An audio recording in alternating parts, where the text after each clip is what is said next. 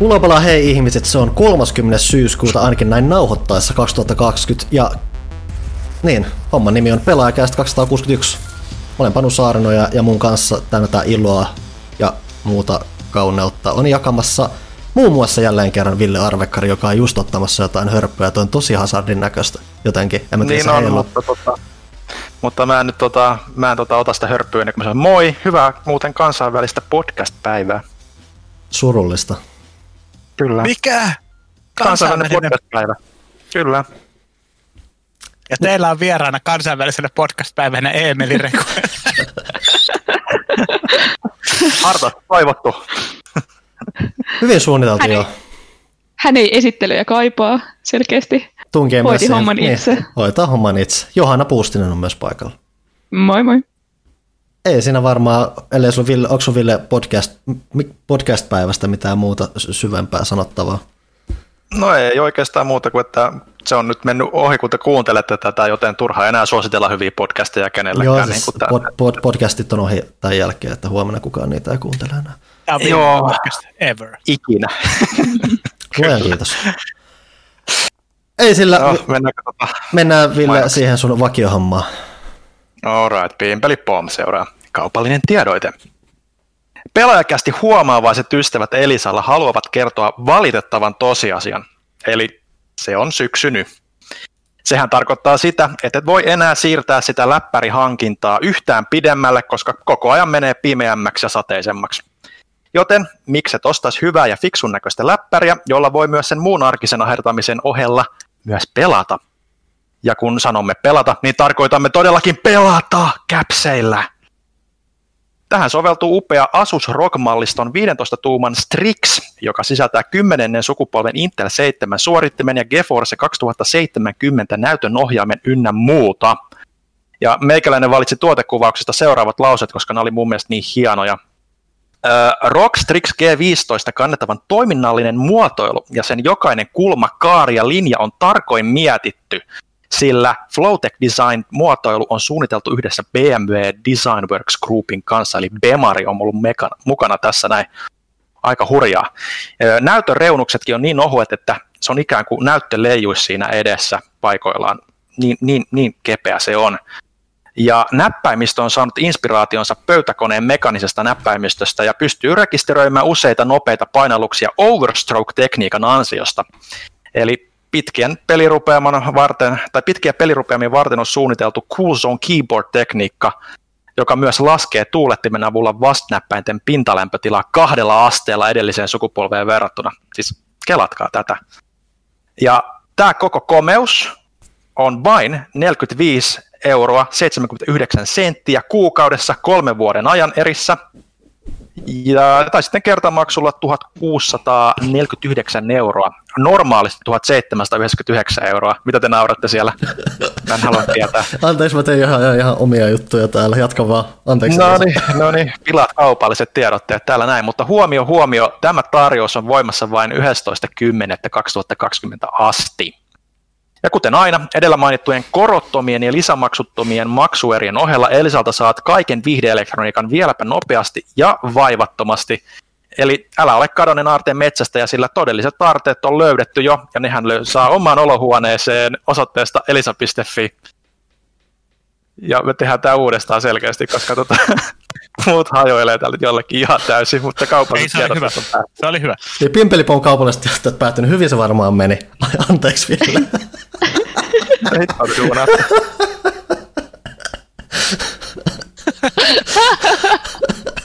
Parastahan tämä, että tämä myös välittyy äänen välityksellä oikein mainiosta. nyt? Pistää vaan niinku tämmöisenä, ei mitään muuta. Ville motsatut kaupalliset tiedot, kaikki nauraa. Julkaistaan se vaan. Kästin kesto 2 minuuttia ja 30 no, sekuntia. Ei, Ville, me ei naurattu sulle ollenkaan, vaan Panu rupesi tekemään, että se oli jotain, jotain pantomiimiä. Ja sitten tiedätkö, kun kirkossa alkaa naurattaa. Mm-hmm. Ja sitten se saa nauraa. Niin sit, sit, Johanna, yksi podcasti joskus monta vuotta sitten. Me räkätettiin siinä jollekin jutulle. Siis se oli varmaan viisi vuotta sitten. Joo. Me, me räkätettiin jollekin jutulle siellä ihan tautisesti. Joku kommentoi, että Emeli ja Johanna ei ollut selvinpäin. Mutta me oltiin selvinpäin. Me oltiin. Me ollaan nytkin. Silloin vaan nauratti. Kyllä. Johanna, onko meillä jotain tukijoita vielä tämän jälkeen? Meillä on. Meillä on. Uh, eli Elisa on kästin ystävä kyllä, mutta meillä on myös muunlaisia kästin ystäviä, kuten hyvin tiedätte. Nimittäin taas on pelaajakästille tullut tukea pelaajashopin kautta. bit.ly kautta pelaajakäst on osoite, josta saatte tämän tietää, tai siis lisätietoja tästä aiheesta.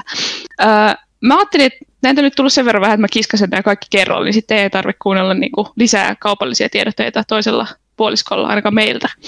Joten äh, kästin ystävät, Mikko Vanjala, Jarkko Pätäri, Lauri Karjalainen, Sami Kiiskinen, Jaakko Huhta, Kalle Nuutinen ja meidän Erik kaksikko, Erik Heikkinen ja Erik Lehtola. Kiitos jälleen. Sitten meillä on vielä muutama sydänystävä, joille on siis lähtenyt äh, mahtavien bonussisältöjen lisäksi myös äh, korttia ja pinssiä. Ja he on Mikko Kotamäki, Iso Pomo ja Tommi Puomisto, jolla on itse asiassa meille viesti. Mä luen sen nyt kokonaisuudessaan tässä. Muuttuvassa pelijournalismikentässä laadukas ja viihdyttävä pelaajakästä on aina julkaisupäivän kohokohta. Olen kuunnellut teitä vuosia ja on mahtavaa, että nyt on mahdollisuus tukea teitä siitä myös rahallisesti. Ehkäpä kulman takana odottaa jopa lehden kestotilaus uudelta lempi-ihmiseltänne. Tämä oli Tommi Puomiston viesti. Kiitos heillekin ja hänelle myös. Uusi lempi-ihminen. Mm. No, eikö sä tiedä, Emeli, tätä juttua? En. No, huh. Okei, okay, eli aina kun joku tilaa pelaajan tai tukee pelaajakästiä, niin siitä tulee meidän uusi lempi-ihminen. Ne vaihtuu Aa. aika tiuhaa. Mutta et, jos joku nyt käy tilaamassa, niin saat hetken aikaa meidän uusi lempi-ihminen. Okei, no niin. Sä et välttämättä hetkeä, siis niin. Ei, ei nyt määritellä sitä aikaa, että kyllä sä oot aika lempi-ihminen siinä vaiheessa noin niin kuin. Niin, Se on tota, kestolempi ihminen, jos on kestotilaus. kyllä, eli jos haluaa meidän lempi-ihmiseksi, niin pelaajasopista löytyy lehtitilausta ja pelaajakästin tukipakettia. Oliko tähän joku pikalinkki näihin tukipaketteihin tai muihin? Kyllä, se on se bit.ly kautta pelaajakästä. Jos haluaa tilata tosi halvalla pelaajaa, niin menkää pelaaja.fi kautta tilaa. Sieltäkin löytyy semmoinen messutarjouksen veroinen tarjous. No niin. Pelaajasta puheen ollen, mulla lävähti postilaatikosta joku tämmönen pelaaja-lehti rakkaudesta videopeleihin. 215 lukee täällä. Aha, nice. Onks Mitä siinä on kannessa? Tässä on joku tämmönen örimörri ja siellä on tommonen tulivuori ja siellä on lannevaatteet ja. Semmoista. Joku Gollum siinä kannessa myös lukee ja sormusten herroista puhuellaan. Todella ajankohtaista. Huh. Huhhuh. Joo, eli Onks- meillä on... Sano vaan. Ö, Piti vaan kysyä, että onko lehden teko ollut vaikeampaa, jos te olette kaikki etänä koko ajan, koska mulle ainakin se kuulostaa tosi monimutkaiselta ajatukselta. Mm, Mä sanoisin, että se on ollut helpompaa. Siis niin kuin lehden tekeminen pelkästään on ollut helpompaa, koska toimistolla kirjoittaminen on ihan hirveä haaste. niin tota, Okei. Se on ollut mun mielestä helpompaa jotenkin se projektin hallinta me ollaan nyt otettu tosi paljon. Meillä on nykyään kaksi kertaa viikossa viikkopalaveri ja kaikkea, että me ollaan saatu sitä niin kuin järjestelmällisemmäksi. Ja nyt varsinkin on niin kuin noi julkaisijat ruvennut kunnostautumaan sen suhteen, että niin kuin tarjotaan oikeasti ennakkoja kaikki etänä. Mutta oli se haastavaa siinä alussa, mutta mä koen, että meillä toimii paremmin etänä kuin siis toimistolla. Tietenkin siitä puuttuu sitten taas muita ulottuvuuksia, mutta joo. Eli sitten ää, kun viimeinen ihminen on korona sairastanut ja korona ei enää ole, niin palaatteko te toimistolle vai niin kuin räjäytetäänkö se toimisto vai sieltä? Tästä on puhuttu. Ää, ei me sitä räjäytetä, mutta voi olla, että tehdään enemmän etäpäiviä. Okei. Mm. Mut Se on niin, mielenkiintoista, koska tosi monet, mä nyt keskeytän sua koko ajan, mutta ei mitään. koska, koska tosi, tosi monet on nyt sanonut, että etätyöskentely on ollut tehokkaampaa kuin paikan päällä työskentely. Siis Niinpä. ihan niin kuin kansainvälisesti puhuttu tästä paljon. Niin Joo, mekin kästissä ollaan puhuttu tästä jonkun verran. Itse asiassa Puha oli pari jaksoa sitten ja puhuttiin ihan näistä samoista jutuista. Että aika monessa paikassa on käynyt semmoinen niin vallankumous tai silleen, että on tajuttu, että etätyöskentely voi toimia ihan hyvin. Mm, kyllä tämä me- ihan silleen, silleen mukavaa, mutta en mä tätä enää sitten, kun korona lähtisi pois, niin en mä tätä niin päivittäisellä tasolla välttämättä. Mm-hmm. Et se on kiva sitten, kun on se oma niin kuin, työympäristö, missä niin kuin, keskittyy niin kuin, työn tekemiseen. Et, et kotona hyvin usein kuitenkin ajatukset harhailee, tekee ehkä välillä jotain 15 minuutin muuta hommaa ja sitten pitää taas kerätä ja päivät venyy niin kuin sen Mm. myötä, niin se on ehkä vähän niin kuin rasittavaa, että mä tykkään kyllä, että on niin kuin tarkemmat työajat, niin kuin rajaukset, niin Mm. se ehkä niin kuin on vähän nihkeä välillä kot- kotitöissä. Ja mehän käytiin Panunkaa kesällä tosi optimistisesti tekee uusi pöytä ja siellä on kaikki niinku odottamassa sitä, että me päästäisiin palaa sinne. Mutta eipä, nyt on jotain 700 ää, tartuntaa on tullut viime vi- viikon sisään, niin en usko, että ollaan ihan lähiaikoina menossa vakituisesti sinne. Toinen aalto alkaa mm. tästä. Uh, Mutta niin, pelaaja 215, nyt mennään niihin hyviin ja iloisiin aiheisiin. Eli se on tullut, tai siis toivottavasti on tässä vaiheessa tullut tilaajille jo, kun on torstai, kun tätä kuuntelette. Huomenna tulee sitten kauppoihin. Siellä on tosiaan kansijuttuna on uh, Daedalikin klonkkupeliä. Tämä oli se Pyykkösen jätti ennakko, mistä viimeksi vähän kiusateltiin, eli iso, huikea juttu tuli. Pyykkönenhän on ihan hirveä Taru herrasta nörtti, joten sieltä tuli oikeasti tosi hyvää kamaa. Joo, täällähän on vähän tätä nörtteilyä muutenkin. Muun muassa puhutaan vähän aikajana jutuista tai muusta, mitä mä en edes uskaltanut odottaa sinne, että siellä klonkku, trivia ja tietoisuus kasvaa saman tien ja räjähdyksellä. Kyllä. Sitten mitäs muuta täällä on? Mä lunttaan meidän skeemasta, koska kuten mä oon ennenkin sanonut, niin heti kun lehti on mennyt painoon, niin sen unohtaa, että mitä sen on tehnyt. Siellä on Immortals, Phoenix Risingia, siellä on isompi ennakko siitäkin. Sitten on Monkey Islandia juhlitaan sitä 30 vuotta. Sitten meillä on ö, arvosteluja on Marvels Avengersista ja öö, mitä täällä on Pyykkösen Crusader Kings 3, sitä kehuttiin jo Twitterissä, että oli tosi hyvä arvostelu, niinhän se oli, mä nauroin ääneen. Sitten Eemeli Rekunen on tehnyt meille myös juttua. Tony Hawk, kerro sun mielipiteet. No siis, mä en ole varmaan ikinä eläessäni pelännyt niin paljon. Koska siis kun se, kun se, kun se peli julkistettiin, niin siis se, siis se fiilis oli eka silleen, että yes, OMG! Ja sitten sen jälkeen tuli mieleen kaikki Tony Hawkit, joita tässä vuosien varrella julkaistu. Aina Rides, Red, Tony Hawk Pro Skater HD, Tony Hawk Pro Skater 5 ja siis sitten tuli vaan semmoinen niin kuin melkein epätoivo, että ei, ei taas, te ette voi tehdä tätä mulle. Niin kuin, siis te ette oikeasti voi tehdä tätä. Siis se on ihan niin kuin, siis se on väärin antaa eka ihmiselle toivoa ja sitten musertaa, niin kuin repiä sen sydän rinnasta ja raastaa se vaan. Niin. Mutta jotakin, siis mä en oikein tiedä mitä on tapahtunut, varmaan jotain noituutta tai, tai muuta vastaavaa, mutta siis tämä 1 plus 2 on aivan täydellinen peli. Siis ihan 5 kautta 5 voisi sanoa. Mm. Ihan, ihan uskomatonta. Se toimii ihan samalla tavalla kuin Neversoftin hyvät Tony Hawk-osat. Ja siis se on vaan täydellinen paketti. Se on ihan uskomatonta. Mä en, mä en edes niinku pysty löytämään sanoja sille. Ja kaikki, kaikki sarjan fanit tajuaa sen, koska siis niin monta kertaa kun Neversoft ensin onnistui sen pelin kanssa, hio sen vuosien varrella sen ohjauksen aivan täydellisyyteen. Siis niin, kuin niin täydellisyyteen kuin voi pelattavuus ikinä olla – ja sitten pikkuhiljaa jotain alkoi tapahtumaan ja sarja lähti alamäkeen ja kehittäjä vaihtoi ja okei, okay, bla bla bla, kaikki tuntee varmaan tämän tarinan, että miten pohjamutiin se meni.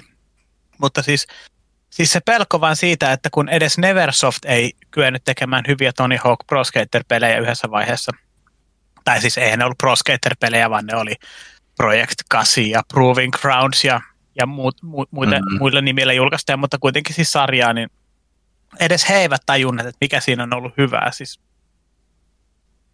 Ja nyt yhtäkkiä tulee periaatteessa niin kuin ulkopuolinen tiimi. Ja siellä on varmaan ollut joku minun kaltainen superfani, joka on oikeasti osannut niin kuin osoittaa ne jutut, että mitkä siinä täytyy olla kunnossa ja mi, mi, millä, millä tavalla sen täytyy toimia ja millä tavalla sen täytyy ohjautua. Ja sitten joskus se nuoli vaan osuu niin täydellisesti napakymppiin kuin voi vaan osua ja sitten tulee tämmöistä. Ja se on varmaan aika lailla niin kuin Game of the Year meikäläiselle. Joo, se on, se on ollut, että tosiaan mä, se on just semmoinen tapa, että mäkään en ole siis mikään Tony Hawkin vanha fani tai muuta, että mä pelasin lähinnä vain demoja tai demoja ja näitä, mutta munkin oli pakko ylipäätään siis vaan käydä nappaamassa toi peli, koska siinä on kuitenkin semmoinen, hohtaa semmoista just semmoista tietyllä, että ylipäätään semmoista oikeutta tai semmoista, että se näyttää ulkoa, että hetken tässä oikeasti nyt näyttää, että kaikki on kuossa. Ja kun mä viime kästissä vähän totesinkin, niin mä pääsin kyllä vähän kokeilemaan sitä, että mulla on tällä hetkellä nyt se, että mulla on ne Rocket Leaguein kanssa vähän ristiin muutamat asiat sen kanssa, mikä johdosta se on mulle vähän pelikelvoton tällä hetkellä, mutta pitää totuttaa tuosta tuohon vanhaan tyyliin taas, että se laudan pitää tosiaan suorassa siellä, että sä pystyt pystyssä, koska Rocket Leagueissa pyöritään ympyröjä, niin eikä ole mitään ongelmaa, että se on ollut. Ja no, mutta se on ollut tuntuu tosi kotiinpalulta silti, että just, että, Että ei se varmaan yksi yhteen ole ihan samanlainen tuntunen peli kuin ne aikoinaan, mitä ne yhdet oli, mutta se, ei, se erovaisuus ei haittaa tässä vaiheessa, että grindaukset lähtee hyvin aika sillä tavalla, mitä sitä just vähän muistelisi, että se on ollut, ja siinä on just se kanssa just tämä kaikki tiivis, hyvin keskittynyt arcade-ilottelu, mikä oli just se tosi iso osa sitä, että ei turhaa, että siis just, että kahden minuutin juttuja, kenttiä, että se on myös hauska just, että, ei ole, että on lähdetty rohkeasti rakentaa jos sitä, että heitä on just nimenomaan tämä alkuperäinen Tony Hawk-kokemus, kun nehän vanhathan just vähän niin kuin jopa vähän levisi silleen kädestä ja muuta, että lähdettiin avoimempaa maailmaa ja muuta, niitä jos tarjoaa vähän semmoisen mahdollisuuden. Mitä noin Crashitkin tekisi tosiaan, että saadaan tämmöinen tiiviimpi paketti ja lähdetään sitten sieltä rakentaa tuttujen elementtien kautta ja katsotaan, että miten hyvin ne toimii, kun ne, kuitenkin ne alkuperäiset pelit, kun ne oli niin tiiviitä, niin mietittiin se pelattavuus niin kohdilleen, niin se voi toimia tänä päivänäkin tosi hyvin. Hmm. Joo, ja sitten siis mikä Neversoftilla itselläkin katosi jossain vaiheessa, oli se, että siis sen pelin täytyy olla oikeasti huippunopea. Ei pelkästään se, että ruudun päivitys on, on nopea, vaan se, että se itse peli myös liikkuu tosi nopeasti. Totta kai se vaatii myös sulavan ja 60 freimiä sekunnissa ruudun päivityksen, mutta siis sekään ei pelkästään yksinään riitä, jos, se, jos tuntuu, että se skeittaa ja kulkee niin kuin kolme kilometriä tunnissa – ja siis se on ollut Neversoftin näissä uudemmissa osissa ongelmana. Ja varmaan siis, siis mun mielestä siinä vaiheessa se lähti se homma lapasesta, kun siirryttiin niin kuin PlayStation 2 Xbox 360 eli Project 8. No American Wasteland tuli 360 myös, mutta se oli vielä PlayStation 2 peli niin kuin pääasiassa. Mutta siis Project 8 siihen silloin tehtiin ö, pelimoottori kokonaan uusiksi, ja se ei vaan sen jälkeen enää toiminut. Se ei, se ei pyör, se, mä luulen, että Neversoftilla joku oli vähän grafiikka, H-U-O-R-A, ja halusi tehdä tosi hienoa grafiikkaa, ja silloin sitten otettiin se siitä niin kuin nopeudesta ja ruudunpäivityksestä pois, mikä taas sitten teki sen, että vanhat fanit ei enää se, ei ollut, se pelin tempo ei ollut enää sitä, mitä sen, sen piti olla. Se ei ollut enää semmoinen salaman nopea. Ja nyt jos sitä rupeaa pelaamaan Project 8 tai Proving Groundia tai ää, muutama vuosi sitten julkaistua Pro Skater HDta, niin se, se on aivan täysin pelikelvotonta. Sulla on niinku semmoinen olo, että sun kone pugaa jotenkin, koska se liikkuu, mm. niin, se, se liikkuu niin hitaasti. Se, on niinku semmoinen fiilis, että se skeittaa tervassa. Miten sä, Nyt, tai sano vaan, Joo. Sano vaan, sano vaan. Lähinnä vaan mietin, että miten sä näet, että tämä todennäköisesti tuskin jää viimeiseksi Toni Hawkiksi koskaan, että varsinkin nyt kun on saatu se vauhti taas päällä, niin miten sä näet, että ne jatkaa, että onko tulossa sitten, seuraavaksi on varmaan totta kai, voitakin olla, että ne julkaisivat jotain lisäsisältöä tähän, mutta kun puhutaan kokonaan uusista peleistä, niin koeksä, että ne jatkaa tällä tiiviimmällä tyylillä, vai että sieltä nyt aletaan sitten kokeilemaan taas vähän semmoista laajentamista? Se on itse asiassa tähän ehkä melkein olisi voinut laittaa, että, että tämä olisi ollut 1 plus 2 plus 3, koska ne on ne pelit, joissa oli se single run oli kaksi minuuttia. Mm. Ja nelosesta se lähti sitten semmoiseksi, että, että siinä ei ollut aikarajaa, vaan pelattiin vaan niin kuin, siis se kaava muuttu. Mm. Ei ollut enää mm. kahden minuutin, kahden minuutin äh, runit. Mutta sitten taas toisaalta, kun nyt mä pelaan niin kuin kaikkia ykkösen, tuossa on kaikki ykkösen ja kakkosen kentät pelattavissa, niin se on oikeasti aika älytön määrä kenttiä. Ja siis jos vaikka monin peliä pelaa, niin mulla tulee edelleen paljon semmoisia kenttiä vastaan, missä mä oon silleen, että mä en ole pelannut tätä kenttää ihan hirveästi. Mä en niin kuin tiedä tässä kauheasti mitään hyviä spotteja tai niin kuin muuten, mä en, mä en niin kuin osaa pelata sitä kenttää. Eli siis se vaatii aika paljon ö, treenaamista joka, jokaista kenttää kohti, että sä osaat niin kuin pelata sitä kenttää, jos sä pelaat, pelaat semmoisella niin kuin, sillä tasolla, että sä aiot saada niin kuin kompetitive vinssejä. Kompetitive vinssejä, voittoja.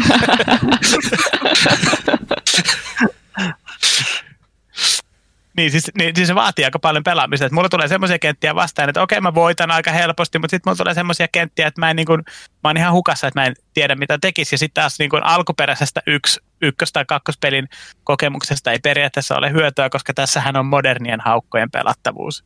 Niin sä et voi, niin kuin, sä, sä, sun täytyy vistaa se sun ajatusmaailma siihen, että sä pystyt tekemään revertit ja spine transferit ja siis kaikki, kaikki modernit haukkatemput, mitä, mitä löytyy. Ja siis sehän on se, että niitä kenttiä ei varsinaisesti ole suoraan suunniteltu niitä varten, että sun muutenkin pitää vähän miettiä. Ei, niin. Tai alun perin ei suunniteltu, että sun pitää vähän miettiä ei. mutkan kautta, että miten sä voit tehokkaasti hyödyntää niitä sitten. Kyllä, ja, ja tota siis, no jos te ette tiedä, tunne Tony Hawk-termistöä, niin mä aion nyt öö, puhua niistä vähän, eli siis kysykää, jos mä sanon jotain, missä ei mitään järkeä tai mikä ei kuulosta järkevältä, mutta siis esimerkiksi nyt jos netistä katsoo näitä tyyppejä, ketkä on oikeasti niin kuin top 10 tason pelaajia high score, high niin, niin siis nehän vetää ihan uskomattomia temppuja, joita ei esimerkiksi mä en ainakaan tiennyt, että olisi kolmessa, nelosessa tai tugissa edes tehty, että vedetään wall ride plus wallie, josta saadaan ihan hirveitä ilmalentoja, sitten pari spesiaalia ilmassa ja pyöritään vielä astet siihen päälle, mikä tuo niin kuin base-pisteitä niin paljon, että, että ne saa niin kuin tehtyä ö, kymmeniä, satoja miljoonia, jopa miljardien kompoja. Ja siis mä oon taas itse niin kuin ehkä vähän jo tippunut siitä kelkasta, että mä, oon niin kuin, mä, en, nyt, nyt mä en ole ihan varma missä kohti mä oon parhaimmillaan, mm. mutta, mutta siis sanotaan näin, että jos mä oon leaderboard siellä top sadassa, niin mä oon ihan semi-tyytyväinen siihen – mutta top 10 mulle ei ole taida olla asiaa yhdessäkään kentässä tällä hetkellä enää. Jossain kohti mä olin kyllä vitosta ja nelosta, mutta nyt mä oon tippunut niissäkin, niissäkin kun sitä pelaaja, pelaajia on tosiaan aika paljon ja kilpailu on aika kovaa. Ja, ja tota, jengi on keksinyt nyt, että miten sitä, miten sitä tota peliä taivutetaan ja miten saadaan tehtyä semmoisia ilmalentoja, joita mä en edes tajunnut olevan mahdollista. Ja mm. nyt mä itse asiassa ruvennut niin itsekin yritän niin kuin pelata semmoisella tyylillä, että mä en pelaa enää niin paljon sillä mun vanhalla tyylillä, että vedetään ramppiin, tehdään 900 siitä reverttiä, sitten jotain grindia ja etsitään toinen ramppi ja vedetään siihen 900 reverttiä grindia, vaan, vaan nyt on enemmänkin se, että, että melkein rampista yritetään saada suoraan siihen rampin päälle grindia, eli siinä otetaan siis toi ilmalennon aikana transferi ja sitten hypätäänkin suoraan grindiin siitä, että se, niin se revertaaminen on, on ehkä jäänyt nyt pikkusen vähemmälle jos tiedätte mitä tarkoitan.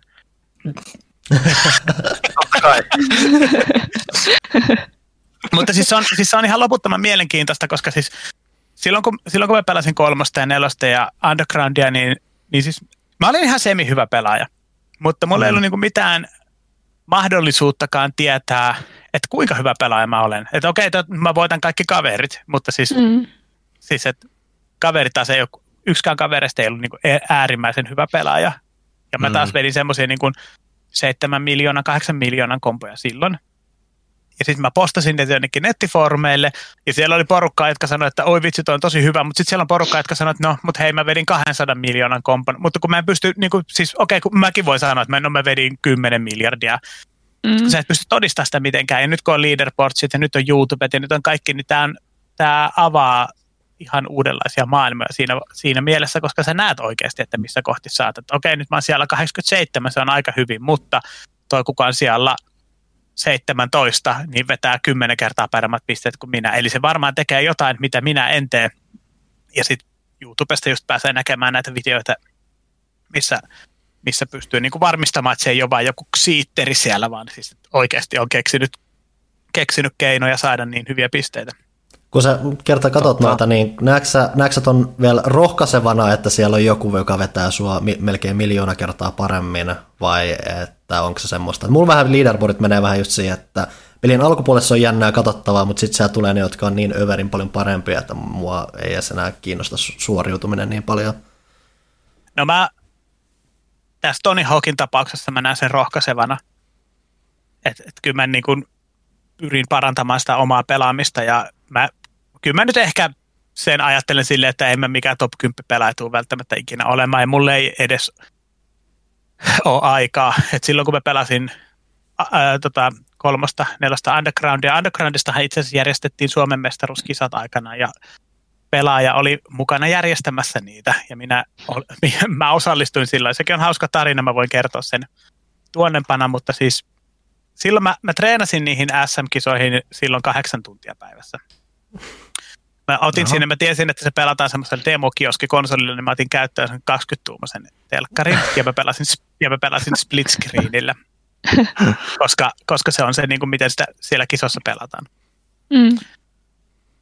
Ja, ja siis tota, no, no mä, mä, mä voin kertoa sen tarinan kohta, mutta mä jatkan tämän mun räntin tästä ensin loppuun, mutta siis, äh, mitä nyt olinkaan sanomassa.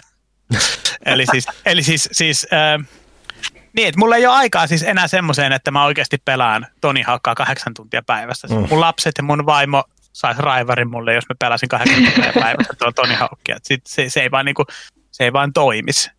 Mutta jos mulla olisi aikaa, jos mä olisin niinku vielä tommonen, että ikä alkaa ykkösellä tai early kakkosella, niin, mm-hmm. niin siis, siis, siis todellakin mä, mä, oon, mä oon ihan varma, että mä vetäisin niin pitkään, että mä olisin siellä niinku top 10 tuntumassa ainakin, mutta mä vaan niinku ymmärrän ne realiteetit, että ei mulla vaan ole sellaisia aikoja eikä rahkeita enää, enää niinku tämmöisenä 900-vuotiaana ihmisenä tehdä, tehdä semmoista. Ja sitten mulla on kaikkea muutakin, mitä mä haluan pelata, että mä en pysty vaan ehkä enää erikoistumaan Tony Hawk-pelaajaksi niin paljon kuin silloin jossain vaiheessa, kun ei vielä ollut rahaa ostaa kaikkia pelejä, mitkä, mitä haluaa pelata, niin sitten piti erikoistua.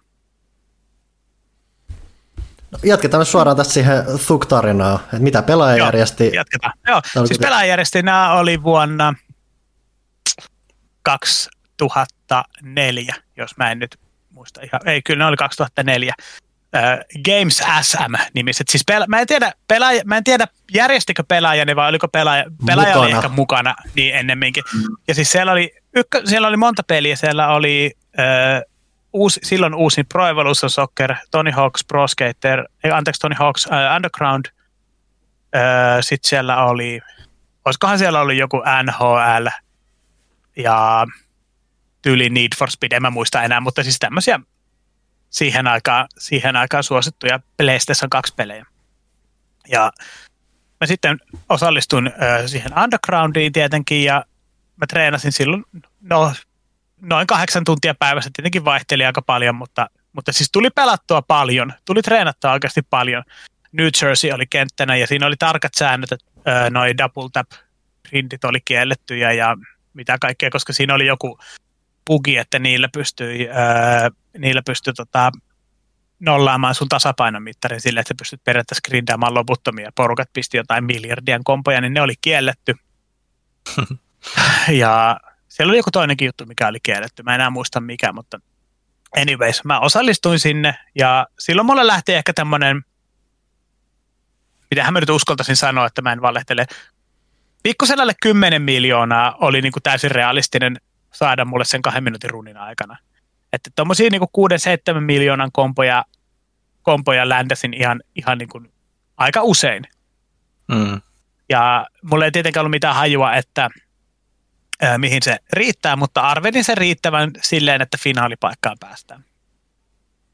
No mä menin, menin sitten mun vuorolla pelaamaan, ja mulla oli vieressä semmoinen, vieressä semmoinen tyyppi, joka, jolla oli muistaakseni noin 600 000 siinä vaiheessa, kun mulla oli nolla vielä, koska mulla oli kompo kesken ja pisteet tulee vasta, mm. kun kompo on ländätty. Ja se vielä niin kuin näytti siltä, että se oli tosi niin kuin, ää, tyytyväinen omiin pisteisiinsä, pisteisiinsä siinä. Ja mä sitten silloin top, top lista, siis niin kuin listan, ranking-listan ykkösenä oli tyyppi, jolla oli 1,2 miljoonaa. Ja mä kaaduin 3,5 miljoonaa kompon. No. Jep. Ja siis mä kaaduin sen vielä, mä kaaduin sen vielä tyhmästi. Siis mä kaaduin sen vielä tyhmästi. Mä olin, olin jo siis lopettamaan sillä sen, mä ajattelin, että mä ländään tämän nyt varmuuden vuoksi, että tässä on nyt monta miljoonaa. Ja siis kolme miljoonaa ei ollut oikeasti mulle silloin mitään. Että siis se, mm-hmm. sen olisi vetänyt silmät kiinni. Se ei, se ei ollut oikeasti mulle paljon, mutta mä siis kisatilanne, sormet hikoo, pikkusen vapina päällä, kaikki on vähän jännää, niin se ei vaan niin kuin onnistu niin hyvin kuin se pitäisi mm-hmm. onnistua. Mulla muuten tuli tosi pimeätä täällä mun huoneessa. ja mä just katsoin, että se näyttää siltä, että siellä on joku kaunaa ja seistettyä nurkassa. Joo. No, mä kaaduin sen kolme miljoonaa, kolme puolen millin kompon siinä. Ja ei siinä mitään uutta, uutta kompoa koukkuu vaan. Ja mä kaaduin seuraavaskin heti aluksen ja mä ajattelin, että ei, tästä ei oikeasti tule yhtään mitään. Sitten mä vaan vedin silleen niin kuin, ihan niin kuin täysin väkisin väännetyn vähän yli millin. 1,2-1,3 miljoonaa. Ja sitten se tyyppi, kuka vahti sitä meidän pelaamista, että me ei käytetä kiellettyjä kikkoja, sanoi mulle, että tämä taisi mennä nyt ykköseksi. Ja mm-hmm. okei, okay, ei, ei, ei, mitään, ei mitään niin taisi, mutta, mutta niin kuin vielä oli sekuntia jäljellä, eli uusi kompo käyntiin. Ja siis vaikka kahden minuutin aikaraja loppuu, niin sen saa pelata vielä niin pitkään, kun sulla on kompo käynnissä, niin, niin pitkään sä saat niin kuin jatkaa, jatkaa pelaamista. Ja jos mä kysyin siltä kesken sen kompon, että oliko Flatland-temput muuten sallittuja? Ja se tyyppi sanoi, että Flatland-temput? Mä olin, sä valvot meidän pelaa, sä oot tuomari, hei, come on. Ja se lähti selvittämään sitä jostain. Se, siis se lähti siitä pois sitä pelipisteeltä selvittämään sitä jostain, että saako tehdä Flatland-temppuja. Ja sillä välin, mä, minä pidän kompoa pystyssä siinä sillä välin. Siis, mä en tiedä kauan se oli siellä, ei varmaan montaa sekuntia, mutta se tuntui oikeasti ikuisuudelta se aika. Mun vieressä ollut kaveri oli jo lopettanut pelaamisen, se piti semmoista vähän hölmöä ääntä siinä, kun se huomasi sen, että sen 600 000 ei ollut oikeasti mistään kotosi. Ja sitten se tyyppi tulee, se tuomari tulee sieltä takaisin ja sanoo, että joo, Flatlandit on sallittu, että anna, anna palaa vaan. Mä olin aika hyvä Flatland-tempuissa. Nythän noin parhaat tyypit sanoo, että niitä ei kannattaisi tehdä, koska se, se pilaa manuaalin, sen, sen tasapainomittarin, sen, siis kun se alkaa aina heilumaan sitä nopeammin, mitä pidempään sä olet vaikka manuaalissa tai grindissä, niin sitä nopeammin se alkaa vispaamaan, eli vaikeampi pitää pystyssä se äijä. Mutta, mutta siis siinä vaiheessa, kun vauhti on täysin lopussa, niin se on hyvä tapa saada niin kuin kertoimia ja pisteitä lisää. Ja siis mä olen aika hyvä siinä. Mä pystyin vetämään niin kuin pelkästään Flatlandilla sen millin ehkä. Ja siinä mä sitten Flatlandailin, Flatlandailin ja sitten se tuomarikin sanoi, että kuinka pitkään pystyt jatkaa tätä. Ja no en mä tietenkään vastannut siihen mitään, koska keskityn pelaamiseen. Ja sitten kun mä olin, aloin olla siinä, että okei mä oon valmis, niin mä yritin jostain syystä, en tiedä miksi, hypätä kuulisti double kickflipillä siitä niin kuin, ja ländätä sen siihen.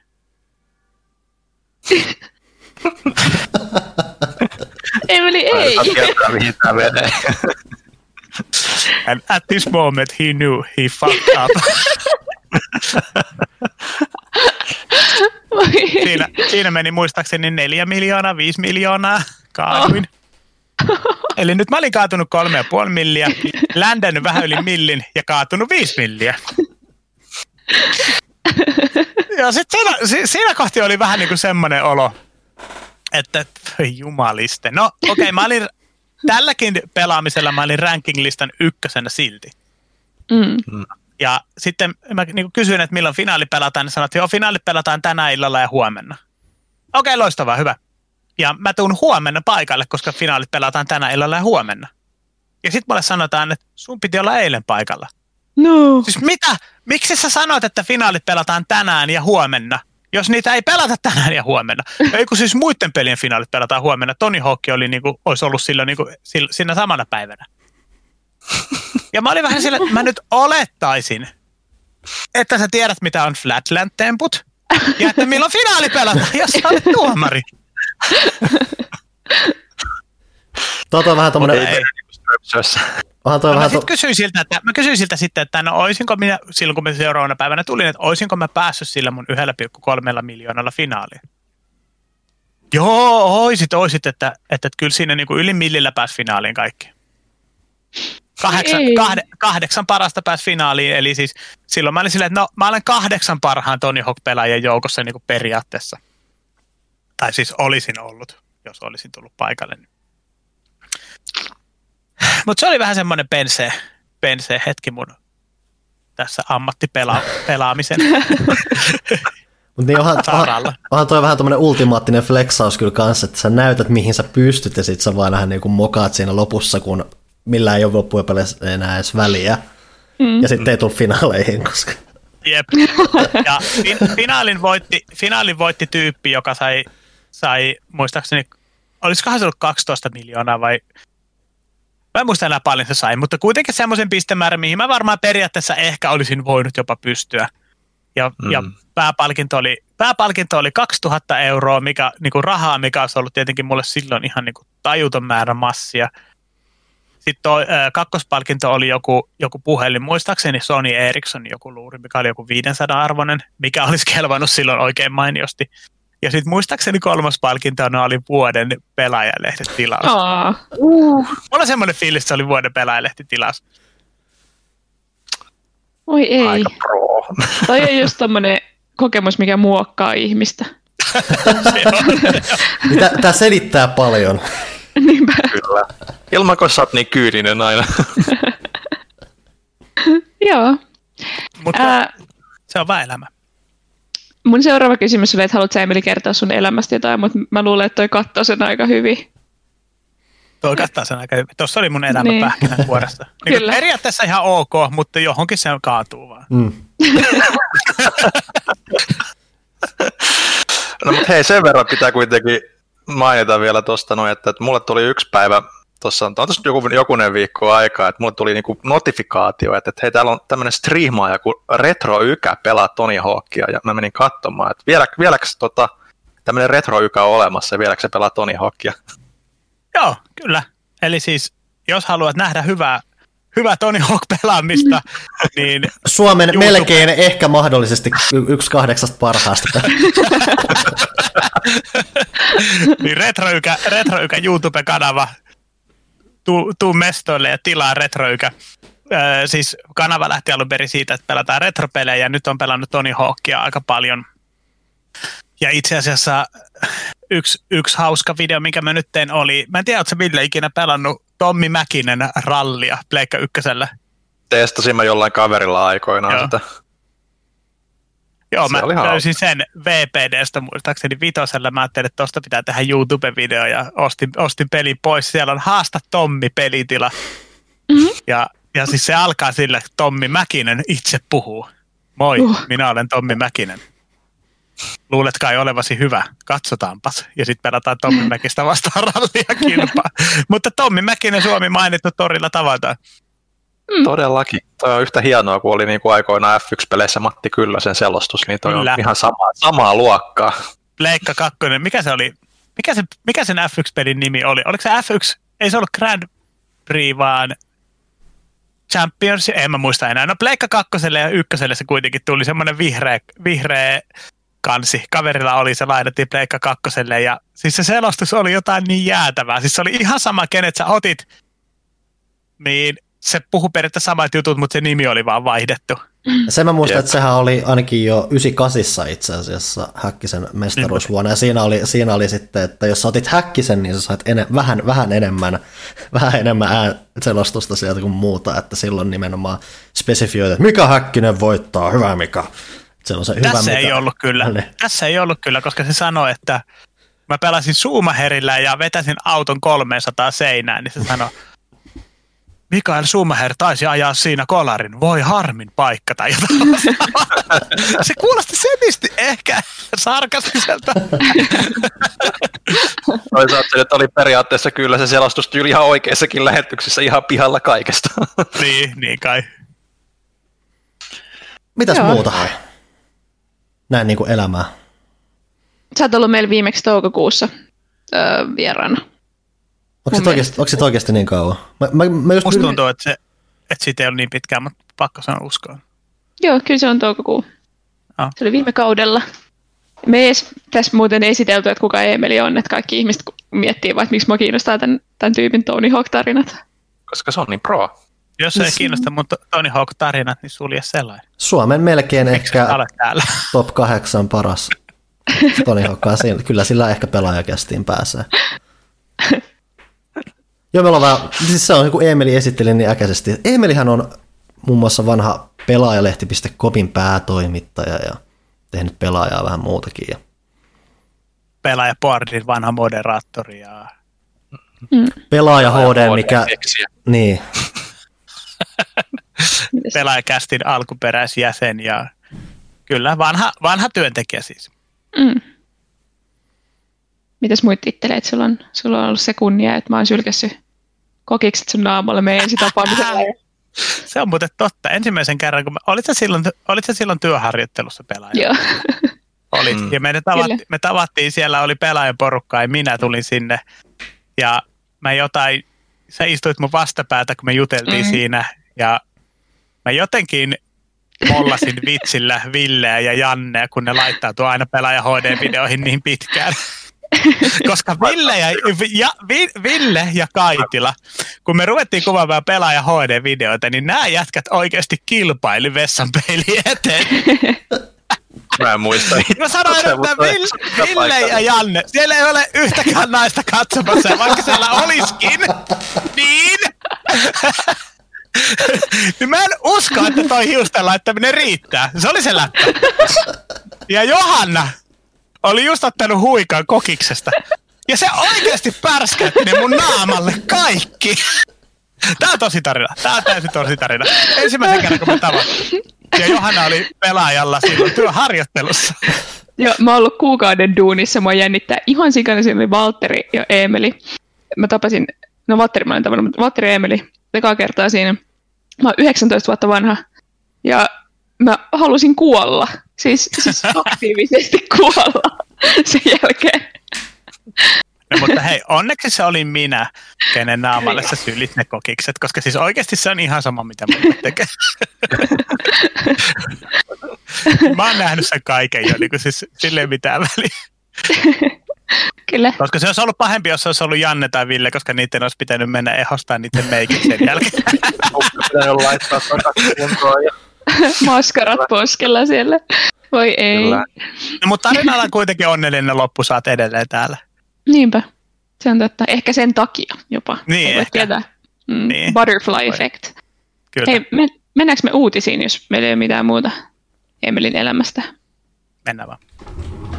Mennään sitten. Meillä on tosiaan, kuten viimeksi kovasti hehkutettiin, niin äänitettiin oikein otolliseen aikaan niin, että ää, muuan Xbox Series-konsoleiden hinnat ja päivät oli vahvistunut, mutta samana iltana sitten, kun se kästi nauhoitettiin, niin Sonin oli määrä tehdä oma huikea spesiaalilähetyksensä. Ää, Joten puhutaan nyt varmaan sitten siitä, että mm. mitä siellä tapahtui. Hienoitahan tässä oli se, että mehän lähdettiin heittämään hatusta, mitä siellä ta- kuullaan, nähdään, tai no hatusta ja hatusta, ne hatusta heitot perustui johonkin, ja muistelisin, että me kyllä osuttiin aika hyvin oikeaan, että aika hyvät huhut pyörinyt siellä, että Mm. Oleellisesti tietenkin, että ää, PS5 tulee Suomeen marraskuun 19. päivä, mikä on vähän reilu viikko boksin jälkeen.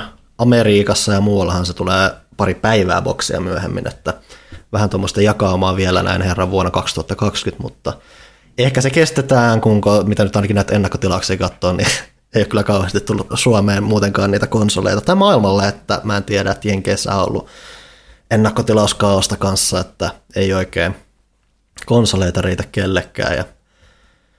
Oi voi. Suomessakin on ollut paljon sitä, että vaikka sä silloin heti kun viralliset ennakkotilaukset aukesi, niin on todella häviävän pieni mahdollisuus. Että sä oikeasti saat sen julkaisupäivänä ja sitten kun oikeastaan jälleen myöt ei tunnu tietävän, että koska sitä tulee lisää, niin sitten jengille on lähetetty semmoisia tosi ympäripyöreitä, mm. saat konsolisi loppuvuoden aikana viestejä, mikä on tosi inhottavaa kaikkien kannalta. Silloin kun, ne, silloin kun ne näytti sen, että niillä on tämä digital-versio ja levykelkallinen versio tai levyasemallinen versio, niin silloin mun ensireaktio oli, että ää, nyt se on 400 ja 500, koska ne ei ikinä olisi voinut vetää. Siis musta olisi ollut ihan, jos ne olisi vetänyt kol- 299 ja 399, niin se vaan kuulosti liian uskomattomalta. Mm. Mutta Mm. mm. sitten mä ajattelin, että voisiko siinä olla sen ero, niin kuin pelkkä levyasema. Ja mä itse asiassa jo elättelin sit toiveita, että ehkä siinä olisi vain 50 ero, mutta sitten taas toisaalta 50 ero olisi, olisi oikeasti tosi pieni. Ja siinä ei ole pointtia oikein tehdä semmoista mallia varmaan sen jälkeen, tai semmoisen kanssa. Jep, niinpä. Koska siis kuka sitten haluaisi sen, jos mm. olisi Mm. vain 50 lisää. Mm. Mm. Ja siis taas Sonin, Sony varmasti haluaa myydä digitaalista versiota niin ma- paljon kuin mahdollista, koska sitten saadaan jälleen myyjät pois tästä pelimyynnistä. Niin, siinä varmist, niin, var, tai varmistetaan myös se, että nehän ei sitten käytettyjä pelejä pelaa ollenkaan. Että, Sekin on, mm. sekin on totta. Ja, ja siis onhan se isommat katteet, kun ne myy digitaalisia. mm. Siellä tosiaan tulossa, hinnat oli tosiaan se 399, 499 toki Suomessa semmoiset about 560 lisää siihen päälle, koska tietysti perinteistä meininkiä. Mm. Uh, aika odotettu setti kuitenkin loppujen lopuksi. Lähinnä yllättävintä oli ehkä se läheisyys boksen kanssa siinä, mm. että ei me... Toisaalta ei se nyt olisi voinut olla paljon isompi se ero enää. Joo, ei toki, että se on marraskuun puolella on kuitenkin pakkokin melkein olla, että joulukuu alkaa olla kuitenkin niin On. myöhäistä jo, että Tämä myöhästää myös. On, eli se on ihan, ihan joulukuun alussa vielä. Niin kuin mm. Wii U julkaistiin ihan joulukuun alussa ja Pleikka 4 oli muistaakseni marraskuun viimeinen tai toiseksi viimeinen päivä. Mutta kyllä se alkaa olla viimeisiä, viimeisiä hetkiä joo.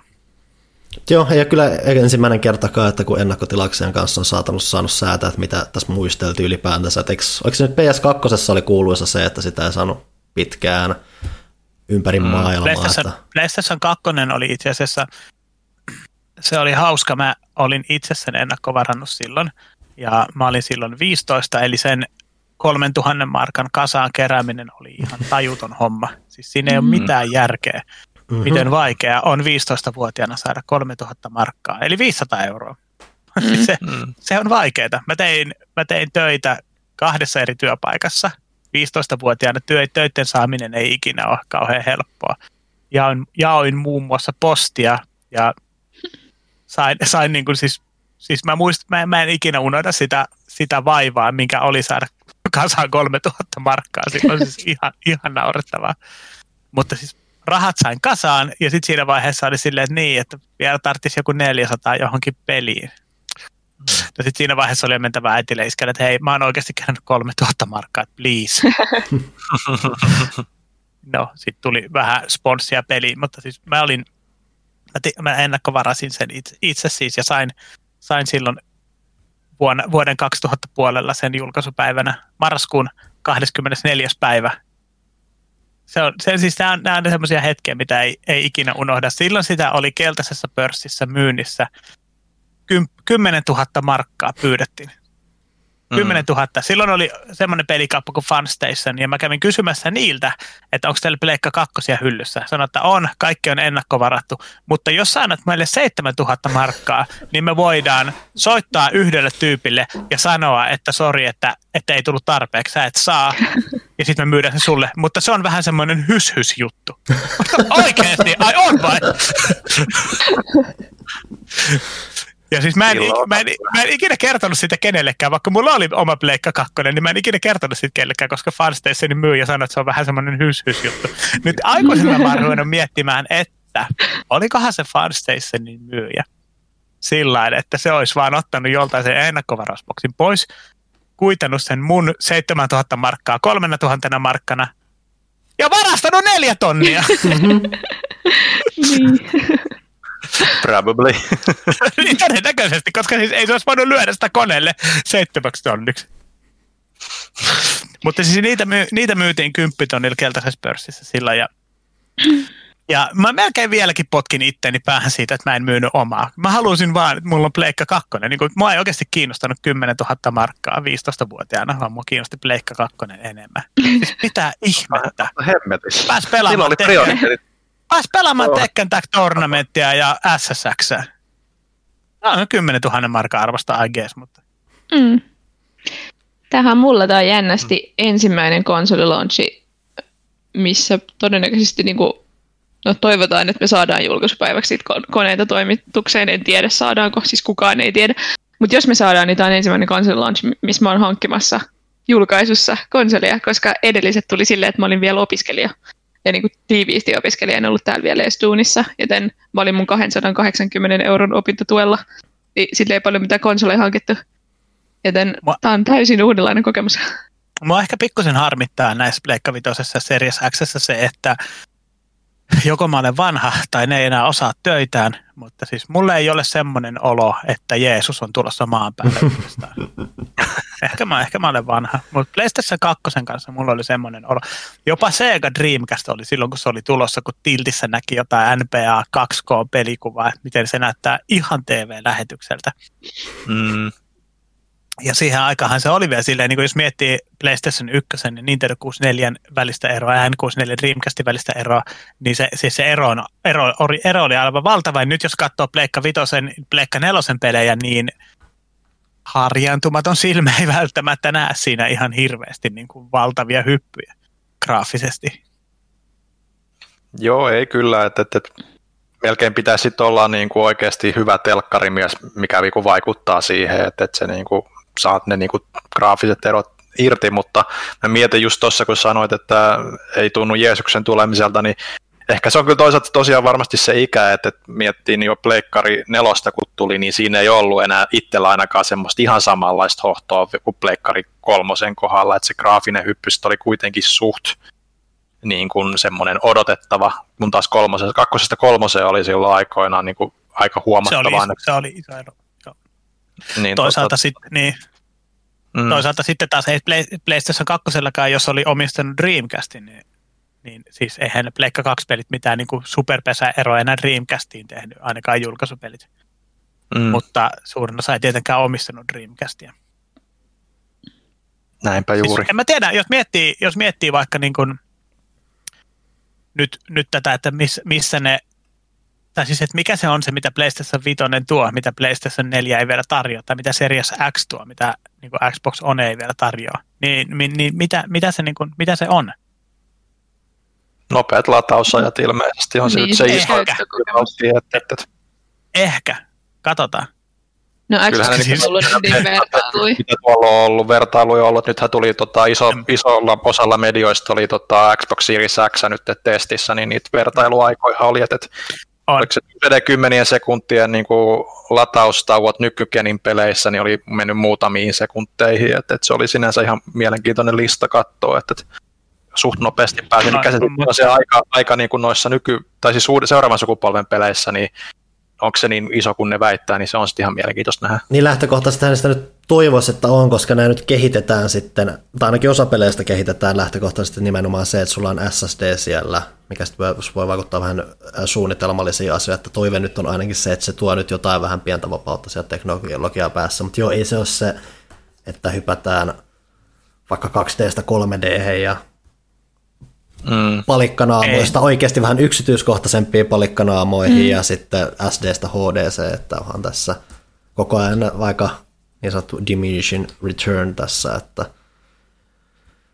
ja se just, se just vielä hankaloittaa just kanssa sitä, kun tämä nyt on vielä tämmöinen konsolisukupolvi, mikä tulee silleen, että ei ole edes päässyt kokeiluja jotain uutta ohjainta tai näkemään, kuinka mm. tämä seuraava suuri peli, miten se nyt näyttää tässä, kun täällä vaikka kaupassa tai messuilla tai jossain on nyt tämä saatanallisen kokoinen telkkari, missä on kaikki virkistystaajuudet kohillaan ja muuta. Ja kun sitä kokemusta ei vaan ole, se on kaikki on silleen, että joo, että sulle selitetään, että, että varki on hienoja avainsanoja, että tämmöistä teknologiaa täällä on tällä tämmöistä aikaa. Vähän tulee, varsinkin Microsoftin puhe, puheesta tulee välillä vähän toi Blast-prosessin henki mieleen tuossa, että kun on, on nättejä sanoja kovia, mutta kun sitä ei pääse itse kokemaan tälle ainakaan ennakkoon, niin mm. sitten on vähän just tämmöinen jännä, että no, se on tehokkaampi. Mikä se oli, mikä se, oli se Xbox Onein se pilvestä, pi, pilvestä tuo, pilven tuoma lisäteho, Infinite uh, Power Oh, ei, mä, mikä, siis mä en muista enää, mikä, mikä se oli se sanaparsi, mitä ne käytti.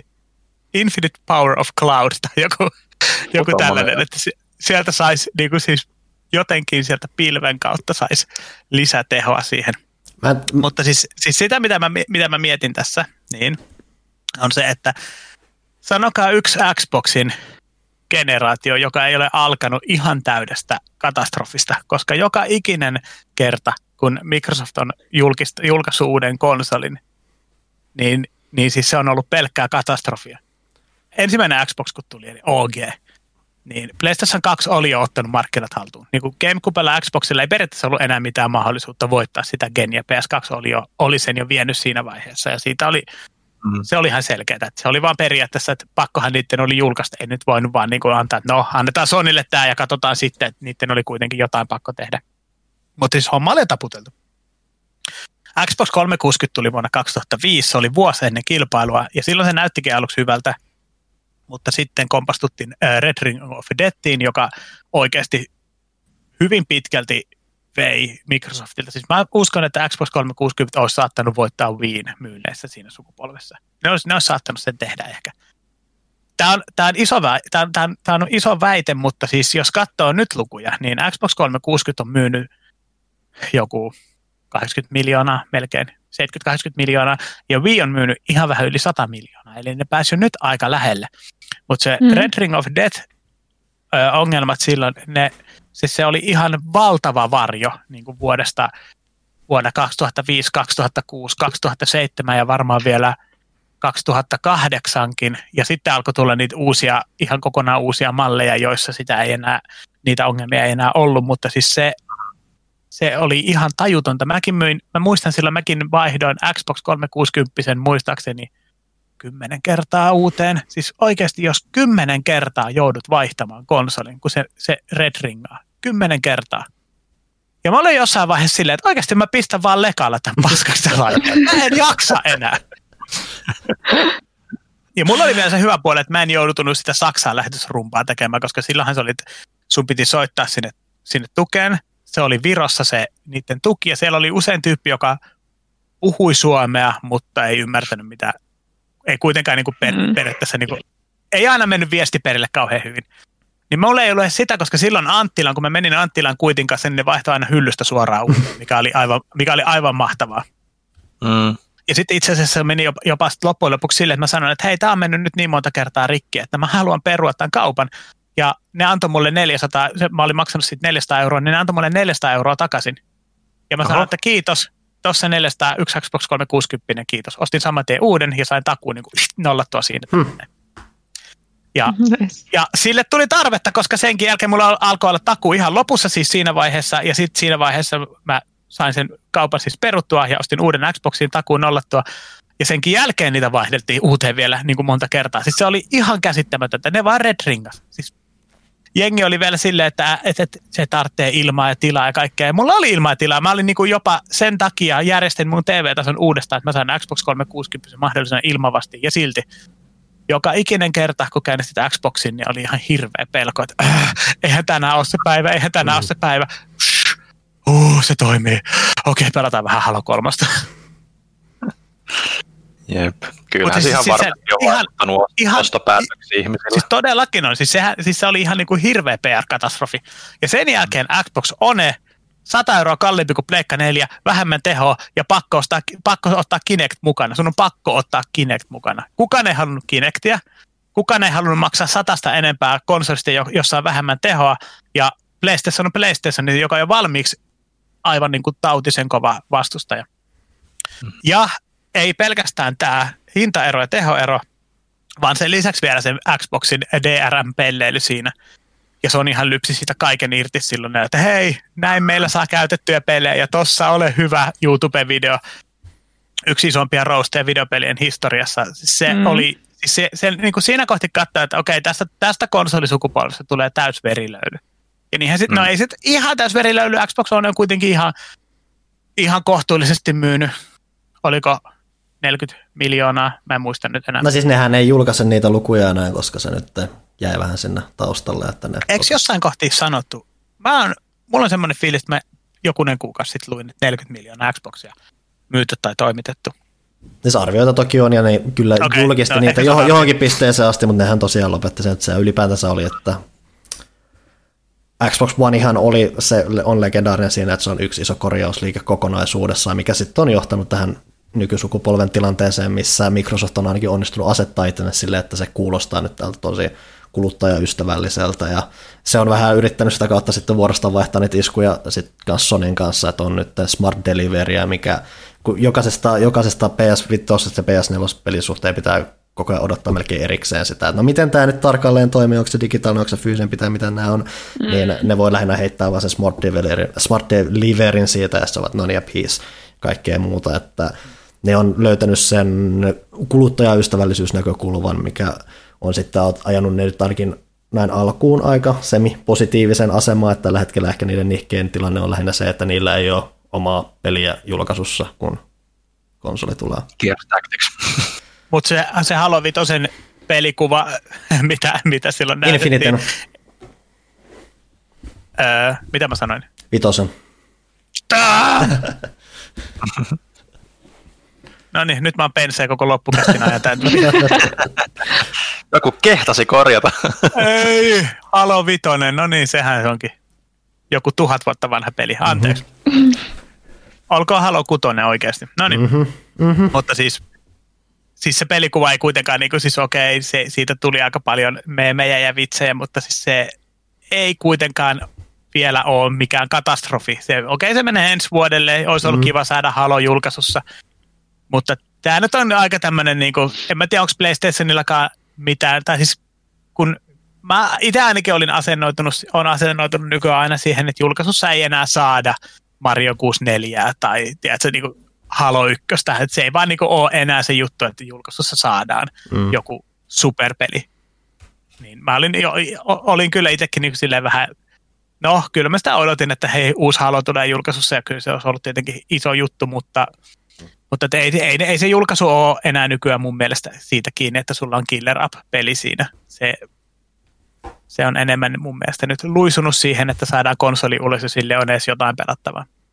Ja siis sehän nyt ainakin kas riittää, koska että laitteita ei ole kuitenkaan sen verran, että kaikki halukkaat saa, niin melkein se ja sama siinä, että sitten vaan katsotaan, että se vauhti pysyy yllä, että sitten kun tulee lisää laitteita ja sitten on pelejä, niin ehkä ihmiset on sitten, että niin nyt on lisää, no kyllähän mä nyt, kyllähän mä mietin, että tätä voisi sitten joskus hankkia, niin hankitaan nyt tässä. Niin, se olisi niin, melkein sääli. Niin. Se olisi melkein sääli tässä vaiheessa, jos siellä olisi joku niin kuin tosi eksklusiivinen, superhyvä mm. tapaus, Joo, siis mitä kukaan ei pääse pelaamaan. Niinpä, kyllä. Sepä. Siis sehän siinä mielessä on ihan positiivisessa asemassa, että ei boksinkin osalta, että niitä kuitenkin todennäköisesti tulevia niin kuin siinä loppuvuoden vuodenvaihteen jälkeen niin kuin Eurooppaankin, toisin kuin One tuli vuosi myöhemmin vasta Eurooppaan mm. ja Suomeen. Et, et, et, siinä mielessä pitää olla kiitollinenkin. Mm. Uh, Kyllä. Jatketaan tästä, kun sivuttiin kuitenkin vähän julkaisupelejä, että mikä kuitenkin puhuttiin tuosta Sonin tapahtumasta nimenomaan, niin siellä yksi asia, mikä me tietysti ennustettiin tyhjästä ilman mitään merkkejä tai muita.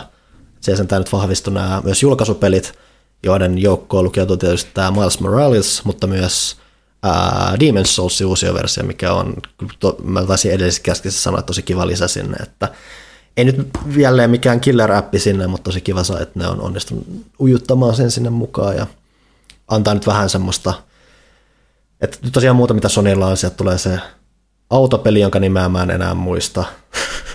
Mikä kertoo, ylipä, ylipäätänsä kertoo, ylipäätänsä kertoo siitä autopelistä paljon se, että mä muistan, että siellä on joku autopeli, mutta se vaan niin kuin menee uh. Vaan ajatuksen... Destruction All Stars tai joku se taisi olla, joku mutta semmoinen... niin vissiin Wipeoutin tekijöitä ja muita, muiden autosarjojen Joo, siis sehän, siis sehän on entisten, oliko se nyt nämä Bizarre Creationsin porukka, että siis Ihan, ihan päteviä tekijöitä, mutta se oli kun se, sen pelin kun aikoinaan näki ekan kerran, niin siinä katsoin, että toi tosiaan näyttää siistiltä, mutta jengi unohtaa sen saman tien. Ja mm. kas kummaa mulla on käynyt. Sitten siellä on kun just tätä Little Big Planetia, ja sitten totta kai konsoli olisi ladattu tämä, tämä, tämä, tämä, tämä, tämä. Astro, Astro, Astros Playroom. Et Sony nyt on sentään vähän se, että siellä oli jotain niiden omaa heti kehissä, mutta tosiaan ei mitään räjäyttävää, että jälleen vähän tuommoinen julkaisupelitilanne. Mutta ne on kuitenkin, mä uskoisin, että ne on kuitenkin ok pelejä. Spider-Man on varmaan ok peli, joo, joo, kiva, mitään kiva pelaa läpi. Ja silleen, että Xboxilla ei oikeasti ole mitään, mitään tämmöistä. Että mm. se, on, se on niille ongelmat. Mitä mä pelaan, mitä mä pelaan mun Series X, niin kuin Call of Dutyä. niin siis se on se, että siellä... Duty, Assassinit, Jakusat, mitä siellä nyt on. Siis se on se, että isosti... Että Jakusa sai sen Exclun kuitenkin niin kuin useiksi kuukausiksi jopa. Niin no siis siinä mielessä, että se ei tule PS 5 että jos haluat pelaa uuden suku... Niin. Jos haluat pelaa, jos haluat pelaa alun perin PS4 kehitettyä peliä mm-hmm. uudella sukupolvella ensimmäisenä, niin sä teet sen Xboxilla. Mutta siis, tähän mä olin uh. sanomassa. Hmm, niin siis se on se, että Boxilla nyt on se, että se on sitten se paikka, että jos sä haluat ne paremmat versiot, tai siis uudemman version Assassin's Creedistä Watch Dogsista, niin siellähän niitä on, mutta sehän mikä varmaan todennäköisesti monilla, jotka nyt nämä konsolit lopulta saa, niin ne käyttää sitä siihen, että hei mä pelaan taaksepäin yhteen sopivuudella Cyberpunkia, koska hei siinä on ehkä vähän vakaampi ruudunpäivitys. Mm. Se on se, mitä todennäköisesti käy. Toki... Joo, kun katsoo Series X niin kuin julkaisupelilistaa, niin siellä on kaikkea Forza Horizon ja Gears of War 5 ja kaikkea. Millä perusteella nämä on julkaisupelejä? Mm. Sepä. Siis niin se, se, se Xboxin ajatusmaailma tässä, tai Microsoftin ajatusmaailma tässä on nyt pikkusen erilainen. Mutta julkaistaanko niistä siis Gears, of, Gears 5 esimerkiksi semmoinen versio, missä on Xbox Series X tai Xbox Series kannet, vai onko se vaan silleen, että hei, sä voit ladata tämän sieltä, ja jos sä omistat tämän, sä voit ladata sen ilmaiseksi, mutta se on niinku, sen mä haluaisin niinku, Ei siis ne on, mä... ne on ihan taakse, nehän, niitä, niitä nimenomaan mainostaa sen taaksepäin yhteensopivalla. Tämä, Niin, tämä, niin, niin, niin, tämä, on, nyt- on nyt osa sitä niiden tätä, just tätä kuluttajaystävällisyysjuttua, että ne rummuttaa nyt tosi paljon kanssa just sitä, että sulla on tuhansia Xbox-pelejä pelattavina, koska me tuetaan näitä vanhoja. Ja se on, kun taas, millä ne on vähän voi yrittää lyödä Sonya, koska Sony on lähestynyt huomattavasti varovaisemmin sitä, että mikä tämä nyt viimeiset, että 99 prosenttia PS4-peleistä toimii sillä. Mikä, mikä, mikä siis se olisi kiva, jos ne pyst- pystyisi vähän löytämään jotain varmuutta ehkä niiden mainonnan taakse. Et, Niin. mi- et se, mikä Microsoftilla on, että siellä, tuli, siellä on tietynlainen varmuus siinä, mitä ne sanoo, kun Sonilla tuntuu välillä, että vähän sama, että niin, tämä tekee vähän niin kuin näitä samoja juttuja, mutta me ollaan vähän täällä kuitenkin. eh. Et se, Mä en se, ihan hirveästi tykkää kummankaan konsolin ulkomuodosta. Hmm. Öö, Xbox Series X on tosi hankalan muotoinen laite. Mä en, mm. mä en niin tiedä, mihin mä sen tunkisin. Se, se on semmoinen torni. Mä, se, mä voisin ostaa sitten, niin kuin siis se, on, se, on, se on melkein kuin PC. mm, Kotona. se, Mm, se, että kyllä totta. Mun mielestä se on siistin näköinen, mutta se, että sä, jos sä laitat, koetat laittaa sitä semmoisen niin viihdekeskuksen Mm. sinne alalokeroihin, niin eihän se ole niin mahdollista, se on niin paksu, Ei. vaikka se olisi kyljellään. Ja se on, Niin se, on, se on kyljelläänkin, se on 15 senttiä, mikä on niin kuin, että, että jos miettii sitä TV-tasoa, niin ne on yleensä 15 senttiä ne ää, lokerot siellä. niin, toki vastapainoja niin. sitten Pleikkari PS4 ehkä näyttää jo enemmän konsolilta, mutta se on valtava. PS5. Niin, PS5. Haha. mikä, mikä mä sanoin? Ja se on valtava, se on ruma kuin synti. Siis se on ihan kammastava. se, on, se on mun mielestä, anteeksi nyt vaan kaikki, mutta se on rumin pelikonsoli, mitä on ikinä julkaistu. Se, se on rumin, se on oikeasti rumin. Nimetkää yksi rummempi. Hmm, hmm. Niinpä. Niin, No. oikeasti. En, mun mielestä se on, mun mielestä se on- näyttää ihan okolta, siis ei se nyt tarvii kaunis olla, mutta enemmän mua se ehkä se koko siinä tosiaan ärsyttää, mutta tota, Onko se rumempi kuin alkuperäinen Xboxi?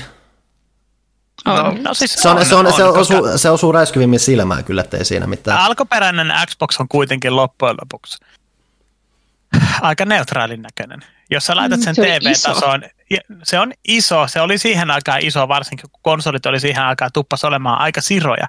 Ja sitten tuli Mm. mm. tämmöinen VHS-nauhurin kokoinen, ko- kokoinen laite.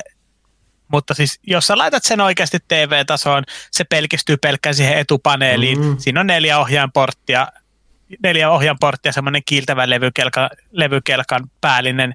Mun mielestä se oli ihan ok näköinen, kaksi, ne, ne kaksi nappia siinä. Ei se, siinä oli tietyt ongelmat, niin kuin se, että se päällynen ei ole tasainen, että sä et saa siihen päälle niin kuin GameCube tai Pleikka 2 tai, tai mitään muuta, muuta laitetta. Että se on vain niin kuin Xbox ja siihen päälle ei laiteta mitään.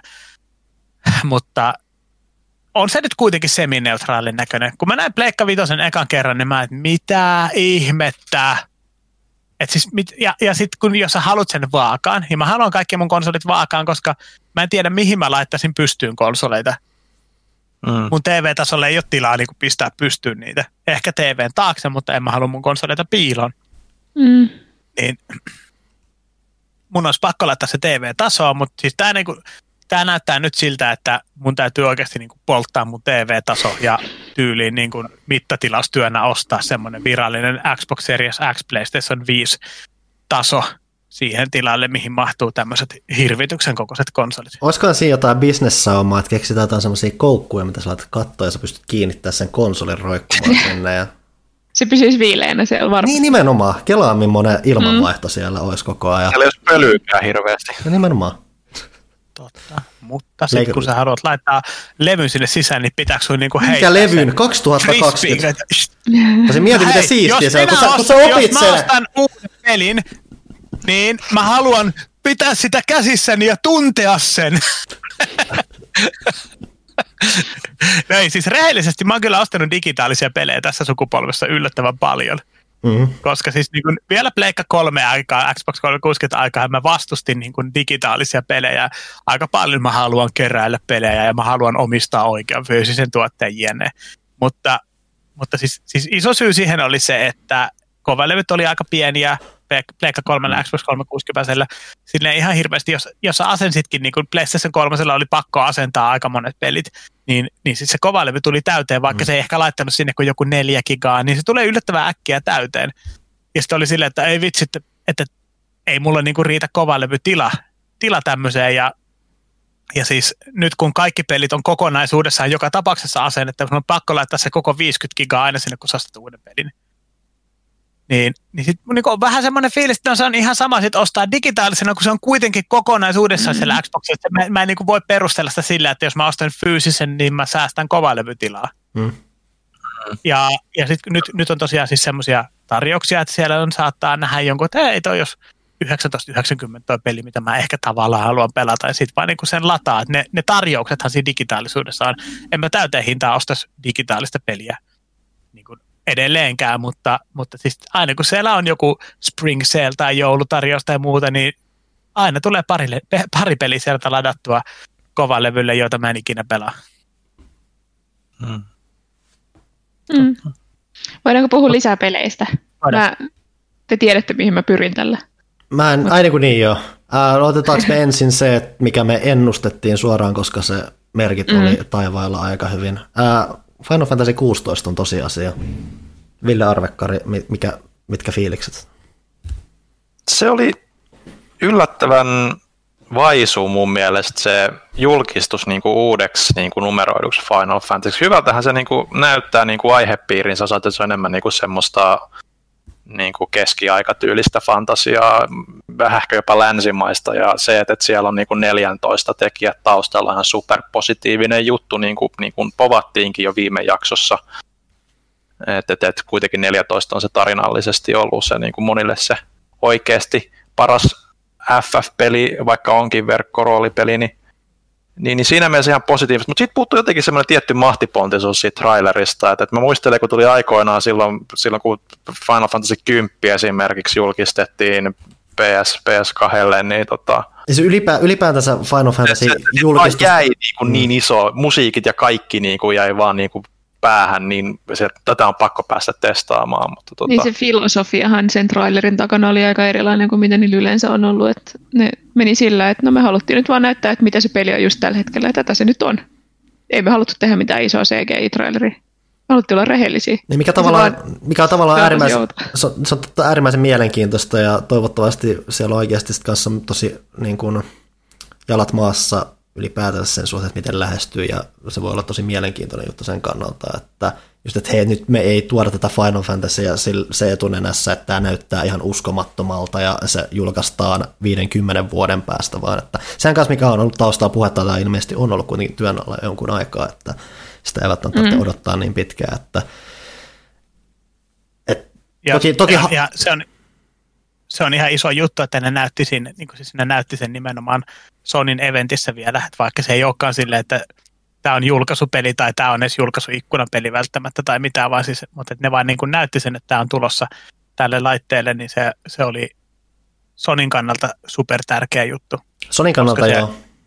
Et sehän, sehän iso juttu tässä nyt sitten kuitenkin on, että se mikä Final Fantasy historiassa vähän on, millä naureskellaan sille just, että ne näyttää mahtipontiselta ja muuta, mutta sitten siellä on vähän tausta, että siinä menee aikaa ja sitten on myös tapaukset, kuten Final Fantasy 13, jota kuolottiin vuosia.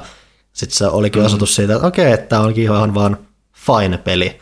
Että nyt, että mitäs kun tämä sarja selvästi vähän hakee itsensä tai muuta, että kiva, että siellä on nyt tuommoinen näkemys, että hei, että nyt me keskitytään tähän, että tätä meillä on, että tässä on sitä pelattavuutta suoraan nyt kikkailla millään ylikiilotetulla välipätkillä, mitkä oli silloin mm-hmm. aikoinaan se Final Fantasyn suurin myyntivaltti ja sitten se nimenomaan ulkoapäin ja sitten loput siellä, siellä on kiva peli sisään, vaan että nyt yritetään nostaa niin kuin eteenpäin just enemmän tätä pelillistä puolta ja tarinapuolta mm. ja tälleen. Ää, pelillisesti, mitä me tosiaan viimeksi sanottiin, niin vähän har- tai sen ihmiset voi päätellä siitä, että mikä mun fiilis on siitä, että vähän harmittaa, että se nyt taas näyttää olevan enemmän tämmöistä reaaliaikaista toimintaroolipeluta tai muuta. Että toki se on, tiedän nyt, mitä siellä taustalla pyörii tai muuta, mutta vähän harmittaa se, että se on ehkä vähän suoraviivainen, mutta totta kai se on kuitenkin uusi iso Final Fantasy. Kyllä mä nyt haluan nähdä, mikä, mitä siellä taustalla kaikkea sykkiä ja muuta, että ehkä niillä on jotain oikeasti siistejä ideoita siellä, mutta vähän harmi, että se... se No kyllä tuommoisen pelisarjan tekeminen kuin Final Fantasy tai mikä tahansa tämmöinen, mikä saa paljon jatko-osia ja niitä tulee tälleen niin kuin muutaman vuoden välein, niin onhan sen sen kehittäminen kenelle tahansa ihan niin kuin yhtä helvettiä, koska niin kuin tavallaan sitä aina odotetaan tiettyjä asioita ja tiettyjä juttuja, mutta sitten kuitenkin halutaan uusia asioita, mutta sitten kuitenkaan ei tykätä yleensä välttämättä niistä uusista asioista. Mm. Ja, ja siis laatu, laatu-odotukset on aina ihan superkorkealla ja sitten kaikki kaikki niin kuin fanit on tosi hankalia ihmisiä aina. Mm-hmm. Kaikki tosi fanit on tosi hankalia ihmisiä, ja heitä kuitenkin pitäisi pystyä jollakin tavalla niin kuin miellyttämään. Ja, ja siis, en mä, mä, mä, mä siis, jos vaan pystyisi aina ajattelemaan sen niin kuin kokonaan uutena pelinä, niin kuin se on, eikä jatkoosana Final Fantasylle, niin se olisi heti paljon helpompaa kaikille, mutta et koska siis kun sun on kuitenkin tehtävä Final Fantasia, sä et vaan voi tehdä niin kuin, uutta peliä, joka on myös, niin kuin, siis, siis se on, se on, aika, se on vaikeaa ja monimutkaista. Olisi mm. hyvä, että ei pitää jatkoisia tarvitsisi tehdä. Tekisi aina kokonaan uuden pelin, mikä on mm. samalta, samalta tiimiltä, mutta eri nimi, eri nimi mutta, mutta et koska se on se kuitenkin Final Fantasy nime, nime, nimi on se, mikä sitä sitten myy, niin sitä on aina käytettävä. Mm. Kyllä mä toisaalta mietin sitä, että Final Fantasy kohdalla nimenomaan, että jos ne nyt olisi päättäneet tehdä siitä hyvin perinteisesti vuoropohjaisen, niin onko oikeasti joku, joka olisi silleen, että hyi, vuoropohjainen Final Fantasy en pelaa? Siinä on enemmän ta- ei. Siis taustalla siinä on enemmän se, että sen pitää olla kohtuu, että se on sen pitävä projekti, että totta kai haluaa, että se aina vähän leviää ja leviää silleen mm. muullekin kuin sille suurimmalle fantsu-yleisölle, että se, se on kuitenkin sen verran mainline-kamaa, että se ne uudet innovaatiot, mm-hmm. mitä täytyy tulla, niin se ei vaan voi oikein mennä varinkaan niin semmoiseen puhtaan vuoropohtaisuuden suuntaan, ellei ne keksi jotain tosi uutta mm-hmm. ja tiukkaa siihen, että tuon mittakaavan puoli vähän pakottaa siihen, että ne menee enemmän siihen toiminnan suuntaan. Mutta se miljö oli vissiin lähempänä sitä, mitä sä ja Ville toivoitte, että, että se oli enemmän fantasiaa kuin vaikka 15. Joo, kyllä. Että et kyllä mä tykkään siitä, että mennään niin kuin enemmän sinne niin kuin fantasian juurille kuin siihen semmoiseen tekno, teknomeininkiin, mitä periaatteessa niin kuin 15 edusti ja 13. Et Seiska nyt oli vielä silloin aikoina, että se oli enemmän sitä niin kuin vähän semmoista steampunk, makopunk henkistä, niin se oli vielä niin kuin semmoista ihan mukavaa ja siinä on semmoinen tietynlainen persoonallisuus, mutta mutta mut ehkä niinku se, mikä mua tavallaan ehkä huolettaa tuossa niinku tyylissä ja, ja, ja mä voisin ehkä silti niinku tavallaan halunnut enemmän semmoista ysityylistä fantasiaa, että se on vähän semmoista... No se, niinku, sehän on sitä tosi, nimen, se on nimenomaan sitä steampunkia ysiä aika lailla, niin, että se on... Siis siis se on hahmodesignien osalta, että se on enemmän niinku sitä japanilaista, niin. Niinku, että toi on enemmän niinku Witcher-tyylistä niinku länsi niinku fantasia ropea, ropea mutta Final Fantasy-elementeillä, mutta kyllä toi niinku, kyllä, mä, kyllä mua kiinnostaa toi, että et, et, et, enemmän ehkä niin kuin mietin sitä, että, että kun aina puhutaan, että kun uuden Final Fantasy on oltava, ja puhuttiin tästä, on oltava niin kuin, just niin kuin uranuurtaja ja, ja ei enää voida tehdä niin kuin vuoropohjasta, niin mä kyllä silti ihmettelen, että miksi ei tehdä ja nykypäivänä Square niin kuin nykyaikaiselta näyttävää Final Fantasia, mutta niillä freaking vanhoilla pelimekaniikoilla ja valmiilla kuvakulmilla se ei ole niin kallista kuin tehdä isoja niin kuin open world-maailmoja, ja niissä saisi, saisi vielä niin supernäyttäviä, kun ne olisi tosi rajattuja verrattuna niin kuin moniin avoimen maailman roolipeleihin. Katsoisi, mitä siitä tuli. Se olisi ihan supersiistiä nähdä, miten, niin kuin, että kun katsoo jotain personaa, niin okei, siinä on nyt kuitenkin vapaasti liikuttava kamera, mutta siis siinä on vaan toimi, kun, kun se on niin rajattu se pelialue ja se mekaniikka on mietitty loppuun asti, että olisi supersiistiä nähdä, että Square oikeasti uskaltaisi tehdä mainline Final Fantasyn sillä niin kuin nykyaikaisella grafiikolla, mutta vanha-aikaisella pelimekaniikalla. Niille, se, myisikö se vielä nykypäivänä? Myisikö se, my, niin kuin siis, okei, okay, te ostasitte sen, mutta myisikö se niin paljon? Ja siis Jujuhan nyt on siis siinä, että se, se olisi... olisi kehittää että loppupeleissä kuin nykyaikaisen Final Fantasyn tekeminen. Että hyvin useat niin kuin, kommentit, mitä niin kuin itse on katsonut reaktioita ja, ja kommentteja niin kuin 16 kyllä se ensimmäinen on se, että no harmi, että se ei ole vuoropohjainen. Että et, en mä tiedä siitä, että onko siellä yleisö kuin pieni loppupeleissä, mutta se on se, mitä niinku aina niinku vanhan kaavan Final Fantasy-fanit on aina sille, että no harmi, kun se ei ole vuoropohjainen. Et sehän, mitä, sehän, sehän, mitä Square nykyään tekee, on se, että siellä on vähän nämä ääripäät, että siellä on nämä massiiviset projektit ja sitten on nämä pienemmät kokeilulliset. Niille ei oikein ole välttämättä aina semmoista keskiväylää, mikä olisi nimenomaan tolle se, että tehän siis on yrittä, niillähän on, on kaiken maailman Octopathia, Bravely Defaultia tai muuta, mutta ne on sitten niin pienen budjetin projekteja, että ne ei ihan täsmään vastaa tota, mutta totta kai sitten kun ne on pienemmän budjetin projekteja, ne voi tehdä vähän jotain ns. uskaliaampaa kuin vuoropohjaisuus ja muuta tällaista, että sit sieltä löytyisi niitä enää, mutta se olisi kyllä kiva, jos löytyisi joskus joku semmoinen just ihan välitierin projekti, just että siellä on oikeasti vähän panostettu siihen visuaalisuuteen enemmän, kuin että se on joku semmoinen tyylitelty Bravely Default juttu, mutta sitten, että just siinä, että se on ehkä esitystavaltaan, en nyt halua sanoa vanhahtava, mutta tyylitelty siinä, että sitä pystytään vähän rajaan, niin olisi se totta kai mielenkiintoista. Toki mulla ainakin sit se, että, että, että siinä on kuitenkin se, että ne Bravely Defaultin tyylittelyt sun muut loppujen lopuksi tukee ehkä enemmän myös semmoista vuoropohjaisuutta tai muuta, että siinä on kuitenkin se, että kun sä viet sitä liian realistiseen suuntaan tai muuta, niin sitten tulee ne ajatukset, että no, niin tänne näyttää näyttää vaan niin hölmöltä loppupelejä, että siinä vähän siinä pitää alkaa miettiä sit kanssa sitä, että okei, miten tämä tyylillisesti tämä kokonaisuus menee ja pysyykö tämä pakka miten hyvin kasassa ja muuta, ja sekin voi epäilyttää siellä tosi paljon, että siksi, siksi siellä on vähän just kans myös niitä ääripäitä, miten Square toimii. Hmm. Johanna, kerro meille tästä Hatsune Mikon luomaan sarjaan perustuvasta avoimen maailman toimintaroolipelistä. Kyllä, eli en saanut mun Silent Hilliä, mitä mä toivoin, mutta sain sitten tämän yhden toisen. Öö, siinä vaiheessa, kun VBn logo tuli ruutuun, niin mä yllätyin itsekin omasta reaktiostani alkoi nimittäin välittömästi kyyneleet valua. Siis silleen, mä en tiedä kuin herkkiä te olette silloin, kukaan ei katso, ö, mutta siis mä en tiedä, tiedättekö te sen tunteen, kun se, että aktiivisesti ala itkemään, vaan ne kyyneleet vaan tulee ja sitten ne vaan valuu. Okay. Joka päivä. Joo. Äh, tapahtui silleen, sitten tuli Portkey Games, ja sitten sit sä tiesit jo, että se on Harry Potter. Ja sieltä tuli siis Harry Potter avoimen maailman roolipeli Hogwarts Legacy.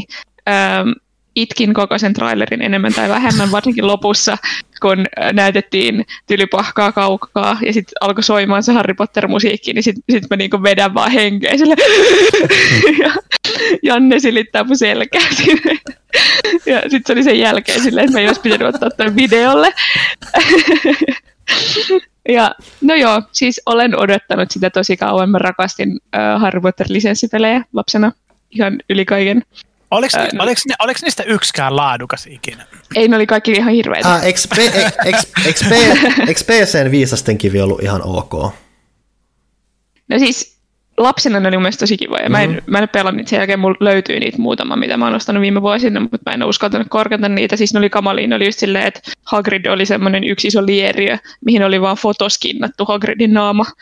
Öö, ja se, ei, siis se oli kammottavaa. Sitten niissä oli suomenkielinen puhe, ja sitten kaikki sanoivat Harri, Harri siellä velho.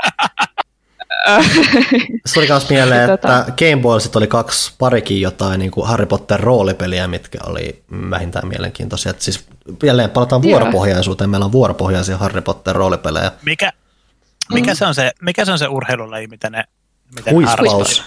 Huispaus. Sillekin on oma peli. Sillä oli oma peli, ja EA on tekemä. Joo, tämä oli kauan sitten, mutta mun mielestä pelaajan arvostelussa silloin, se oli silloin niin kuin semi-positiivinen arvostelu. Ja siinä oli vielä niin kuin ehkä pienoinen toive. Siis tämä, tämä niin kuin from the top of my head saattaa, että mä muistelen omianikin nyt, mutta että joku tämmöinen toive, että se huispaus voisi olla niin kuin EAN vuosipäivitys niin kuin FIFA ja NHL ja muiden, muiden tota, ää, ty- mallilla. Mutta eihän se sitten, eikö se jäänyt yhteen vaan? Ei tullut niinku huispaus 2005? Ei, mutta siis äh, mun lempijuttu niissä lisenssipeleissäkin, anteeksi mun koira haukkuu, oli se tylypahkan tutkiminen, koska siellä oli, semmosia, oli sitä tarinaa, mutta oli myös sitä, että sulla oli niinku sidequesteja siellä tylypahkassa ja sitten sait tutkia niitä tiluksia siellä. Ja to, tota mainostetaan kovasti sillä, että okei, okay, sä oot 1800-luvun tylypahkassa, eli se ei liity suoraan niin Harry Potter-kirjoihin, varmasti siellä on jotain yhteyksiä sitten, mutta ei ole niin kuin, tavallaan yhteyksissä suoraan siihen tarinaan. Ähm, sulla on sun oma hahmo ja sit saa, saa tehdä kaikkea kivaa siellä ja siinä näytettiin mun mielestä tota viistokujaa ja muutenkin oli jotain ihme luolasta ja kaikkea, että siinä on niin tylypahkan ympäröivää tota, sitä maailmaa. Öö, ja ilmeisesti saat sitten luoda oman velhotarinasi siellä ja siinä puhuttiin myös siitä, että saa olla myös pimeällä puolella, mikä on siistiä, koska Harry Potter taas vältti sitä ihan viimeiseen asti, niin se kutkuttaa minua kovasti.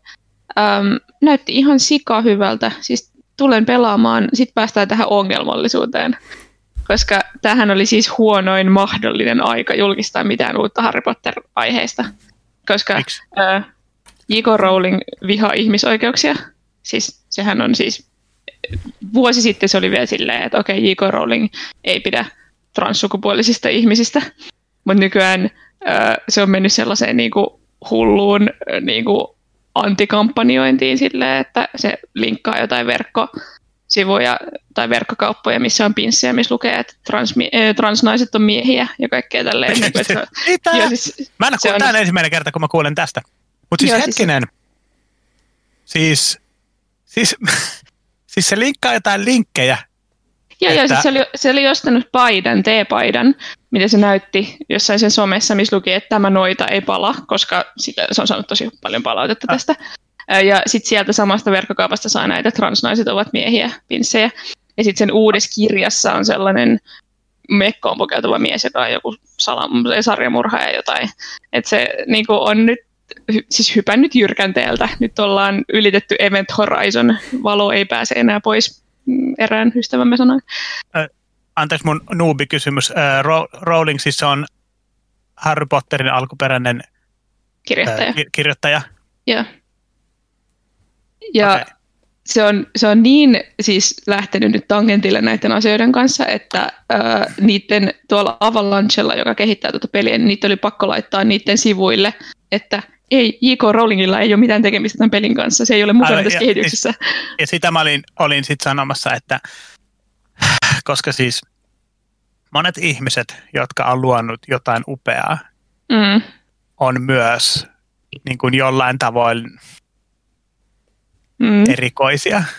Mm. Ja siis toki niin kuin siis hänellä on oikeus mielipiteeseensä ja, ja kaikkeen, to, niin kuin, totta kai, mutta siis koska se ei ole nyt kuitenkaan enää mukana siinä. Ja monet ihmiset rakastaa Harry Potter-maailmaa ja, ja siis kirjoja ja elokuvia ja kaikke, mm. tästä niin kuin kaikesta huolimatta.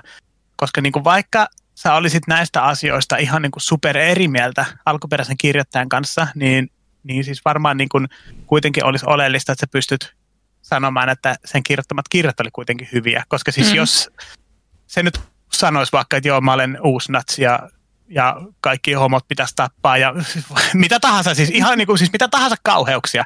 Mm. Tai vaikka se olisi paljastus, että se olisi pedofiili tai niin kuin ihan mitä tahansa, niin, niin olisiko niin kuin kaikki automaattisesti, mitä se on ikinä tehnyt tai missä se on ikinä ollut mukana Ville triggeröitönä? niin, tota, nämä ei ollut Ville minun kuoteja, niin hyvänen aika. Come on. Hashtag comeback Ville.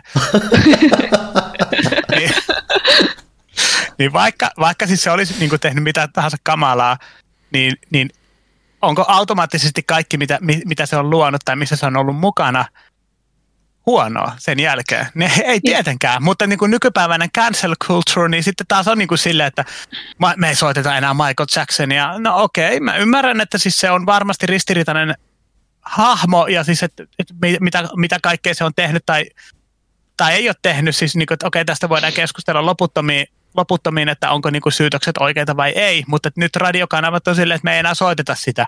Mm. Ja, ja siis mä vaan niinku, että eikö niin niinku siis... tietyn verran voida kuitenkin vaan keskittyä siihen, mitä se tyyppi on tehnyt, mikä on mm. ollut hyvää ja mahtavaa, ja silti vastustaa niitä ehkä niinku sen mielipiteitä ja tekoja, Mm, on siis, kahta koulukuntaa. Ei, ei meidän ole pakko, ei, ei meidän ei, niin siis, tästä tulee tämmöinen vähän tämmöinen vastakkainasettelu, että okei, se on hirveä tyyppi. Kaikki mitä se on tehnyt pitää tuhota maa päältä pois kokonaan. Mm.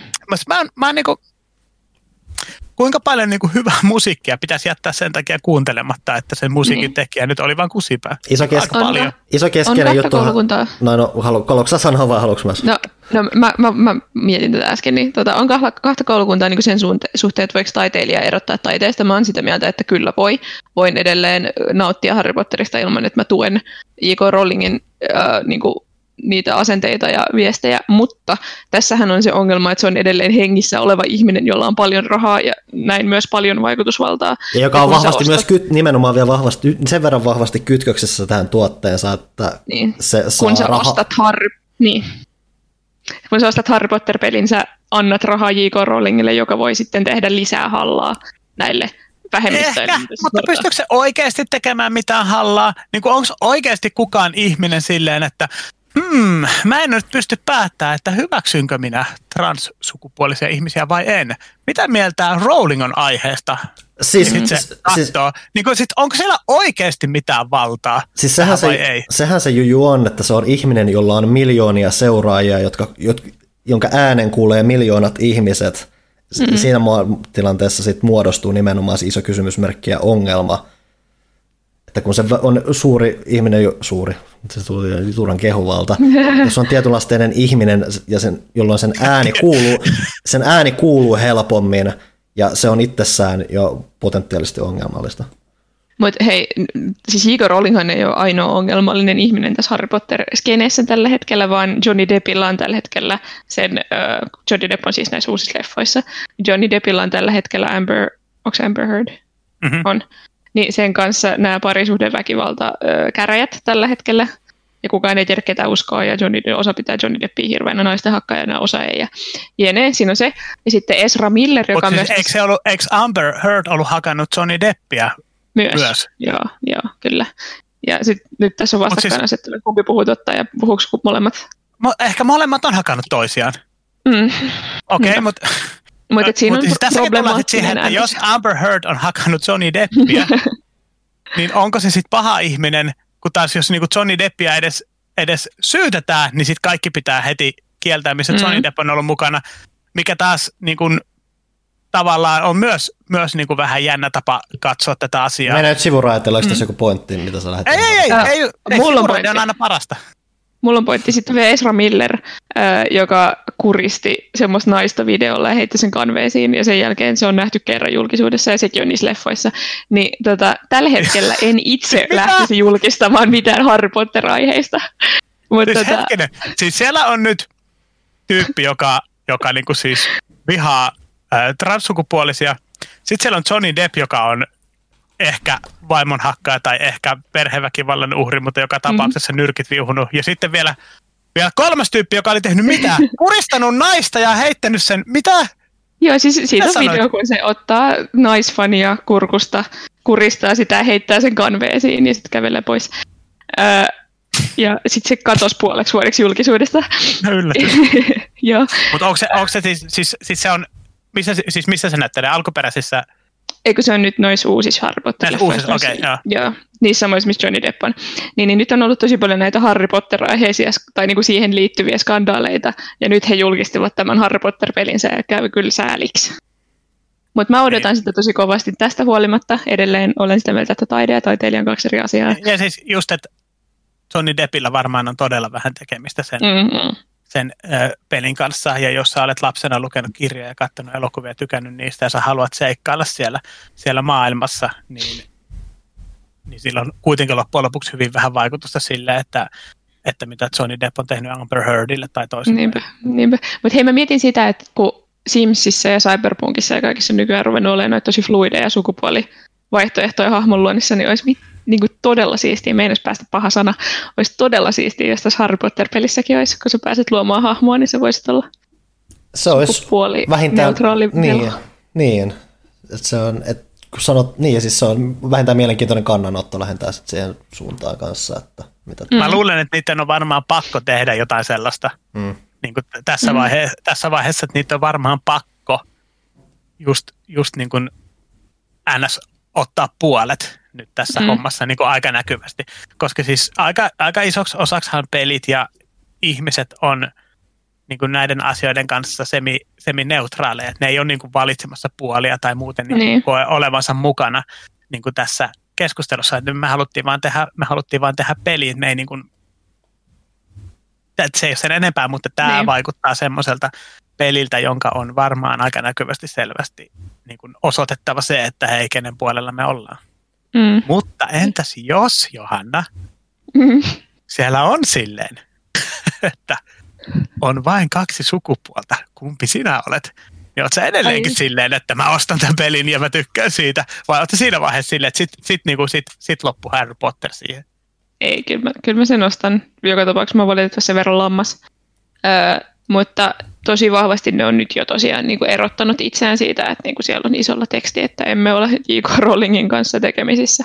Et vähintään vaikka siellä vaikka se studiossa ei ole semmoista niin kuin poliittista tai semmoista niin kuin, ö, mielipide ö, tarvetta, niin ymmärretään bisnestarve mm. sille, että erotetaan itsemme tästä skandaalista. Mutta mielenkiintoinen seurata ja sitten näkee, että miten se vaikuttaa myynteihin. Ei välttämättä mitenkään, se on kuitenkin ihan uskomattoman iso sarja. Niin. Siis tämä koko, koko keskustelu näistä, näistä aiheista on tosi hankala niin kuin siis mm. siis kaikille.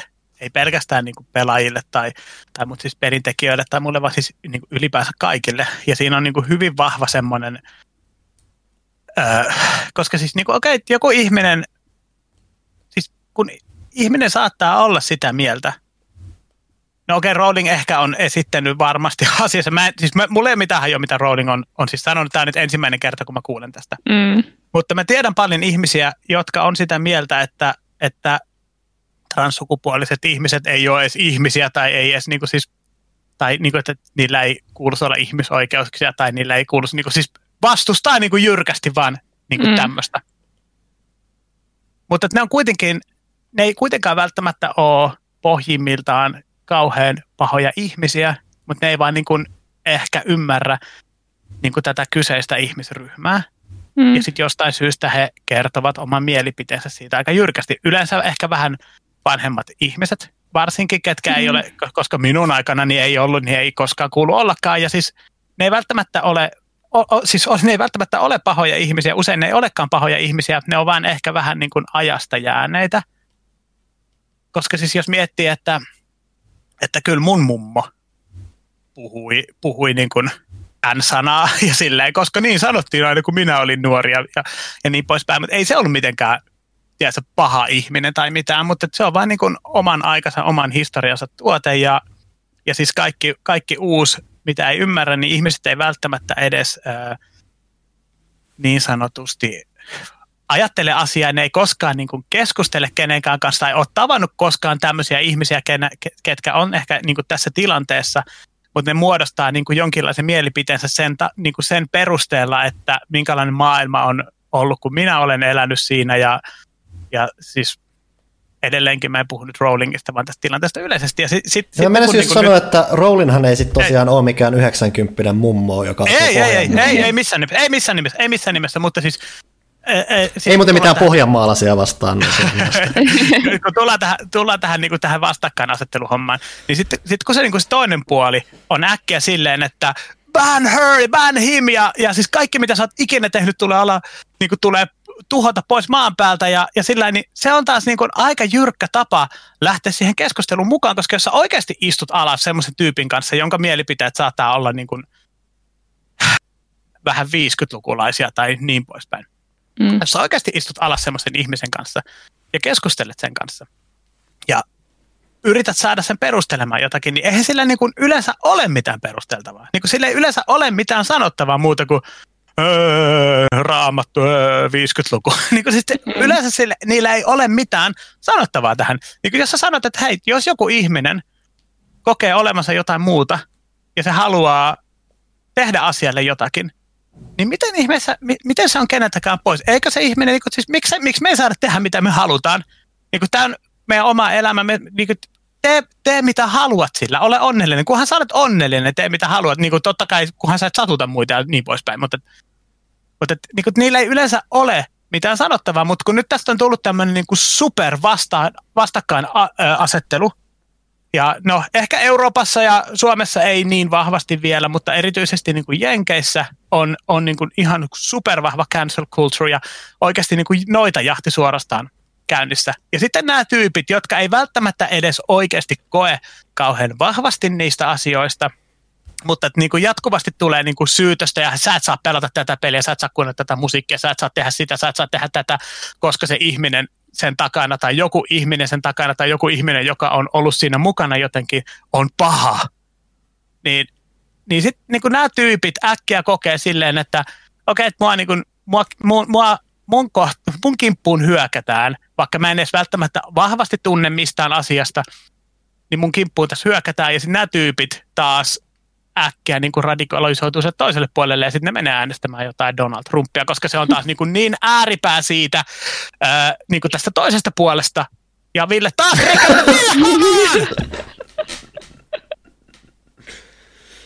Kohta se antaa mulle ante, tulee takaisin, suuttuu mulle uudestaan lähtee taas. Hashtag tuokaa Ville takaisin. Mutta siis, niin kuin, niin, mitä, mä, niin kuin, siis, mitä mä nyt yritän tässä niin kuin mun pitkässä jaarittelussa sanoa, on se, että yleensä kaikki niin kuin vastakkainasettelu ja kaikki niin kuin superehdottomuus, ja sä et saa koskea tähän tuotteeseen ja tähän, ja sä et saa tehdä sitä, ja sä et saa tehdä tätä, on niin kuin se vie näitä, asioita, niin kuin näitä tärkeitä asioita väärään suuntaan.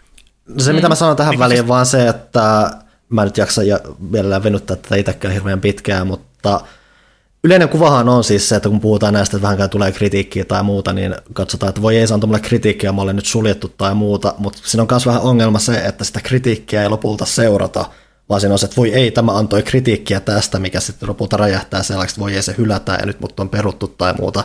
Mutta se, et se, se ei ole kuitenkaan se tilanne. Nykyään on se, että vaikka yritetään nimenomaan käydä sitä keskustelua, mikä on hyvästä, mikä on pahaa, mikä on neutraalia, miksi tämä ei ole, yritetään selittää, miksi tämä ei ole hyvä juttu, miksi tämä, ei ole, se, miksi, miksi tämä on paha juttu, niin siinä on jo se, että sä kritisoit jotain tai yrität edes selittää jotain, johtaa jo monissa reaktioihin siihen, että voi ei, mutta tai tämä on peruttu, voi ei, tämä on mua vastaan tai muuta, että se ei ole ihan noin simppeli juttu myöskään.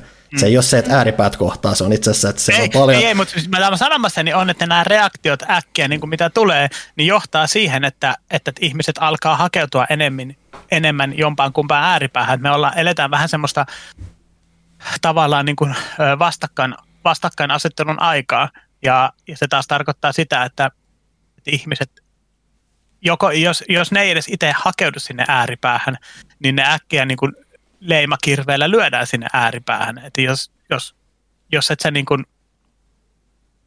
Antaako Ville mulle anteeksi? niin, Aika tuima ihmisiä, ihmisiä ihan niin kuin tahtomattaankin siirretään niihin ääripäihin. Niin kuin ehkä vähän keino, keinotekoisestikin, että saadaan, ja sitten saadaan täm, täm, näistä asioista tämmöisiä no, verkkokeskustelut nyt on. Verkkokeskustelu ja ylipäätänsä ihmisten okay. kyky ottaa vastaan kritiikkiä on niin huono, että se homma vaan mm. siihen ja se on mm. melkein pohjimmiltaan yksi keskeisimpiä ongelmia siinä, että ei haluta kehittyä, ei haluta oikeasti ajatella, mitä tässä mm. maailmassa tapahtuu, ei haluta ajatella sitä, että jotain, mitä maan mieltä on potentiaalisesti huono asia. Sitten on, myös, sitten on myös paljon ihmisiä, jotka ei koe vahvasti näistä asioista, jotka ei halua niin kuin, edes ottaa mitään puolia ja se ei vaan ole heidän taistelunsa ja sen ehkä sitten niin kuin, jos, jos sä niin koet, että sä et halua muodostaa jostain asiasta mielipidettä, niin eihän sun, eihän sun niin kuin hyvä, niin kuin hyvänen aika ole pakko. Hmm. Sun, ei, sun ei ole oikeasti pakko niin kuin aina heimoutua tai valita sun puolia näissä asioissa. Hmm. sä, et vaan, niin kuin, sä voit periaatteessa jättäytyä niiden, niiden ulkopuolellekin myös. Se riippuu taas mistä asiasta puhutaan. Totta kai se riippuu. Siis paljonhan, mm. kaikkihan aina riippuu kaikista asioista. Jos joku tulee sanomaan, että vast, vastustatko sinä orjakauppaa, niin eihän nyt kukaan voi mm. sanoa, että no mä en nyt tunne vahvasti tästä aiheesta, niin kuin totta kai kaikkeen kuuluu, kuuluu vastustaa sitä, vastustaa sitä mutta et just, että tämä asia on niin kuin silleen, että mistä, mistä taas me puhutaan, että voiko Harry Potter-peliä vielä pelata, kun on tämmöisiä taustoja siellä, niin tämä on semmoinen asia, mistä se voit olla silleen, että no, mulla ei ole tästä vahvaa mielipidettä, että mä nyt dikkaan Harry Potterista ja mä aion ostaa sen pelin ja olla niin kuin fine with that. Mm. Kato, Villekin pysyy täällä vielä. Hyvä Ville.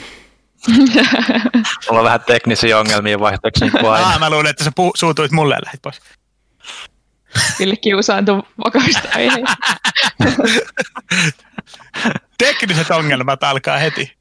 Ajattelin, että jos, jos se tippuu pois tästä puhelusta, niin sitten kukaan ei voi ikinä yhdistää sitä tähän keskusteluun. Mä en tiedä, mihin tämä lähti tämä keskustelu loppupeleissä, mutta joo. Okay. Ei mennä takaisin sinne. Hei, Microsoft otti Peseston. Joo. Totta. Aika. Se on aika, se on aika iso juttu. Öö, sieltä tuli siis Doom, öö, Elder Scrolls, Panu, auta mua mitä muuta.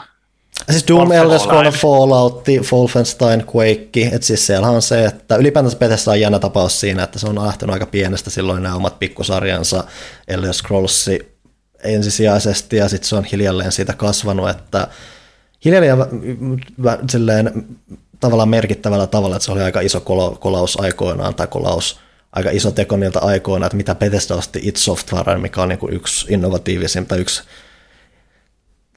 tämmöisiä niin kuin vaikutusvaltaisempia kehittäjiä niin kuin pelien historiassa ja muuta, ja ne myös onnistu kiinnottelemaan Falloutin itselleen ja muuta, että se on jännä firma, jolla on jännä nousukausi ollut.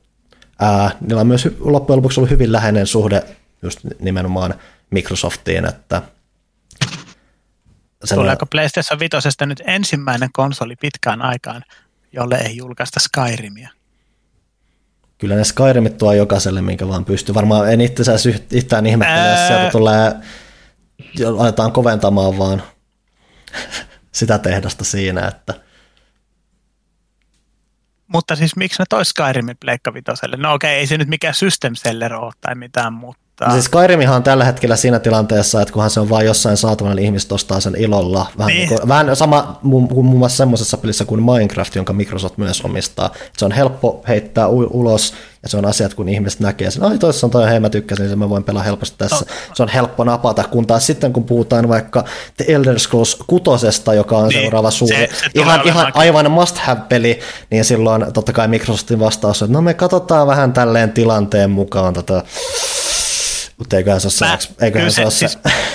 Tuskin ne olisi maksanut 7,5 mm. miljardia mm-hmm. siitä, että ne saa pahimmalle kilpailijalle julkaista pelejä.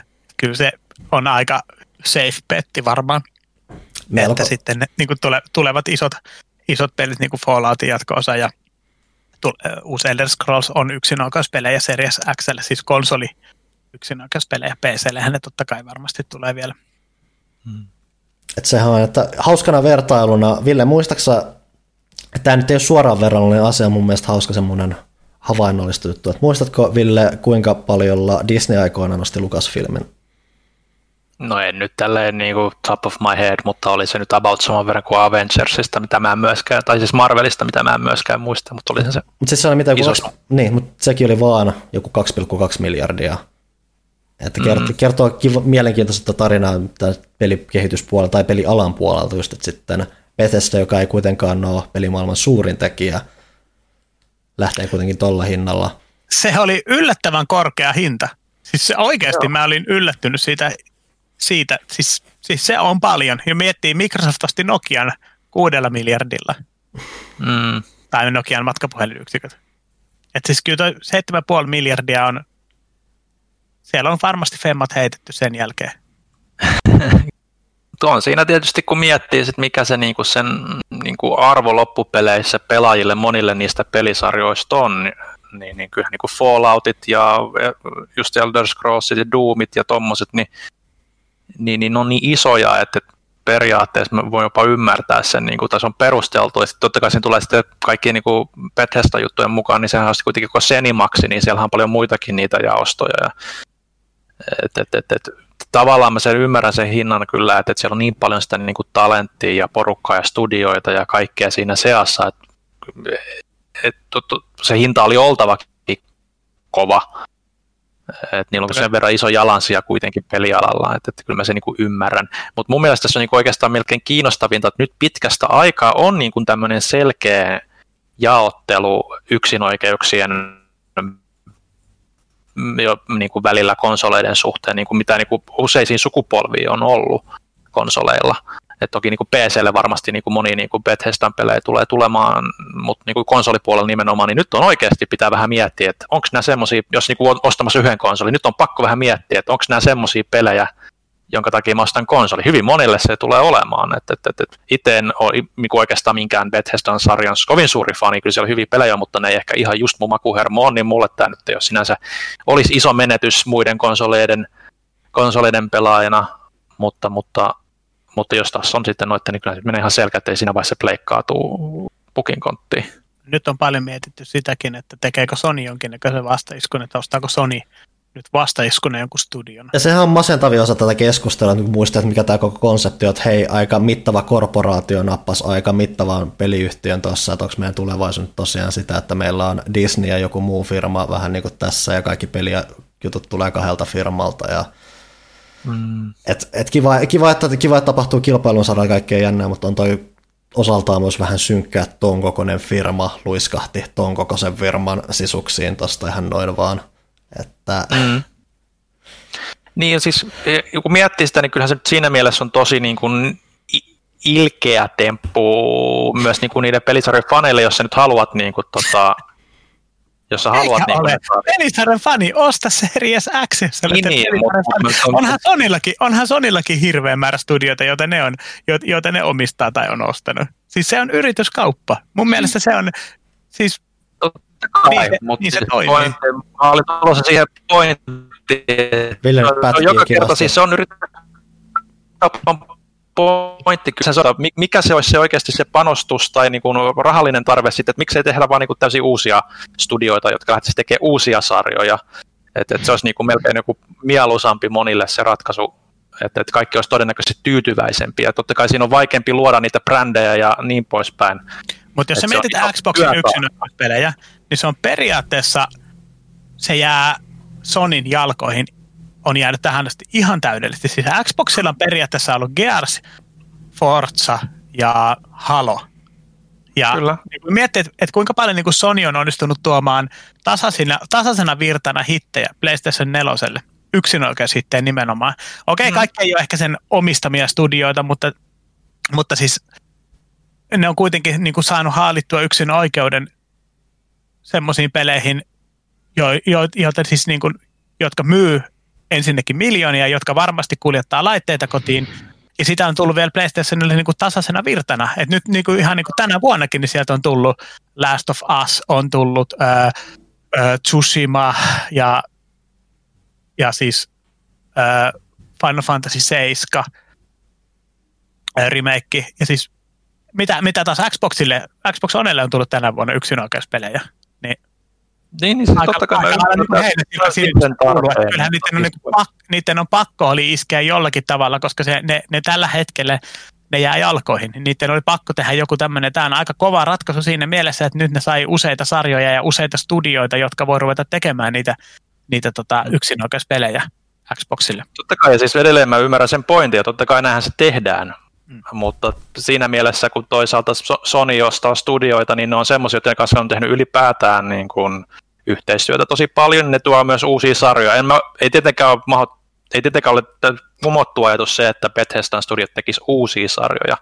Mutta aika harvoin niin kuin on nähnyt niin kuin, että näin vahvasti, että semmoista, jolla on tosi establisoituneet fanikunnat, sarjat, niin menee noin selkeästi yhden, yhden niin kuin, tota, kehittäjän tai niin koneen kelkaa sä, sä, sä oot ihan oikeassa ja, ja siis sehän, niin kuin sehän tässä sitten onkin, että koska, koska siis Xbox tarvitsee isoja yksinoikeuspelejä ja sarjoja nopeasti, niin kuin niille mm-hmm. ei välttämättä ole. Nyt kun nyt periaatteessa tämä niin kuin kilpajuoksu alkaa nyt parin kuukauden päästä. Hmm. Ja okei, okay, tietenkään Bethesdalta ei nyt tule niin kuin uutta Elder Scrollsia niin kuin vähän aikaa vielä yksinoikeudella hmm. Xboxille, mutta niin kuin, Microsoftilla ei tässä vaiheessa ole ehkä niin kuin semmoista aikaa ruveta pystyttämään uusia studioita ja luomaan uusia pelisarjoja. Tämä, niin kuin, jos massia löytyy taskusta, niin tämähän on helppo tapa saada, saada sitä niin kuin isoa brändiä saman tien sillä Xboxille. Että se on, mä, mä, mä olen sitä mieltä, että Microsoft oli ehkä niin kuin pikkusen niin kuin pakonkin edessä tässä, että jos ne oikeasti meinaa kilpailla PlayStationin kanssa, niin se mitä ne ihan oikeasti tarvitsee on isoja suuren luokan yksinoikeuspelejä ja, mm-hmm. ja tämä on, tää on niin kuin yksi tapa saada niitä niin kuin semi-helposti ja nopeasti.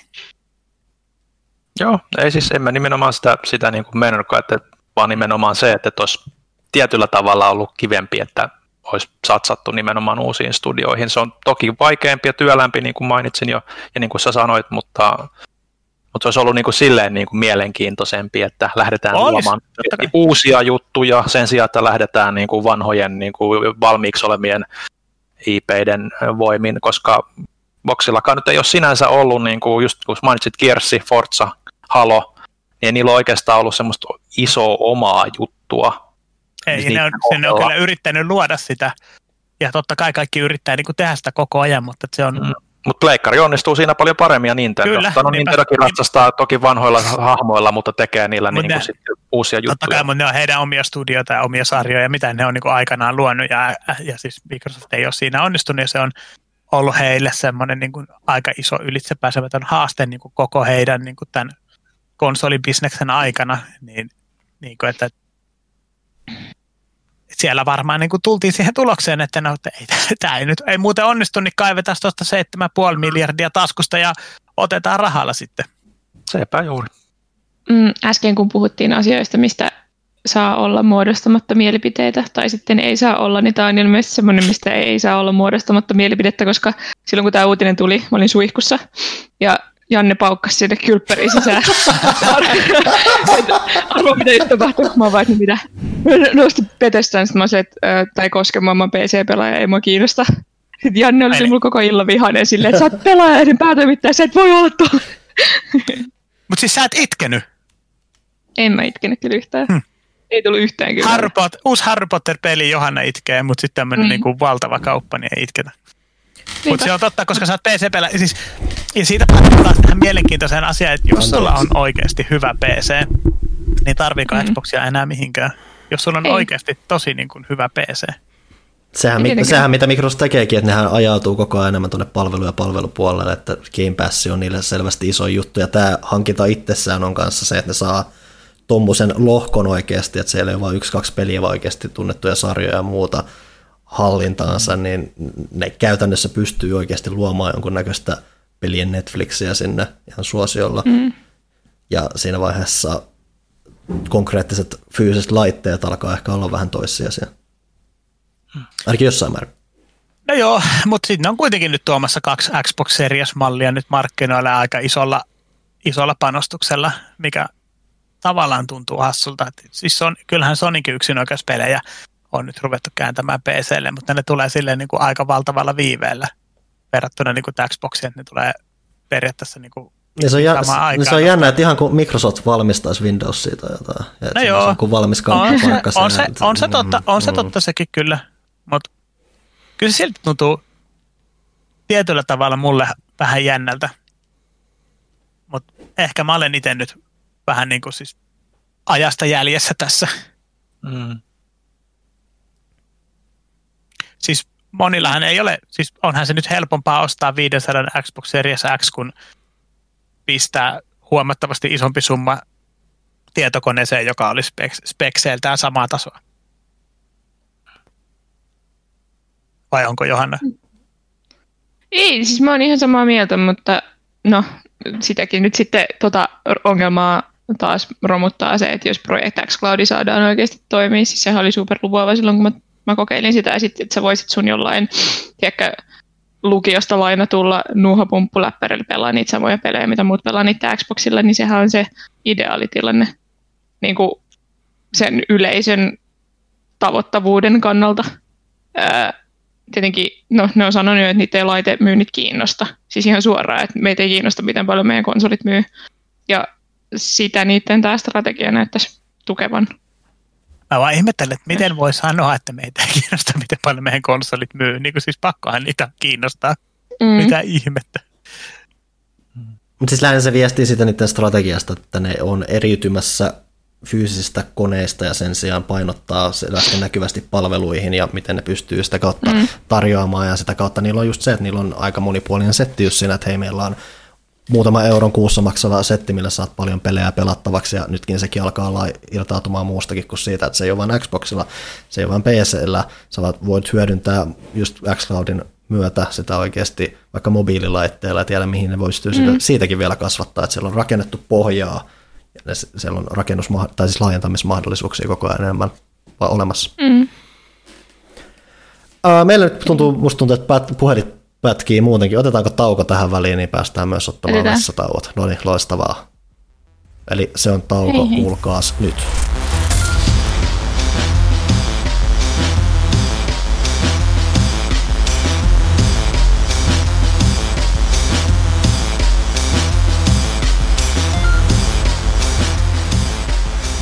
Tämä on tosiaan sitten ensimmäisen osion osa kaksi, että ei ole varsinainen osa kaksi, vaan että anyway, Mihin me jäätiin? Me puhuttiin jostain uutisista. Nyt me varmaan mennään siihen pelattua katsottua puoleen, koska se on ilmeisesti osio mm. tässä joskus kästissä, en tiedä. Johanna, mitä menee? Öö, apua, sä täysin yllätit mut nyt. Öö, mun pitää kaivaa meidän käsis. Aivan. Öö, hei, me, me saatiin vihdoin aloitettua meidän Last of Us-projekti. Me ollaan nyt ehkä kaksi tuntia pelattu, eli päästiin siihen kohtaan, missä mä sanoin, että nope, en pelaa, en pelaa ikinä. Hetki, öö, kuinka paljon se oli? Ehkä joku kaksi tuntia, eli nyt ollaan niin kuin, no ehkä sitäkään puolitoista tuntia. Öö, käytännössä ensimmäiset klikkerit on nähty ja sitten siellä on semmoinen huone, missä on tosi paljon niitä runnereita ja sitten yksi klikkeri ja sitten sun pitää päästä semmoiselle hissille. Ja siinä huoneessa mä silloin, kun viisi vuotta sitten sitä pelasin, niin totesin, että en pysty tähän. Ja nyt Jannehan siis pelaa mun puolesta ja mä katson. Mikä, mikä, tota, mikä vikana, miksi et pysty?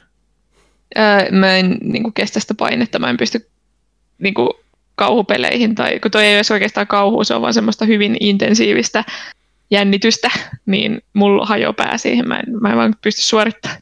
Mulla on suurin Ja- ongelma näissä peleissä se, että, että mulla on niinku siis, anteeksi nyt vaan, mutta maailman ärsyttävin, taka, mikä, mikä se on, takapenkkipelaaja, soh, sitä sanotaan, kuka katsoo? Siis kun mun Joo. vaimo katsoo ja aina katsoo vierestä, kun mä pelaan. Ja varsinkin jos on joku, missä pitää tehdä joku valinta, niin mun valinnat Mm. on aina vääriä. Siis aina. Me pelattiin Detroit kahdestaan läpi tässä niin kuin, no nyt, nyt kesälomalla. Mm. Ja siis mä olin vaan niin kuin, että ole hyvä ja ota tämä ohjaan, koska mä en osaa tehdä mitään oikein. Hei, miten, miten sun Detroit meni? Summaa, mitä sun kolmella tyylillä tapahtui? Öö, tuota, tuota. Ootas Mä nyt. luulen, että se on niin, onko se niin vanha peli, että me voidaan puhua siitä? Kyllä me Ää. voidaan puhua siitä. Jos et ole pelannut Detroitia, niin älä Skippa pari minuuttia. Niin. Joo. Eli siis, no siis hetkinen, mitkä se näiden häisken nimet oli? Se, mulla kuoli se, mulla kuoli se, se poliisi Androidi kerran. Joo. Mullakin. Mä pelastin sen, öö, sen hänkin, niin se kuoli. Joo. Oliko se hänk? Joku. se oikea ihminen oli. Joo. Joo, niin mä Joo. pelastin sen kerran. Se taisi olla siellä strippi, strippi tai kautta bordellissa, niin siellä sitä ammuttiin, niin mä pelastin sen ja kuolin, mutta sehän ei tietenkään se kuole. Okei, Tää me kaveri meni vaan se kuitenkin tulee. vähän eri tavalla, koska se hän ampui mua päähän muistaakseni. Et, Okei, okay, mua ammuttiin, muistaakseni. Ai siis mitä hän kampui sua päähän? Joo, meillä ei ollutkaan hyvät välit. Okei. Mä yritin sitä hä- sit mun välejä hänkkiin saada, niin kuin aika hy- mä sain ne aika hyviksi sitten, sitten hänkkiin. Ja mä en turvautunut, mä en turvautunut väkivaltaan kertaakaan sillä vastarintaporukalla. Okei. Mä menin, menin rauhanomaisesti. Ei, kerran. Me tapettiin se, se, se tota yksi vartija. Me ammuttiin siellä, kun me käytiin hakemassa niitä, niitä komponentteja, vai miten se käytiin hakemassa, niin mm. Mm. tuli se vartija. Niin se me tulitettiin. Joo. Ja ei, tulitinhan mä sen tyypin, kun me mentiin sitä, sitä TV-lähetystä tekemään, kun se yksi vartija lähti sieltä juoksemaan karkuun, niin se mä ammuin kanssa. Ja siitä kanssa tuli saanut, että ei sitä olisi saanut, että sitä ei olisi saanut ampua, mutta mä sanoin, että hei come on, jos me halutaan saada nyt niin kun siis huomiota tälle asialle, niin ikävä kyllä porukka saattaa kuolla. Ei ollut Mutta yhtään siis väkivaltaista, mutta paitsi silloin, kun sillä oli väliä.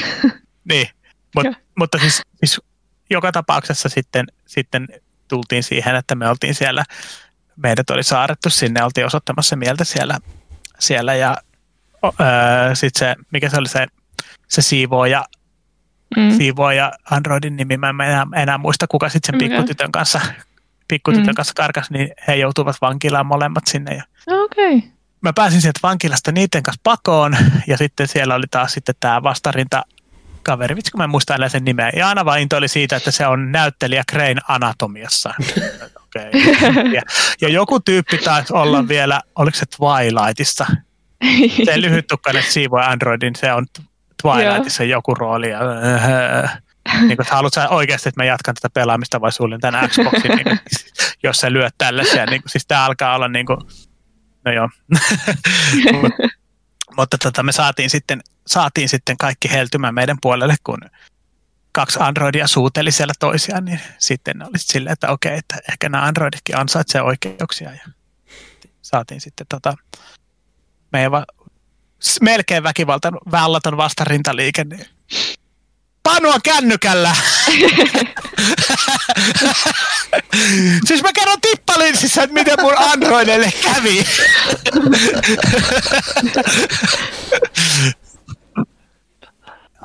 mitäs, mitäs muuta siinä? No siis, joo, mutta ei, mä, mä dikkaan kyllä näistä peleistä. Mä tykkäsin Until Dawnista tosi paljon. Mä oon Mm. varmaan sitä hehkuttanut. Joskus se oli yksi mun, se oli itse asiassa yksi mun tämänkenin niin kuin mieleenpainuvimpia kokemuksia.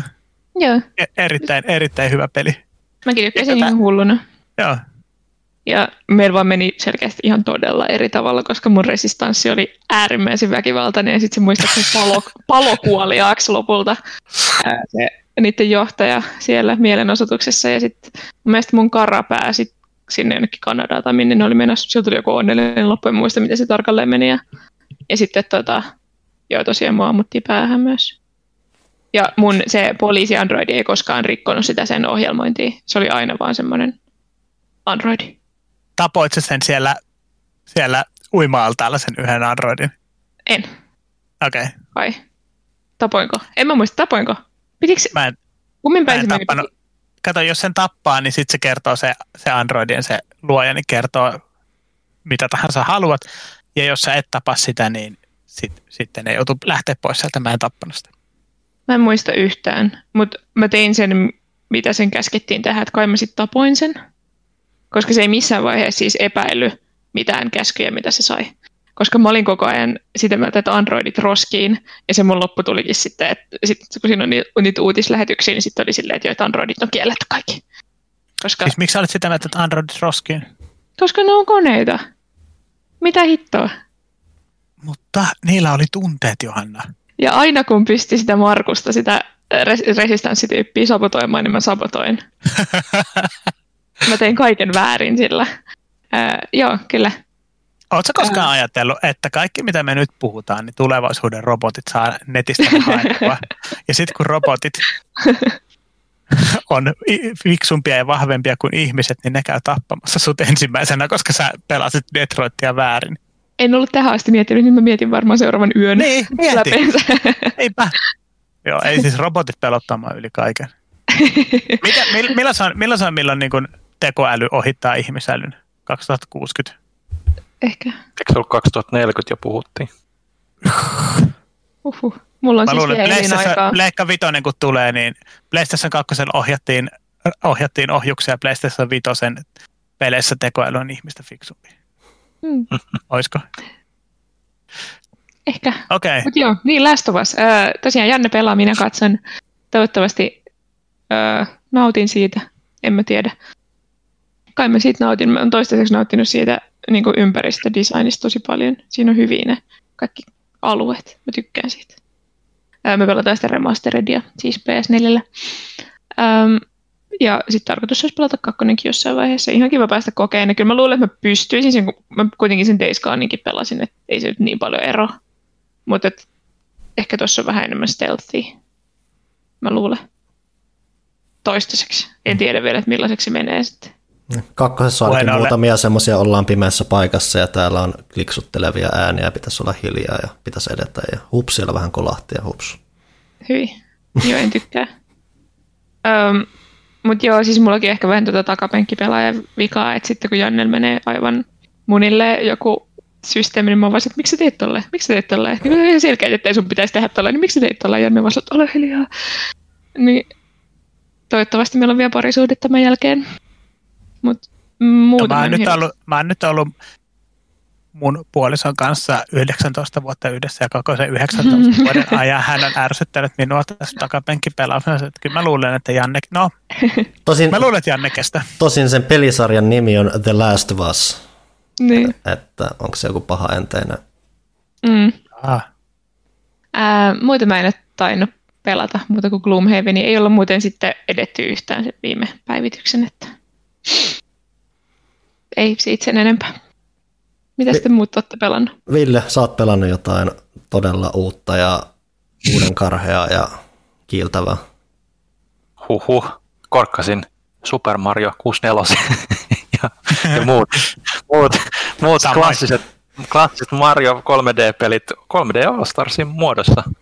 Siitä tein arvostelun tulevaan numeroon, ja, tai tänään monille tulleeseen numeroon, ja kyllähän se on sitä vanhaa nostalgiaa. Se on tavallaan kiva kyllä huomata, että, että, että, että vaikka nyt ei olekaan niinku niitä uusia versioita, niin kuin monesti huhuttiin jo ennen alku, alkuvuodesta, kun nämä alkoi vuotamaan nämä tiedot, niin tavallaan just se kiva huomata, että, että miten niin kuin hyvin Mario 64 toimii edelleen, että, että, että miten skarppi se edelleen on, vaikka siinä on tietysti ne pienet lagit, input-lagit ja tommoset noin, mutta yllättävän hyvin kontrollointi onnistuu vielä. Mä haluaisin sanoa kaksi pointtia niihin liittyen. Ensimmäinen mm. on se, että se olisi ehkä ansainnut semmoisen äh, Crash kautta Spyro-käsittelyn ennemmin, missä grafiikat on nykyaikaistettu. Mm.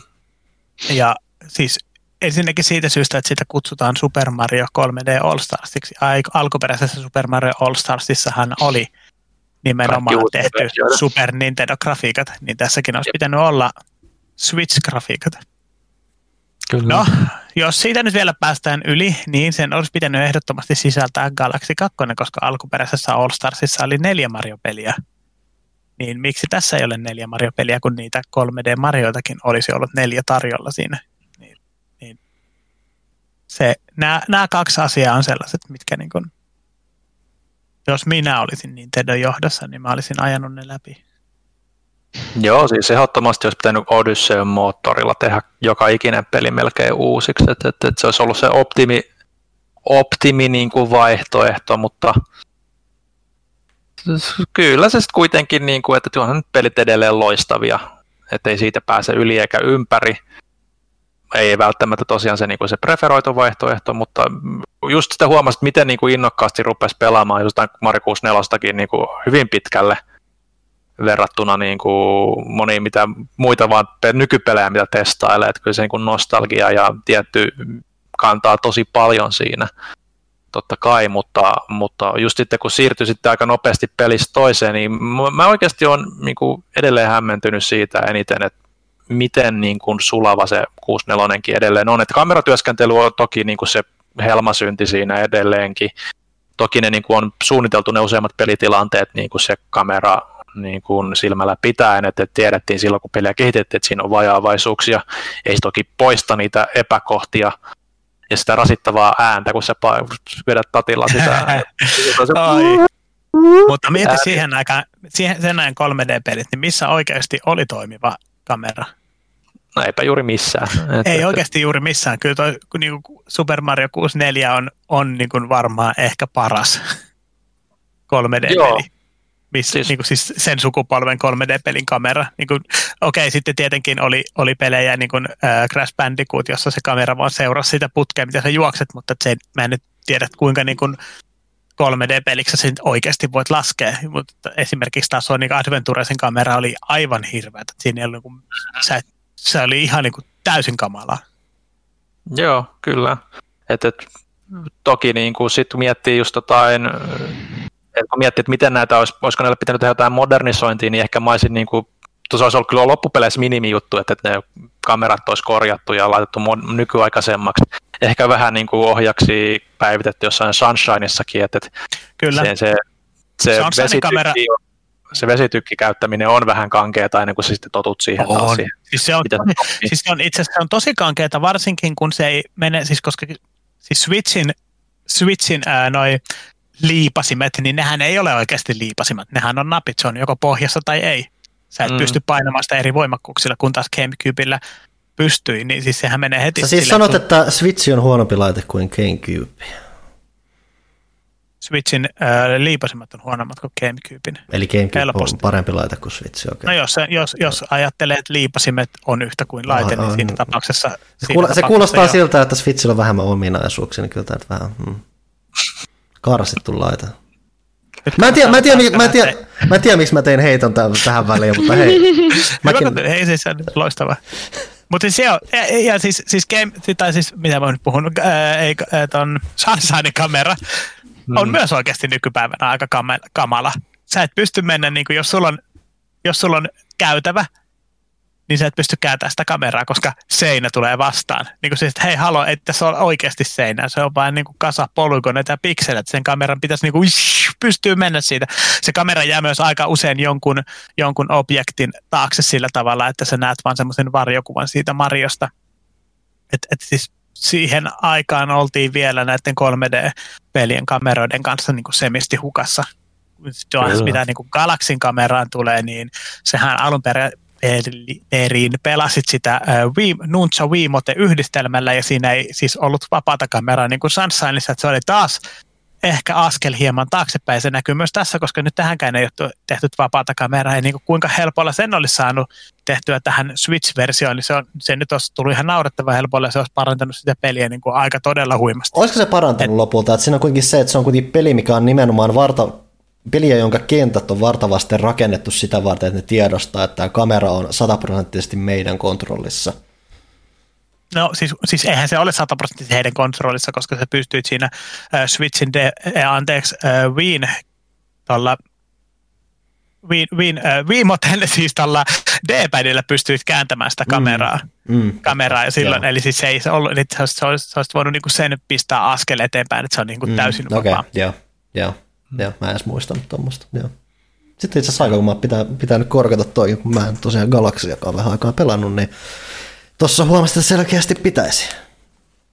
Mutta Galaxy näyttää kyllä ihan super. Siis sehän, siis sehän on ylipäätään sitä, että heti kun, heti kun jo pelkästään se, että kun Wii U aikoinaan tuli, niin jos se ajatus siitä, että Nintendo-pelit saa HD-na, että jo, niiden, niiden taide on vaan niin kestävää, niin tehokasta, että vaikka ne ei olisi kaikkein teknisesti huikeimpia teoksia koskaan, niin se, että ne on vaan teräviä, tekeehän uskomattoman paljon niille peleille. Joo, ehdottomasti siis. Jopa niin kuin Sunshine, se, että se niin kuin näyttää suht modernilta tai tuoreelta peliltä. Toki se niin kuin näkee Galaxiin verrattuna, niin kuin totta kai siinä on selkeitä graafisia harppauksia, mutta jos se niin kuin julkaistaisi periaatteessa uutena pelinä, niin olisi ehkä semmoinen pieni, että no ei ehkä ihan niin kuin top notch, mutta hyvältä se näyttää silti, että, että kyllä se siitä niin kuin on nostettava Nintendolle hattu, että ne on pystynyt semmoisen ajattoman luukin noille peleille luomaan jo niin kuin silloin 2000-luvun alussa. että Mario 64 nyt totta kai on vähän se, että vähän kankeamman näköinen. Että, että siinä mielessä mä ihmetyttä, että miksei ne, niin kuin, no varmaan helpoin portata totta kai, mutta olisi ollut kiva, jos ne olisi tuonut sen 3DS 64. Tai siis DS. Niin, mä en, siis to, noissa on aina vähän se iso kysymys sitten, että varsinkin se on kolme, siis, siis DSL rakennettu, että miten millainen tekninen itsemurha sekin olisi lopulta ollut. Mm. Että se, että sitä monesti niin helposti syyllistyy siihen, että painakaa sitä nappia ja sitten se tulee sinne, mutta varsinkin kyseessä on semmoinen käsikonsolipeli tosi postimerkkiin koko sille näytölle tehty teos, joka toimii kahdella näytöllä ja muuta, niin se ei välttämättä olisi ollut ihan niin helppo homma kuin mitä olisi ehkä halunnut, mutta toki samalla sitten kun kyseenalaistaa, että miten paljon nimenomaan tähän nimenomaiseen pakettiin on lopulta laitettu työtä, että nämä on tyyliin katsottu, että nämä pyörii suoraan melkein jostain emulaattorista ja tehty työ on hyvin vähäistä. Joo, ei niihin kyllä hirveästi, että just se, että kaikki tekstit nyt tietysti on niistä ne näppäinmerkit päivitetty vastaamaan Switchin näppäimiä periaatteessa ja niin poispäin, mutta tota, joo, siis on ne kyllä edelleen erinomaisia tasoloikkia. Et kun ei ton tyylisiä pelejä jo, että se huomasi silloin, kun Mario Odyssey ilmestyi, että ei ton tyylisiä tasoloikkia tuolla niinku laadukkuudella ole niin paljon, tai juuri ollenkaan edes nykypäivänä, niin on se nyt kiva, että ne saadaan vihdoinkin, kun niitä ei kuitenkaan Sunshine ei ole saanut niin kuin, eikä Galaxykaan mistään oikeastaan. Et 64 oli, oli Virtual Consolessa kyllä.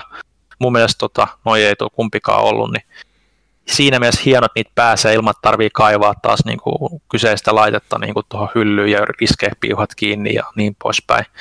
Mullahan siinä mielessä oli jännä tämä, että posti myöhästeli sen mun paketin kanssa, mä en saanut sitä julkaisupäiväksi ja mä olin vaan niin kuin silleen, että kamaan tuokaa se, että mä haluan pelata niitä, mikä on niin kuin hassua, kun mulla on alkuperäiset konsolit kytketty mm. telkkariin koko ajan, ja mulla on ne alkuperäiset pelit täällä, että jos mä haluan pelata niitä, niin mä voin vaan mennä ja pelata niitä. Niin miksi mä haluan niin kuin, odottaa, että mä saan niin kuin ne Switchin kasetille, että mä voin pelata niitä, mutta no. Se on vähän tämä nostalgia ja kokoelma ja kaikki tämmöinen fiilis, pakko vaan saada, pakko vaan saada ne sitten ne uudet versiot niistä kuitenkin mitkä ei edes ole uudet versiot.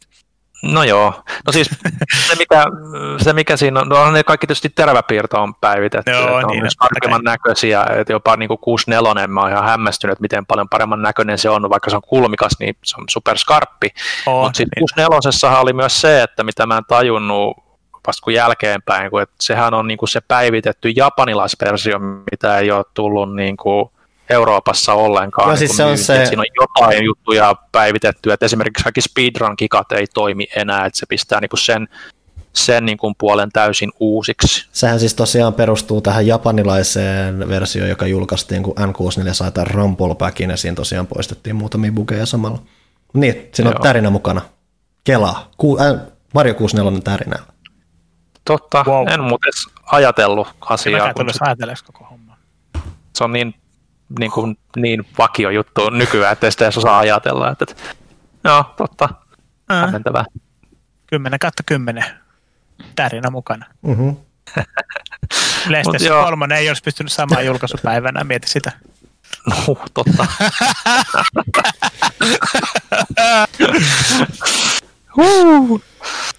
Mutta joo, ei mulla oikeastaan silleen mitään sanottavaa. Loistavia pelejä kaikki edelleen kyllä. Et, et, toki pitää se vähän se pieni niin kuin aikakytkin päässä naksauttaa niin kuin sinne vuosituhannen vaihteeseen, mutta toimii. Onko se paras kokoelma, mitä on ikinä julkaistu? Vai meneekö se titteri, titteli Metroid Prime Trilogille vai alkuperäiselle All Starsille vai jollekin muulle? Joo, no siis lajityypissään kyllä varmaan jo on, mutta onko se all time? Toisaalta Mariot kaikki on mun, ne on ollut mun old favorite pelejä silloin, kun ne on ilmestynyt, niin kyllä mä varmaan sanoisin, että niinku peli, peli niinku kosettina se on kyllä varmaan ehkä laadukkain paras. Toki sitten on Metal Gear Collectioneita ja vastaavia, että, että ehkä tietyssä mielessä joku MGS Legacy Collection voisi olla ehkä kovempi. Niin, koska on kuitenkin julkaistu kaksi hyvää Metal Gear Solid-peliä. Ja sen jälkeen vähän huonompi Metal Gear Solid-pelejä, eikö niin? On niin kaikki ihan hyvin. Okei. Okay. Me joskus monta vuotta sitten sun kanssa keskusteltiin tästä. Me tehtiin semmoinen peläkästi, missä oltiin vain minä ja sinä. Mm, Mutta se jäi kesken jostain syystä. Mä en enää muista miksi. Meidän pitäisi joskus tehdä, käydä se keskustelu loppuun, mutta se ei ole tämän päivän asia.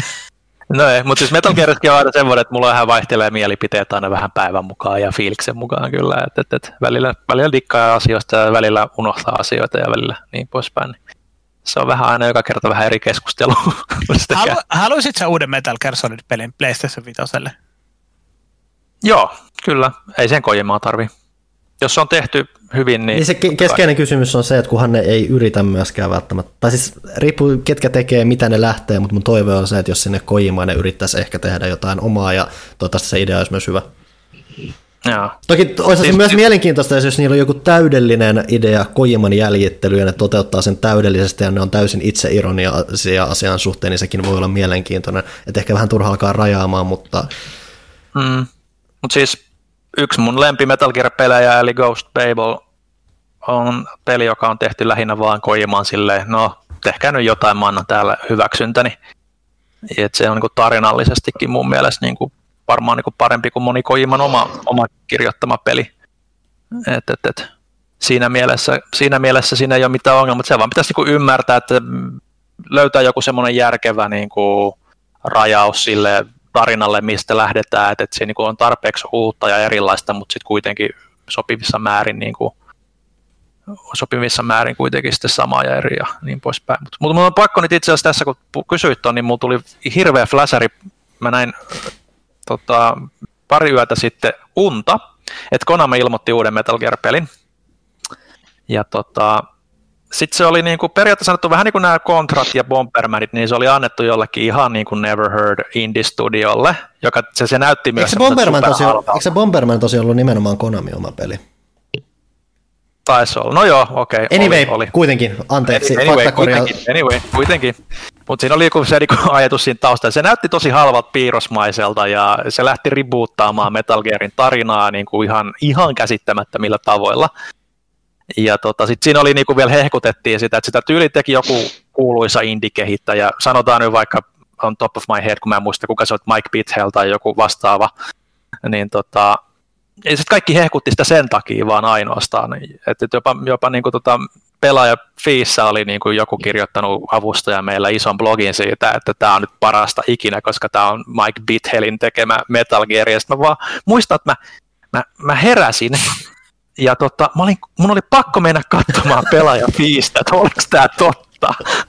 Ja, ja vaikka se ei ollut totta, mä olin puoli päivää ihan supervihainen tästä unesta. Että ei helkkari, että meni. Siis mä saanut jotenkin naksautettua, vaikka mä tiesin, että se on totta, että se ei ole totta. Mä olin päivä niin ihan kiukuissani siitä, että ei mitä helvettiä Konami meni tekemään. Että, että se on okay. jo, riippuu miten tämä toteuttaa tämän Metal Gearin palvelu jossain vaiheessa. Niin se Voidaanko puhua Mike Beatlin uudesta pelistä ihan nopeasti? Mikä siinä? Se on ihan jännän näköinen.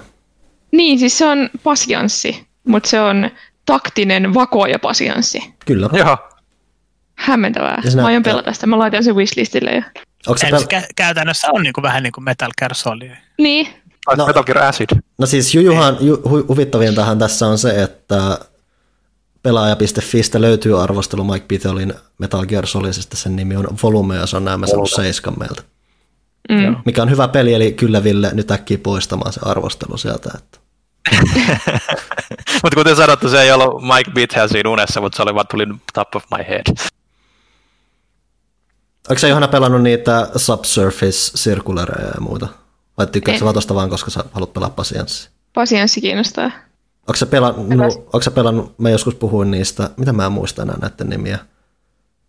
No kuitenkin mä puhuin siitä, siitä, siitä, siitä, siitä tanssiaispelistä, missä oikeasti pelataan pasianssia ja sitten brittidraamaa etenee taustalla. Mä muistan tämän tosi hämärästi. Öö, kiinnostaa. No niin. En ole pelannut, mutta kiinnostaa. Joku Regency sen nimi oli. Solitaire Regency. Mä... Regency, Regency Solitaire se oli. Joo, mä aina tykkään tuollaisista, missä on joku tommonen tosi yksinkertainen mm. niin kuin pelimekaniikka, mutta sitten siinä on kaikkea kamaa siinä päällä. Ja huvitta, huvittavinta tuossa on se, että se pasianssin pelaaminen ei varsinaisesti liity yhtään mihinkään, että siinä tulee tarina ja sitä pelataan pasianssia. Joo. Oletko pelannut tiipettiläistä vuoristopasianssia ikinä? No en ole kyllä. Ah. Se on semmoinen, että sekoitetaan niin pitkät kaikki kortit on järjestyksessä. Tämä oli he joulukalenterin läppä.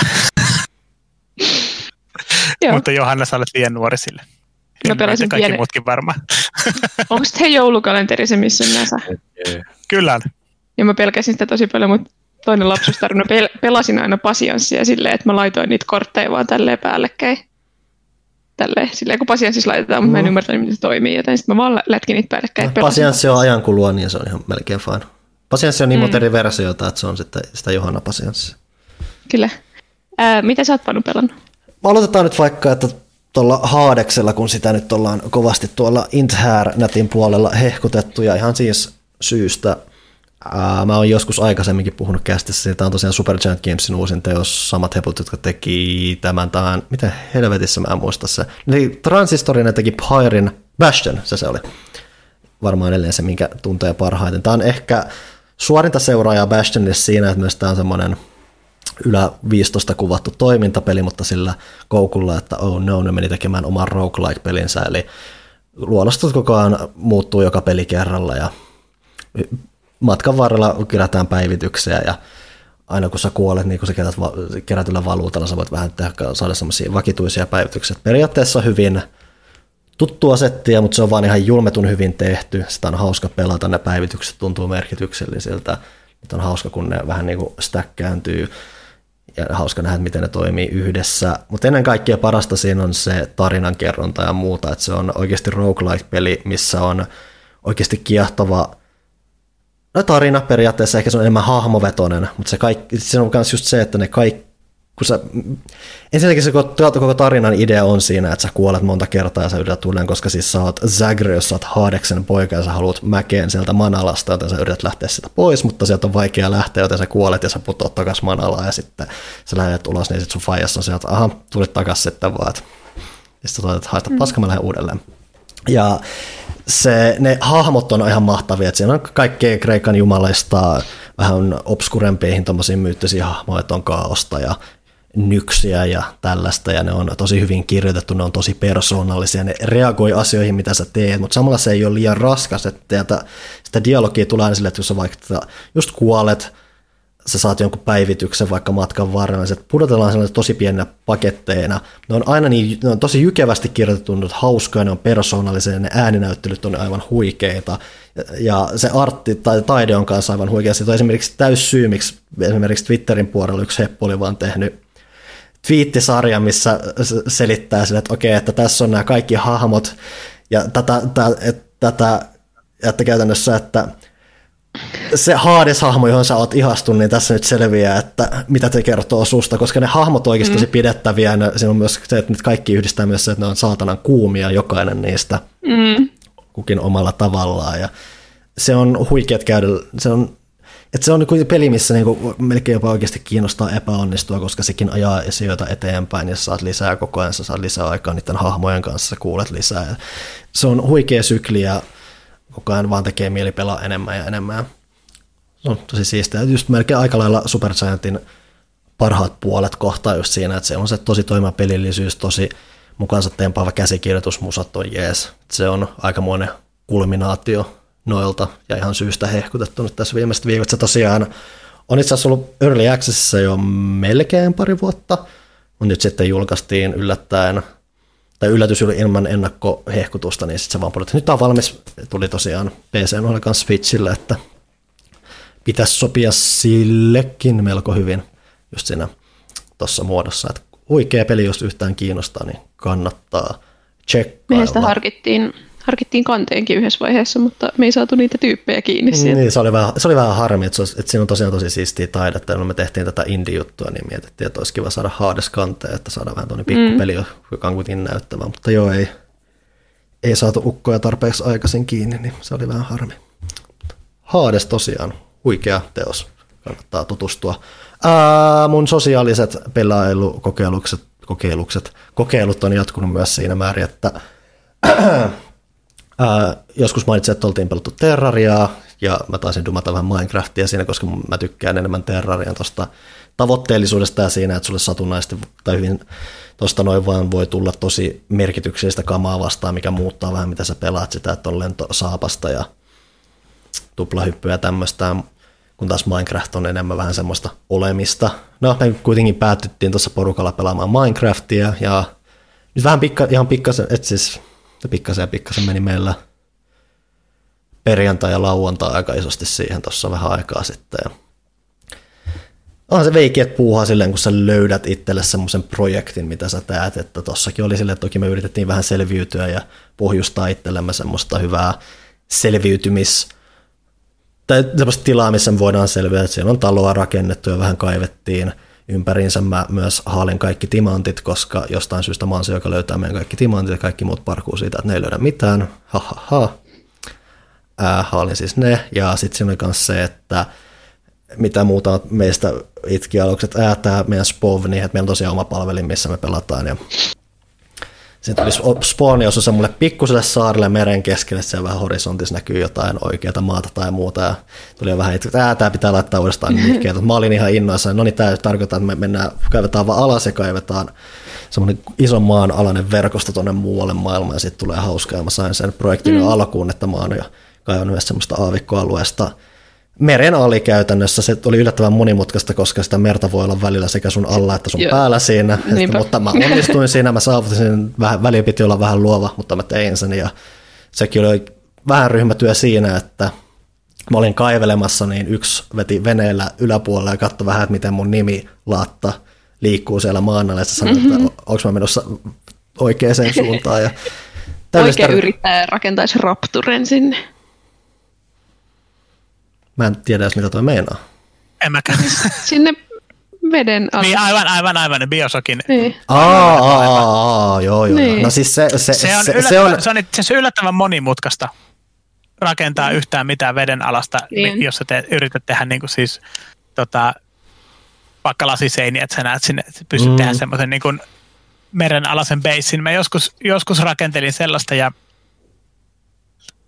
öö, No siis okei, okay, totta kai niin kuin hapen puute tulee, tulee niin kuin siinä mm. ensimmäisenä, että sulla ei ole hirveästi aikaa, että sun täytyisi yrittää, yrittää saada jotain ö, näitä lumouksia tai taikajuomia tai mitä tahansa, että sä pystyt hengittämään tai pystyt olla veden alla pidempään. Mutta sitten se, että sä saat sen veden pysymään pois sieltä, että mä en niin kuin oikein mm. itse keksinyt kauhean hyviä keinoja. Ne vesifysiikat on Minecraftissa niin. ihan perseestä. Joo, koska siellä on joku, jossain siellä, siellä on, on joku lähde. mistä tulee vettä ja sitten sen löytäminen on mahdotonta. Sitten jossain vaiheessa niin sun saattaa olla veden alla niin meren sisällä semmoinen kuoppa siellä vedessä, koska sä olet ottanut sieltä jonkun blogin pois. Se on tosi outoa. munkin pitää kertoa Minecraft-tarina, voiko mä kertoa tässä välissä? Mä sanon tähän väliin sen, että koska tosiaan meillä on se saarijuttu siinä, niin se periaatteessa mä en näe Rapturaa mitenkään mahdottomuutena, että sit kun lähdetään ma- levittämään, niin ehkä se ei ole siinä meren päällä, vaan me lähdetään mm. levittämään sinne mereen sitten siitä. Niinpä. Mahdollisuudet on monet, ja mä haluan mieluusti pelata mieluusti mahdollisimman epäsuorasti sitä, että tehdään jotain mahdollisimman typerää ja mahdollisimman hankalasti. Joo. Me pelattiin siis kaverin tai kavereiden kanssa, kanssa tuossa vähän aikaa sitten silleen suht aktiivisesti. Meillä on aina silleen, että me pelataan viikko tosi innoissa ja sitten me pelataan taas puoleen vuoteen. Meillä on aina se sama serveri siellä, mutta me aloitettiin nyt, nyt uusi serveri, tai siis se meidän oma maailma sinne. Ja tota, öö, jossain vaiheessa mun kaveri lähti vaan seikkailulle sinne, että nyt mä lähden katsoa mitä tuolla on. Se kuoli sinne. Öö, se oli nukkunut jossain vaiheessa siellä, jotta me kaikki päästiin Oi. nukkumaan. Ja nukkuminenhan tekee sen spawn pointin, ja se ei päässyt enää takaisin sinne. Joten se päätyi rakentaa sinne, se päätyi rakentaa sinne ihan jäätävän ökylukaalin, sitten se eli täysin erillistä elämää meistä kahdesta muusta, ja me ollaan siellä niinku, kuitenkin chatissa, ja se kertoo, mitä se tekee, mitä kaikkea siellä on, ja millainen sen kämppä on, ja kaikkea. Sitten meillä oli semmoinen kahden päivän, me ei tehty kaksi päivää mitään muuta kuin etsittiin sitä meidän kaveria sieltä. ja me löydettiin se loppujen me päädyttiin tekemään silleen, että me perustettiin semmoisia, niin kuin, tiedättekö kun Taru Sormusten herrasta, kun ne laittaa niitä ö, viesti tuli jo päälle sille, että sä näet mm. just sen soihdun sieltä mm. seuraavalta. Me päädyttiin tekemään sellaisia. Ja loppujen lopuksi me niin kuin nähtiin toistemme ne, ne savut. Ja sitten sit ihan hirveä huuto, että oh my god, mä näen sut, mä näen sut, mä näen sut, pysy siellä. Ah. Ja sitten me löydettiin toisemme. Siihen meni varmaan kymmenen tuntia yhteensä aikaa. Ja se oli tosi siisti. Se on yksi siisteimpiä juttuja, mitä on niinku tapahtunut silleen luonnostaan jossain mm. pelissä. Minecraft on kyllä siisti peli. Siis mä, mä tota itse asiassa nyt viime viikolla se selaili YouTubea ja mä, mä tein niin paljon sitä, että mä selaan YouTubea ja availen vaan kaikkea, mitä YouTube suosittelee mulle.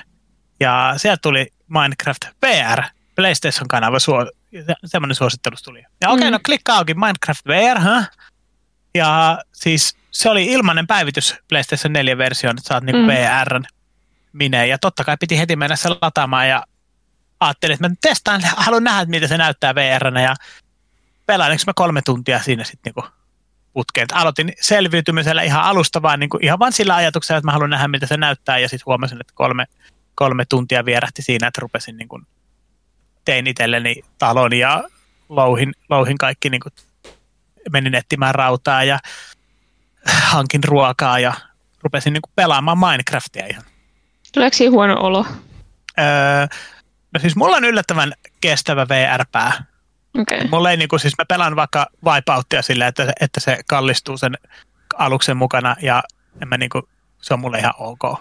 Mulle ei tule siitä niinku mitään. Et, et mä en tiedä, ehkä, ehkä mahdollisesti tulee, koska siis mm. ollaan niinku, mutta se, se käyttää tätä samaa kikkaa kuin äh, Ressa 7. Eli siis sä et pysty kääntämään tatista itseäsi niin kuin silleen vapaasti, vaan sä pystyt tekemään semmoisia niin kuin, äh, se pätkittäin tietyn, laittaa silleen. Tietyn, tietyn, tietyn kokoisia, niin kuin, että se teleporttaa se katse silleen niin kuin tik, tik, tik, okay. ää, tietyt, tietyn määrä asteita.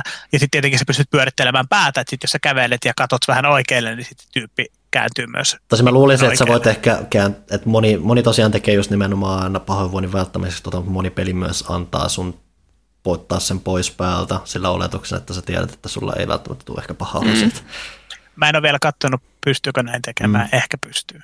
Luulisin, että tässä vaiheessa pystyisi. Että se, sekin, nämä täsmälleen samat VR-ominaisuudet on tosiaan ollut Minecraftin PC-versio jonkun aikaa, että se perustuu samoihin juttuihin. Ja tuossa on se, että sä voit nappia painamalla tehdä silleen, että sä tulet siitä pelistä ulos ja katsot semmoista virtuaalitodellisuustelkkaria. Kyllä, Joo.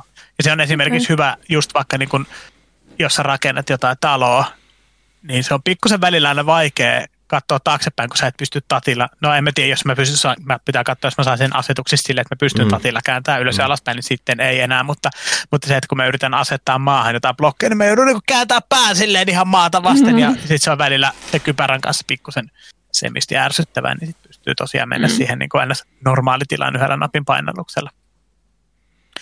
Mutta se, se, on kyllä, se on kyllä hieno peli, että aikanaan, aikanaan sen ostin – ostin tota, itse asiassa niin PClle sitä varten, että yksi mun sukulaislapsi halusi sitä pelata. Ja mä ajattelin, että no, äh, mä testaan tätä nyt itsekin nopeasti, ja mä en tajunnut siitä yhtään, yhtään mitään aluksi. Tässä on tietenkin monta vuotta, mutta sitten mä rupesin niin kuin, tutkimaan, että mitä mun täytyy oikeasti tässä tehdä. Ja mä jäin ihan koukkuun, ja sen jälkeen se, niin kuin se se eläminen, selviytyminen ja pikkuhiljaa niin kuin ääriliskoa päin kohti eteneminen niin on yllättävän hauskaa ja koukuttavaa puuhaa. Näin. Mennäänkö me sitten tästä luonnollisella olemattomalla aasinsillalla heitetään meidät sinne katsottujen puolella? Vai onko jollain meillä jotain, mitä ne on pelannut, mitä pitää nyt tiedottaa? Tämä on myös hauskaa, miten nämä, tässä nyt näkee, kuinka syksy tulee ja päivä etenee, että mulla ja Eemelillä on jo ruudut ihan pimeinä täällä. Tai mm-hmm. tämä mun kasvot hohtaa tästä Meillä on valot valo, niin. No mä en yl... Toi on niinku, tossa on puolitoista metriä tuohon katkaisijaan. Mulla Joo, paistaa. mä oon ihan täällä jossain Silent Hill maailmassa. Jälleen tosi hyvää tämmöistä materiaalia äänipohjaiseen viihteeseen. Kyllä. Joo. Niin me puhuu muista, muusta viihteestä. Niin, eli Johanna, sä oot varmaan kattonut. Mä olen kattonut. Siis mä oon nyt innostunut siitä, että mä en siis varmaan kolmeen vuoteen ole katsonut yhtään leffaa yksin, ennen kuin mä katsoin ton, sen Netflixin leffan, mistä mä puhuin viimeksi. Koska mä olen maailman huonoin katsomaan elokuvia, ja Jannehan on ihan hirveä leffabuffi, ja sit sitä ärsyttää, kun mä katsoin monessa palassa, koska mä en jaksa katsoa kokonaista. Nyt mä oon ollut silleen, että minä olen itsenäinen nainen, minä voin katsoa samaa leffaa viisi päivää, ja nyt mä oon sitä tehnyt. Ja katsoin juuri Netflixin toisen originaalileffan uh, The Devil All the Time. Mulla meni tosiaan viisi päivää siihen, mutta se oli tosi hyvä leffa. Uh, siinä on aikamoinen all-star-casti. Oliko tämä toi... se Tom Hollandin leffa? Joo, siinä on Tom Holland eli Spider-Man, sitten siinä on Sebastian Stan eli uh, Winter Soldier, uh, sitten siinä on Robert Pattinson eli Batman, sitten siinä on, no siinä oli tosi hyviä naisnäyttelijöitä myös, sitten siinä oli tämä yksi, mä en muista sen nimeä, mutta sellainen vanhempi äijä, joka on ollut monessa leffassa kuitenkin. Tämä on tosi huikea, miten sivut sen nimeät muutama miesnäyttelijä. Siellä oli muutama hyvä naisnäyttelijä kanssa anyway. Ei mä muista, mitä ne on tehnyt. mutta, ja ne ei kiinnosta minua. mutta tota, todella hyvä leffa. Ähm, siinä vaan, se oli just semmoinen, että siinä käy pelkästään huonoja asioita. Kenellekään ei koskaan käy hyvin, vaan koko ajan tapahtuu toinen toistaan kamalampia asioita. Ja sitten tulee to- koko ajan kamalampi olo. Ja mä tykkään sellaisista leffoista, kaikki ei välttämättä tykkää. Ja todella omaperäinen, tykkään semmoisesta, niin kuin se tapahtuu semmoisessa, sanotaan nyt, olisiko ollut 60-luku, kuitenkin menneiden aikojen ruraalissa Amerikassa, mikä on ihanaa. Mä tykkään siitä, kun kaikki on hirveitä hilbelejä ja sitten kaikki käy kirkossa ja, ja uskoo niiden pastoria, joka on Robert Pattinson, joka laittaa teinityttöjä paksuksi. Ja se on todella mielenkiintoinen ajankuva. Kaikki on pahoja ihmisiä, paitsi Tom Holland. Ja sillekin käy huonosti koko ajan vaan. Et, joo. Ai niin, sit siinä oli toi äh, Itin tämä se pelle. Ah, siis joku näistä Korskardeista. Joo, onko se Bill? Se on varmaan Bill. Mä tiedän vaan se, joka oli True Bloodissa. Joo, se nuori kuitenkin. Mm. Ei se, vaan se nuori. Ne, näyttä, ne näyttää melkein samalta. No joo, ehkä vähän. Joo, että siinä on tosi hyvä kästi. Yllätyin siitä, sen takia mä alun perin katsoin sen, koska se oli niin paljon tuttuja näyttelijöitä. Se oli ennen kuin se Sebastian Stan, mä oon tottunut näkemään sen just silleen Winter Soldier kunnossa, ja sitten tuossa se oli semmoinen superkorruptoitunut poliisi, jolla on hirveä elintasomaha. Ja sillä oli joku fat suitti päällä, ja se oli outo kokemus. Mutta en ole muuta katsonut, mutta nyt mä haluan puhua muusta viihteestä vielä sen verran, että tästä twiittasinkin, mutta ihan huikeeta. Löysin mun vuosina 2005-2015 kerryttämän MP3-kirjaston. Mä luulin, että mä olin poistanut sen, mä luulin, että se oli jäänyt jonnekin niin kuin Hetki, miltä vuodet nämä oli? 2005-2015. Öö, mä luulin, että se oli jollain kovalevyllä tai vanhan läppärillä tai jollain, mutta sitten mä laitoin, mä en ikinä käytä Spotifyta, öö, siis työpöydällä. Mm. Mä käytän sitä aina vaan puhelimella, mä en koskaan kuuntele musiikkia koneella, koska joko mä pelaan tai mä teen töitä mä en pysty tekemään töitä, jos mä kuuntelen musiikkia. Mä pystyn keskittymään. Niin tota, etsin sieltä semmoista bändiä, joka oli poistunut Spotifysta ja yritin löytää sitä. Ja sitten mä olin silleen, että hetkonen, täältähän löytyy vaikka mitä biisejä. Ja sitten se luki, että Johanna, paikalliset tiedostot. Mä vaan, että mitä? Ja sitten kävi ilmi, että mulla on tällä koneella mun MP3-kirjasto, mutta en vaan ollut siitä tietoinen. Sitten mä kuuntelen tälle viiden vuoden jälkeen kaikkea ihan mahtavaa teinikamaa. Sitten sieltä löytyy niin paljon semmoista viime vuosikymmenen taitteen J-rockia ja kaikkea tämmöistä muuta, mitä ei vaan niinku ole Spotifyssa eikä oikein missään muuallakaan enää. Mä oon ollut niin fiiliksissä täällä. huudetin kaksi päivää. Janne oli vähän silleen taas, että joo. Mutta tota, joo, se oli semmoinen iloinen viidekokemus tässä. MP3 oli kyllä hieno juttu. Muistatteko te, kun teillä oli MP3-soitin? Vai voi. Ei mulla mulla, oli, mulla oli, mulla oli, Koska mulla, mä hyppäsin suoraan, mä hyppäsin suoraan Sony Walkmanista älypuhelimen. Okei. Okay. Oli ehkä vaan y, olikohan mun kaksi? Yksi tai kaksi. Mä muistan vain yhden MP3-soittimen. Tosiaan sit känny, kännyköissä oli vaan niin paljon. Mulla ei ollut edes älypuhelinta, mitä mä käytin, vaan että mulla oli nimenomaan mm. just joku, itse asiassa ainakin yhdessä vaiheessa mulla oli joku Sony Ericssonin Walkman teemainen puhelin. Joo. Yeah. Et Joo, mulla oli kyllä MP3-soittimia. Mä Sitten menin, oli mä menin siis, mä menin tonne, kun mä tulin aina töihin, siis silloin kun mä olin H-Townissa töissä, mä tulin aina töihin ja mulla oli mun kannattava CD-soitin, mä iskin sen siihen pöydälle ja, ja siis mä muistan, kun Puha ja Huttunen katto sitä. Kysy, että Eemeli. Mutta siis ei siinä ollut mitään muuta ongelmaa kuin se, että, että mä en pysty kävellä hyvin samaan aikaan, koska se heiluu mun taskussa Niin. CD-pomppi. Ja se, että mä en jaksanut ottaa hirveästi CDtä mukaan. Et sit, jos mulla oli vaikka Big Panin CD, niin sitä sitten kuunneltiin koko Mhm. päivä. Et toivottavasti ne 19 raitaa riittää. ja sitten tota, jossain vaiheessa mä aloin jo niinku luopumaan, että mä ajattelin, että mä luen junassa sitten vaikka metrolehteä, että eihän tästä kun siis mä alkoi hävettämään sen kuskaaminen. siis mä alkoi oikeasti, mä alkoi oikeasti hävettämään se, sen kuskaaminen, niin tota, mä ajattelin, että oh, esimerkiksi- jossain vaiheessa ostin jonkun Nokian, missä oli sitten MP3-mahdollisuus, niin se oli sitten tietenkin ihan huikeeta. Mulla on siis niin hyviä muistoja MP3-soittimista. Muistan, kun mä oon kuunnellut koulukiusattuna ala-astelaisena puutyöluokassa mun MP3-soittimella Kimin Join Me in Death. Toi ei kuulosta hyvältä muistolta, Johanna. Toi kuulostaa surulliselta. Mulla on niin hyviä muistoja. Mä kiusattiin, mä kuuntelin himmiä puukäsityötunnilla kaikkien teräaseiden lähellä. Johanna!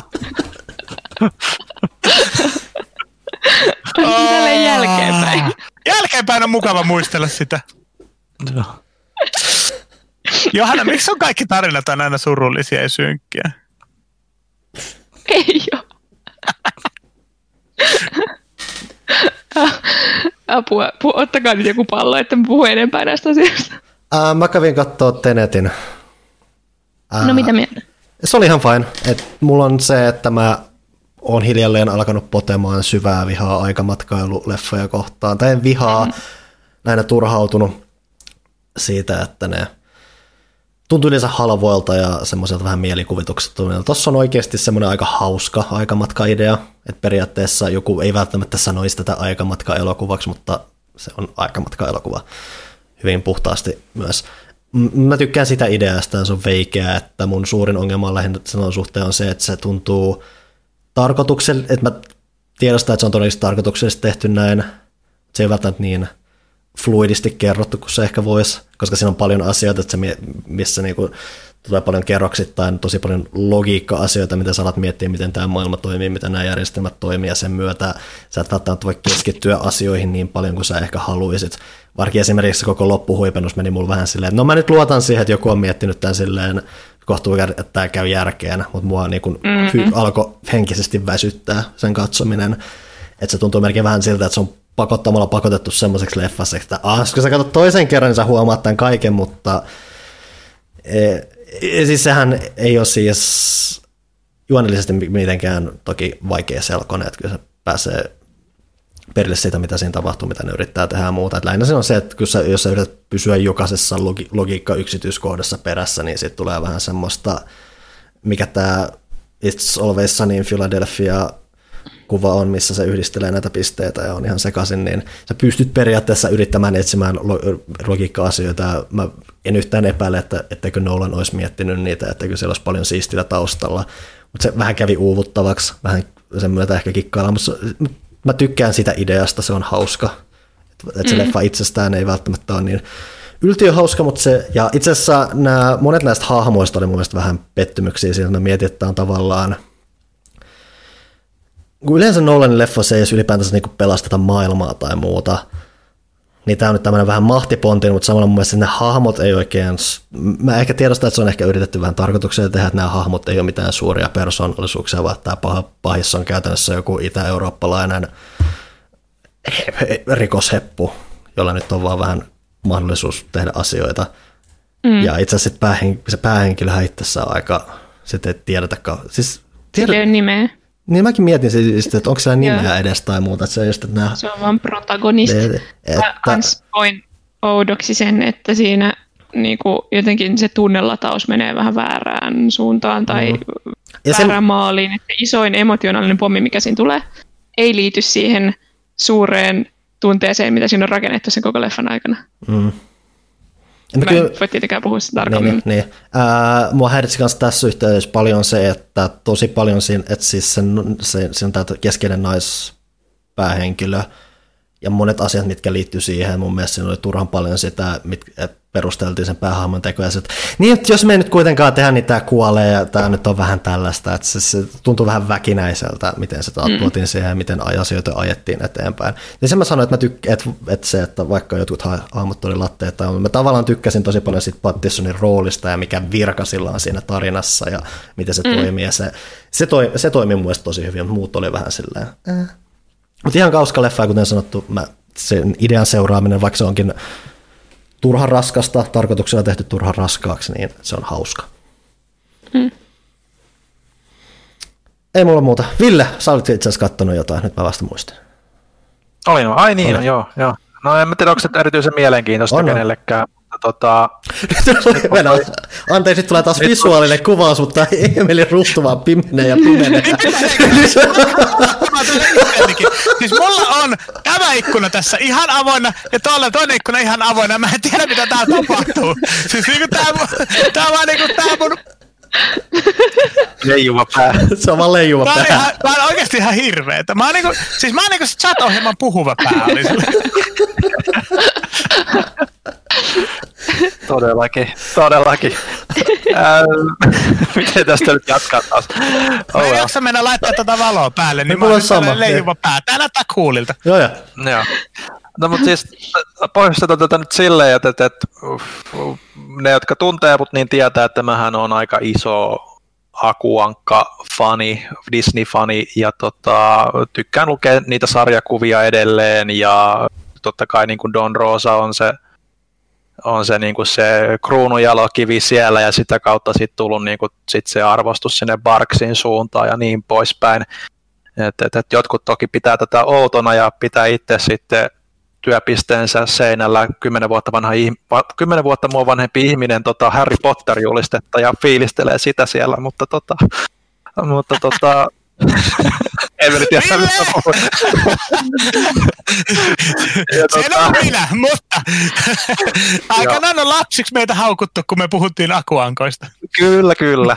mutta tota, sen, sen innoittavana, tota, niin kun Disney Plussa tuli, niin katsoin tämän uutta, uuden DuckTalesin ensimmäisen kauden, kun se nyt siellä oli. Onhan tämä pyörinyt ilmeisesti Suomen telkkarissa jonkun aikaa, mutta, mutta en ole sitä kautta sitä ikinä katsonut. Ja ja, ja alkujaan mä en oikein niin kuin, ikinä lämmennyt sille rebootti-idealle, että nyt lähdetään tämä klassinen piirretty niin kuin niinkin radikaalisti uudistamaan. Mä en tykkää siitä piirrostyylistä siinä, mutta... Se piirrostyyli on aivan kamala. Siis toi on understatement of the year. Mä en tykkää siitä piirrostyylistä. Se on ihan, siis se on ihan hirveä se piirrostyyli. No siis jos, jos, ihan rehellisi, jos rehellisi olla, niin mä pystyisin oikeasti piirtämään paremman näköistä. No siis, no siis se on tyylitelty, mutta mä niin. pystyisin piirtämään varpailla paremman näköisen. No joo, se on ihan joo. hirveätä skeidaa. Oletteko lukenut niitä DuckTales-sarjiksi, niitä uusia? Uusia? Joo, koska ne käyttää tosi hauskasti sitä niin kuin sivun tilaa ja kaikkea. Mä en nyt allekirjoita tätä, mä tykkään tosi paljon siitä tyylistä. No joo, mutta jos tykkää niin tuommoisesta abstraktimmasta niin kuin neliöpäistä niin kuin oikeiden muotojen sijaan, niin tota... oikeiden muotojen sijaan. Neljä ja niin hahmojen, hahmojen, hahmojen oikeiden muotojen sijaan. Niin tota, tota, tota that's, that's fine. Ei, en, en mä sitä niin kuin, jos joku tykkää siitä, ei se ole multa mitenkään pois. Hyvä sulle. Mun jos joku tykkää siitä, niin niin se ei ole oikea ihminen edes. No, se ei ole no, muuta okay. pois mitenkään. Se ei muuta pois mitenkään. Älä nyt noin hellä. tota, siis ne, miten ne niinku uudistaa sitä, niin se on, se on ihan mielenkiintoisia juttuja. Et siinä on tosi paljon kuitenkin niinku nodeja nimenomaan niinku Rosan ja Barksin niinku tarinoihin ja niinku niiden luomiin niihin mm. elementteihin, kuten niinku Roopen vanhemmat ja, ja, niinku, ja niinku suhteen niin kuin, ku, ku, tuohon kuultu kimallukseen ja vastaavaan, niin tekee niille tosi niin kuin, mielenkiintoisia käänteitä. Mä en ole ihan välttämättä niin kuin, täysin samassa niin kuin, tai niin kuin, samalla lin, aaltopituudella siitä, miten niin kuin, tiettyjä tuttuja hahmoja, niin kuin, miten niin kuin, on karakterisoitu, että Pelle Peloton on oikeasti joku super niin kuin, pensee, niin kuin, mm. kaikkia vihaava, kaikkia vihaava tota, keksiä hullu. No toi et, ei, et se ei, niin ei kuulosta oikealta. Joo, että et jopa niin kuin pikku apulainen on siinä niin kuin joku semmoinen pieleen mennyt tekoälyrobotti, joka yrittää niin kuin vaan tappaa kaikki tyylisesti, mutta tota, mutta sitten se niinku jossain vaiheessa kehittyy siitä niinku, seksi niinku perinteisemmäksi, mutta Pelle on niinku super niinku pensee hahmo siinä mm. esimerkiksi. Ja, ja jopa niinku nämä Van Kronika omat hahmot, mitkä oli silloin 80-90-luvulla niinku te, niissä sarjoissa, kuten Heimohuima ja vastaavat, niin Heimohuima on niinku ihan superidiootti, mm. mikä niinku ei ikinä niinku ollut sen hahmon pointti, paitsi ehkä niinku varjoankassa jo, jo, joiltain osin, mutta siinä oli kuitenkin se tietty niinku, tietty niin kuin sankarillisuus siinä hahmossa. Ja, ja se, että Ankanpojat on kaikki niin kuin omia persoonia, niin ne, se on vähän, vähän nihkeä tietyllä tavalla, koska se huumori niissä hahmoissa tulee just nimenomaan siitä, että ne on niin samasta puusta veistettyjä. Ja, ja, ja tässä uudessa versiossahan ne nyt on niin kuin, myös niin kuin super ADHD rasittavia. Se on enemmän niin kuin nokkapokka, tupu, hupu ja lupu. Että ne on niin kuin mm. oikeasti rasittavia ja, ja, ja niin kuin enemmän niin kuin maanvaivoja monin paikoin kuin ehkä ne kuuliaiset sudenpennut, joista ainoastaan vain yksi on, mä en muista nyt kuka nyt oli tässä sarjassa, ainoastaan sudenpentu, tai mm. Mäyrän poika, kuten suomentaja oli sen, sen siinä nyt jostain syystä Mäyrän poika? Mitä? Se on siis tää alkaa, tää alkaa niinku olla koko ajan enemmän enemmän pyhähävästä. Mm. Mä en edes nokkapokas tykännyt siitä, että niin, ne, ne, ne, ne siis tupuhupu ja lupu, niin siinä oli niillä niinku yksilölliset ulkonäöt kaikille. Niillä oli vähän erilaiset hiusmallit. Mä, mä, tykkäsin, niin, mä tykkään nokkapokasta siinä, että siinä on vähän tarkoitus se, että kun tupuhupu ja lupu on normaalisti kuitenkin melkein enemmän sitä esiteiniluokkaa ja sitä kautta vähän ehkä semmoisia uskollisempia, tavallaan yksinkertaisempia hahmoja, ja sitten nokkapokassa on ne vaan ihan saatanan rasittavia teinejä, mikä kuuluu asiaan, se kuuluu teemaan, mutta joo, mä kyllä, joo. Että tuossa ne kuitenkin on niin kuin enemmän sit siltä ne kasvaa totta kai sen myötä, kun mitä enemmän ne seikkailee Roopen kanssa. Että alkupointtihan on niin kuin hyvin se, mitä niin kuin tuossa Rosan siinä viimeisessä elämä- ja teot-luvussa on, että pojat tapaa Roopen ekan kerran. Mm. Aku, Akulla on paljon historiaa kyllä tota, Roopen kanssa toisin kuin, niin kuin Rosan tarinoissa silloin, kun ne tapaa ekan kerran. Ja, ja, ja, mutta ne niin kuin tekee, niin kuin, että, että esimerkiksi niin kuin, se, se, siis siinä on niin kuin tosi jännästi sidotaan sitä niin kuin tunnettua mytologiaa niin kuin niistä hahmoista, että, että, että niin kuin modernisoidaan. Että esimerkiksi niin kuin kultuinto, kultainto Pi, niin tota, se on just sellainen hahmo kuin se on tota, Roosan niin kuin sarjaksi, että se haluaa niin kuin oikeasti nimenomaan tappaa Roopen, että se on niin, kuin niin katkera. Ja tota, se on niin kuin se niin kuin melkein elämän tarkoitus siinä, mutta sitä on niin kuin viety sitten toisaalta niin, niin kuin semmoiseen ylilyötyy jopa, niin kuin, että se niin kuin, on oikeasti jopa hölmö se hahmo. Kyllä ne edelleen on siellä miljardööriklubilla niin kuin, vääntämässä vitsi, tuijottamassa vihaisesti toisiaan niin kuin päivät pitkät, mutta, mutta sitten kun tulee vain joku niin kuin aarajahti, niin sitten se haluaa vasta tappaa sen, niin sitten se on niin semmoinen hauska. Ja tota, mutta ehkä niin kuin just se, miten niin kuin löydetään niin kuin mielenkiintoisia asioita, vaikka mä en allekirjoita, niin kuin, että esimerkiksi kuultu kimallus on niin kuin oikeasti Roopen niin kuin eksä eksä.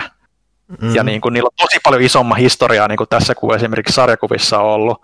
Niin se jotenkin toimii. Et siellä on niin, niin paljon onnistumisia ja epäonnistumisia samaan aikaan, että siitä on niin kuin tosi vaikea niin kuin löytää niin kuin oikeastaan hyvää niin kuin selkeää mielipidettä. Et osa jaksoista on ihan superhyviä. Se, mitä esimerkiksi Milla Magiaa käsitellään, mä tykkään siitä tosi paljon, vaikka se on hyvin radikaalisti erilaisempi, mitä se on niin kuin, tota, noissa, noissa, noissa sarjakuvissa. Ja karhukopla on tietysti se Ankronikan karhukopla, eli jokainen on kanssa niistäkin mm. erilainen. Mm. Siitä mä kanssa tykkään. Että se on niin, niin give and take. Mutta, mutta se, mikä tuossa huomaa, että se on suunniteltu kyllä ihan selkeästi, että sellaiselle, että, joilla on se nostalgia sinne 90-luvulle, 80-luvulle ja on aikuistunut. Siinä on niin kuin se huumori on kyllä niin kuin semmoista, että, että sitä jaksaa aikuinen katsoa et, et, et vanhat Ankronikat, mä katsoin muutaman jakson niitäkin siinä samalla, niin kyllä se niin kuin huomaa, että se on niin, kuin niin selkeästi lapsille suunnattu. Hmm. Että vaikka ne on hyviä, niin kyllä sitä niin kuin vähän niin kuin on semmoinen katsoa vaan sivusilmällä, että, että, että on välillä vähän puuduttavaakin. Ja, ja se on fine, että, että se on niin kuin tehty lapsille ihan selkeämmin. Että, että siinä mielessä hauska niin kuin kontrastiero että tota jaksaa niin kuin oikeasti katsoa, niin kuin, että, että hei, mitä seuraavaksi saattaa tapahtua ja niin poispäin. Et, et suosittelen kyllä katsomaan, jos niin kuin Akuankka niin kuin on lähellä sydäntä, varsinkin just Rosa ja Barks, mutta sitten siinä pitää olla varauksella just se, että, siellä on ne tietyt asiat, mitkä tulee ärsyttää. Pelle on rasittava, siellä on yksi erittäin rasittava uusi hahmo, joka on periaatteessa niin kuin joku Mark Zuckerberg tai joku vastaava ison sosiaalisen median omistaja, mm ja tota, se on niinku yksi niinku niistä konnista siellä periaatteessa. Et, et, ne, ne vaan pitää sietää siellä, mutta just ne kultukimailusjaksot, ne Roopen perhejutut sitten, niin kuin, ja, ja, ja itse asiassa Ankanpoikien äiti on, niin kuin, mm-hmm. se on niin kuin koko iso mysteeri siinä, että, että sitä käsitellään jopa, niin kuin, että kun Roosahan niin kuin aina pelkäs niin kuin tarttuu mm-hmm. siihen, että tämä tarina, ei voi ikinä, tämä tarina ikinä voi olla niin kuin, niin kuin kauniisti päättyä, niin tossa kyllä, niin kuin, että no, tämä voi päättyä oikeastaan miten vaan.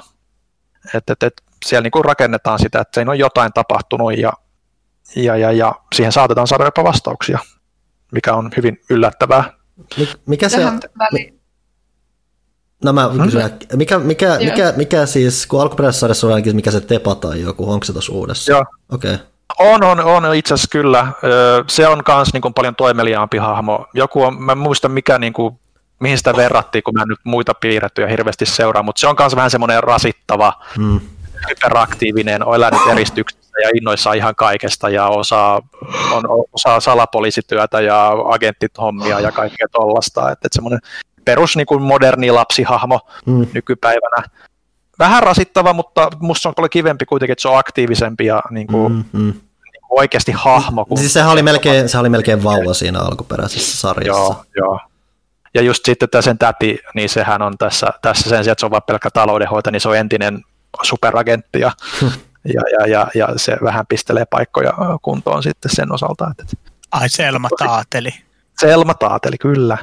Mainitaanko tähän väliin myös vielä, että kun mä utelin, että no niin, mitä sä Villi oot kattonut, niin kun sä mainitsit DuckTales, niin myös totesin, että niin onkohan mulla mitään sanottavaa siitä, no, ilmeisesti. No en tiedä, onko se mitään niin järkeä, mä vaan hoen, mitä siinä tapahtuu, onko tämä kiinnostavaa, I don't, I don't fucking know. Selitän, kun mä kerron vauhtiin. Tähän väliin äh, semmoinen äänifilun kuuntelijoille päivitys, että Emilis näkyy kohta nämä silmänvalkoiset. Ja Villenkin ruutu on alkanut pimenee, että mä oon täällä kohta varmaan yksin. Mä, mä, äsken mä ajattelin, että mä menen laittamaan ton valon päälle, mutta nyt koska tästä on tullut tämmöinen niin osa tarinaa, niin mä en enää voi. Ja nyt mun on vaan oltava täällä pimeydessä, koska mun alkaa itsekin kohta tämä pimeys vähän niin kuin mutta ei mä enää voi, koska tämä nyt osa tarinaa. Nyt kaikki menee pilalle, jos me nyt me iskee valon päälle, niin nyt mun on oltava tämä pimeydessä Silent Hill maailmassa. Tosin meillä on tässä nyt se hetki, että me mennään tauolle ja kuka tietää, mitä meidän ruuduissa sen jälkeen näkyy. Mennäänkö me tauolle? Onko meidän mitään sanottavaa vielä? Ei ole. No niin hyvä, mennään, mennään tauolle. Mennään tauolle.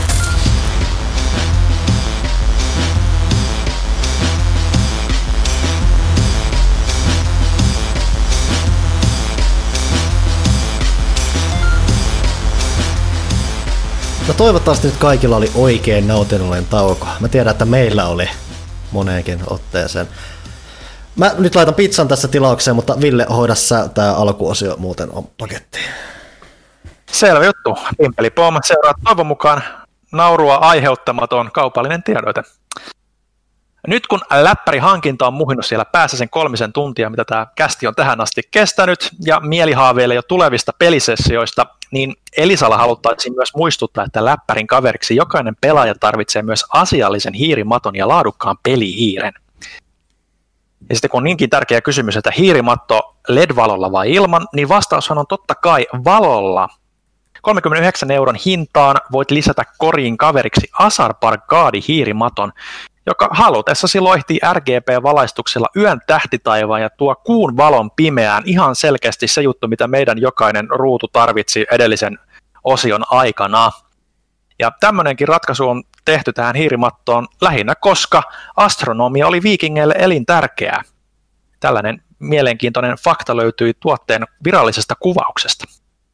Maton lisäksi laadukas, mutta edullinen pelihiiri 49 euron hintaan on se elämän tarkoituksen ratkaisuun tarvittava puuttuva palanen, jonka kanssa ostoskoriin voi viedä kassalle. Hiiri hiirempi vai hiireen HyperX Pulse Fire FPS Pro pelihiiri ei ole toisin sanoen hinnalla pilattu, mutta muotoilu ja tarkkuus mahdollistavat FPS-peleissä pärjäämisen, jos refleksit ovat paremmat kuin mitä herra Huttunen esimerkiksi on aikoinaan antanut ymmärtää omista pelitaidoistaan. Mallissa ensiluokkainen PixArt 3389 anturi, joka toimii moitteettomasti ja ilman hiiren liikkeiden kiihtymistä myös, kun asetuksena on 16 000, 16 000 pistettä tuumalla. Joten älä tee viimeistä ristiretkeä löytääksesi kodin viihdeelektroniikkaa edullisesti ja saadaksesi ripeästi kotiovalle toimituksen. Tämä retki onnistuu ihan ensimmäisellä yrittämällä osoitteessa elisa.fi viihteen todellinen aarreaitta. Pimpelipom, kaupalliset tiedotteet ovat tältä erää päättyneet. No se oli melkoinen seikkailu paristakin syystä. Ää, Kyllä. Meillä on kysymyksiä ilmeisesti. Eikö hetken, ole jotain muuta?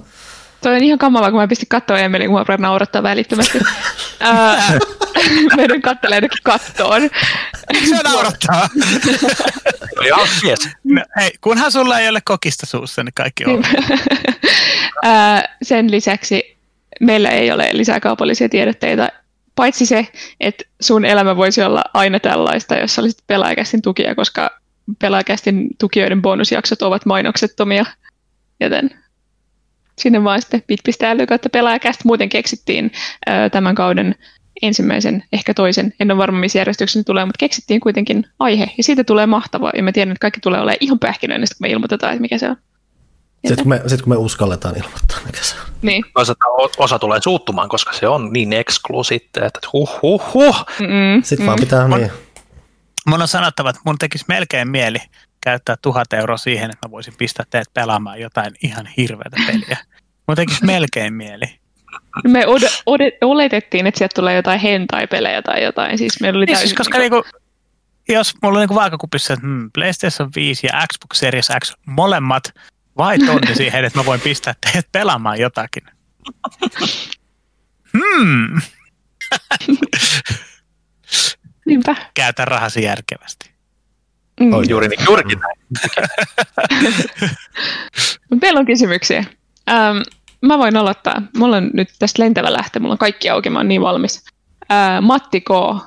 eli Eregreeni Twitterissä kysyy pelaajalta. Hei, Ovatko XCOM-sarjan pelit kästin väelle tuttuja? Käsittääkseni sarja on menestynyt hyvin Firaxisin käsissä, joten kolmaskin uusi XCOM lienee tulossa. Pitääkö maksaa toimintatonni, että teidät saa XCOMia pelaamaan? Kyllä nyt on toimintatonni ehdotuksia. Mä pelasin... Pitää, koska... Ainut, vasta, ää, ää, Panu, ainut vastaus on pitää, muuten ei puhuta. Maksa tonni, niin sitten... sä, meinasit, sä meinasit menettää tuhat euroa. Mä pelastin sut. Joo, ei ole yhtään mun genre, että mun kohdalla pitää, mutta Panulla oli joku eri mielipide. Siis mä pelasin, kun tämä uusi Enemy Within tuli, niin sitä mä pelasin kakkosta, mä kattelin pitkään, että vois pelata.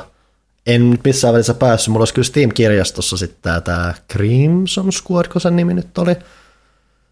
Se löytyisi kyllä joskus uvittaisi tsekkaa, kun se on vähän semmoinen pienempi juttu. Tuohan ne hauskoja veikeitä. Mm. Uh, ne Varsinkin nuo modernimmat. Van, vanhoja on ihan vähän hankala palata, että ne on ne sen verran raskasta pelata. Joo, on kyllä. Et silloin aikoina tuli jonkun verran UFO Enemy Annouta silloin, kun se oli ajankohtainen huono nakki ja keppi, niin tota, silloin se tuli jonkun verran testattua lähinnä, koska Broidi siitä tykkäsi enemmän, sitten silleen ohi menneen sitä sitten itsekin veivaili. Öö, en ole niitä uusia silleen muuta kuin ihan ohi menneen kattonut, kattonut sivusilmällä, kun niitä on pelattu, ja kai nyt kerran muistaakseni kokeilin kakkosta, XCOM 2 silleen, kun se oli siellä, oliko se Pleikka Plussassa, kun se nyt oli, vai missä se oli ilmatteeksi. Hyvin mahdollista.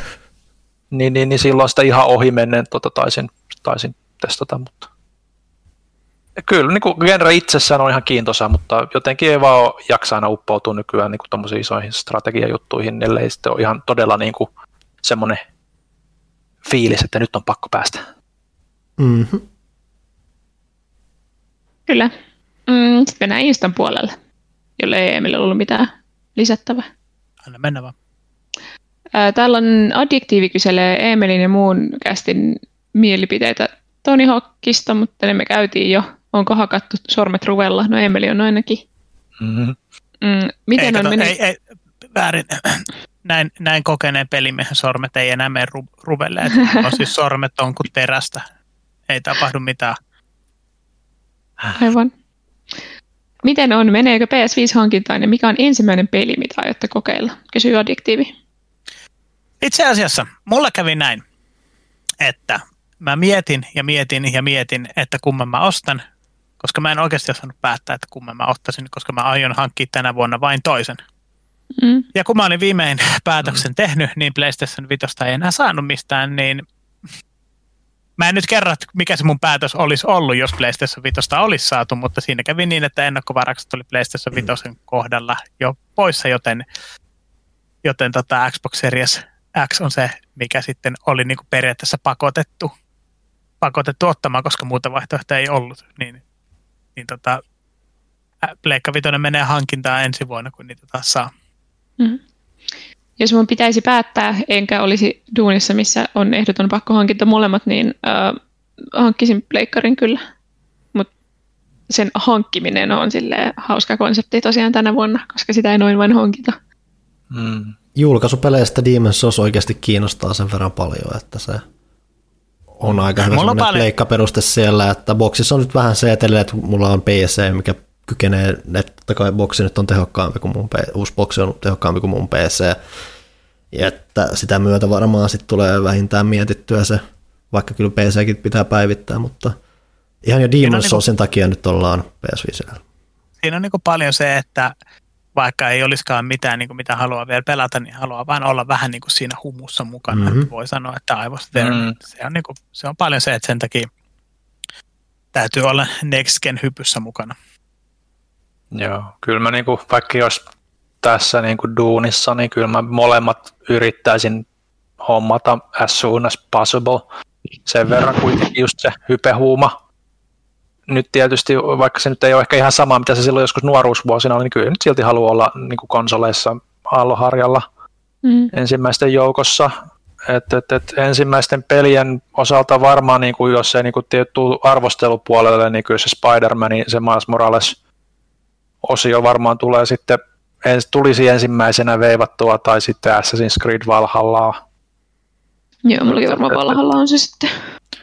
Joo, että et mulle nyt toi Spider-Man, se alkuperäinen mm, PS4, niin se oli niinku goty, ja ne veivasin ne DLCtkin niinku niin suurella innolla ja vimmalla, että hyvä kun nukuin niinku oikeastaan, kun oli vaan, ei pystynyt lopettamaan, niin, niin, niin, niin Miles Morales kyllä kiinnostaa siltä suhteelta, vaikka se kovin yllättävä ja jännittävä silleen varmaan niin kuin olen, niin kyllä sitä se, nyt sitä samaa, niin se kelpaa. Mua melkein kiinnostaa se nimenomaan just sen Miles-aspektin takia, että mä vähän odotin, toivoin, että se eka peli olisi tehnyt sen kanssa ja vähän enemmänkin, että mua kiinnostaa Miles kuitenkin hahmona. Joo, Parker on kuitenkin, se... et, niin, et niin paljon kuin mä tykkäsin käsikirjoitusta ja muuta, niin Parker on mulle aika nähty. Mm, no joo, mä en tunne siis Milesia, niin kuin me aiemmin puhuttu, niin mä en ole lukenut sarjakuvia yhtään, niin kuin missä Miles on mukana. Et mun niin kuin se Marvel lukeminen on enemmän sitä 90-luvun meininkiä kuin 2000-luvun alun meininkiä. Su- Suomen tahdissa vielä nimenomaan, mikä oli jenkkejä niin kuin paljon, paljon enemmän jäljessä. Niin, niin, niin mulla on siinä mielessä niin kuin kiva, että se tehtiin tolleen niin kuin siinä, siinä, siinä alkuperäisessä pelissä ja nyt se pääsee vähän syventymään sitten. Mikä tästä tekee nyt niin kovan jutun kuin se tuntuu olevan maailmalla. Näinpä. Sitten Joonas Nyssynen kysyy Instassa. Ää, morjesta Cast Poppo ja Emeli. Ää, mielipiteet tulevasta Final Fantasy 16 pelistä, niistä vähän puhuttiinkin, mutta hän vielä kertoo täällä, että itse todella odottavin mielin. Teemaltaan tulee paljon Final Fantasy 6 mieleen.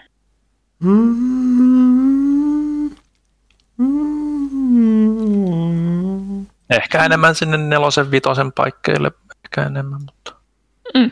itse miettii, mutta riippuu miten paljon tuo siihen, sitä tekniikkaa, teknologiaa tuo siihen mukaan sitten, niin mm, se on ihan mm. mielenkiintoista nähdä.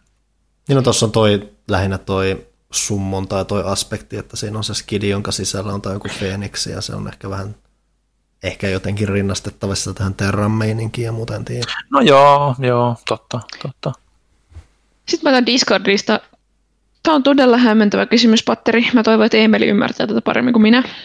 Mutta tota, Akkelin kipuraha kysyy pelaajalta. Mitä kamppailulla ja Emeli harrasti kautta harrastaa? On ensimmäinen kysymys.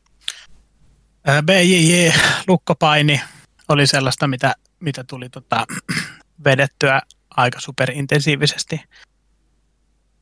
Nyt en ole moneen vuoteen, en ole moneen vuoteen käynyt erinäisistä syistä, mutta olisi tosi kova hinku päästä takaisin ja työskentelen nyt kovasti sen eteen, että pääsisin takaisin tataa meille mahdollisimman nopeasti. Ja nyt tällä hetkellä tulee oikeastaan lähinnä siis kuntonyrkkeilyä vedettyä, että, että nyrkkeilysäkki saa kyytiä useita kertoja viikossa. Mm. Sitten seuraava kysymys on, että kuuntelet JREtä? Kysymysmerkki. Tämä on vissiin Joe Rogan Experience. Joo, kuuntelen, kuuntelen kyllä. Öö... Joo. Mä, mä, mä, tiedän, mitä, mä tiedän, mitä sanoa siihen. Mä, mä, mä, tykkään, mä oon tykännyt Joe Roganista, Joe Roganista aina ja, ja siis JRE on erittäin hyvää tavara. Mä oon miettinyt, että pitäisi ruveta, mutta sitten mä ainakin rupe. Nyt mä, nyt mä teen sen. Iltalenkki. On, mä mulla on ongelmana niin kuin vaan se, että mä kuuntelen sitä silloin, mä täytän vähän niin kuin tyhjiä hetkiä. Että jos mä esimerkiksi teen ruokaa, ajan jonnekin, öö, pff, siivoon tai jotain, niin silloin se soi mulla. Mutta niitä jaksoja tulee niin paljon, että mä en vaan niin kerkeä lähellekään kuunnella kaikkea. Mulla on muutenkin ajan käytössä ongelmia, että mä kerkeisin tehdä kaikki asiat, mitä mä haluaisin tehdä, niin tota, se, se on niin suurin ongelma mun elämässä ylipäänsä. Mutta joo, hyvä, hyvä kama on, niin siellä on kyllä kuunneltavaa niin loppujaksi. Mm. Mielipide Spotify-sensuurista ja tulevista uhkakuvista. Mä en tiedä, mihin tämä öö, Siis tuota...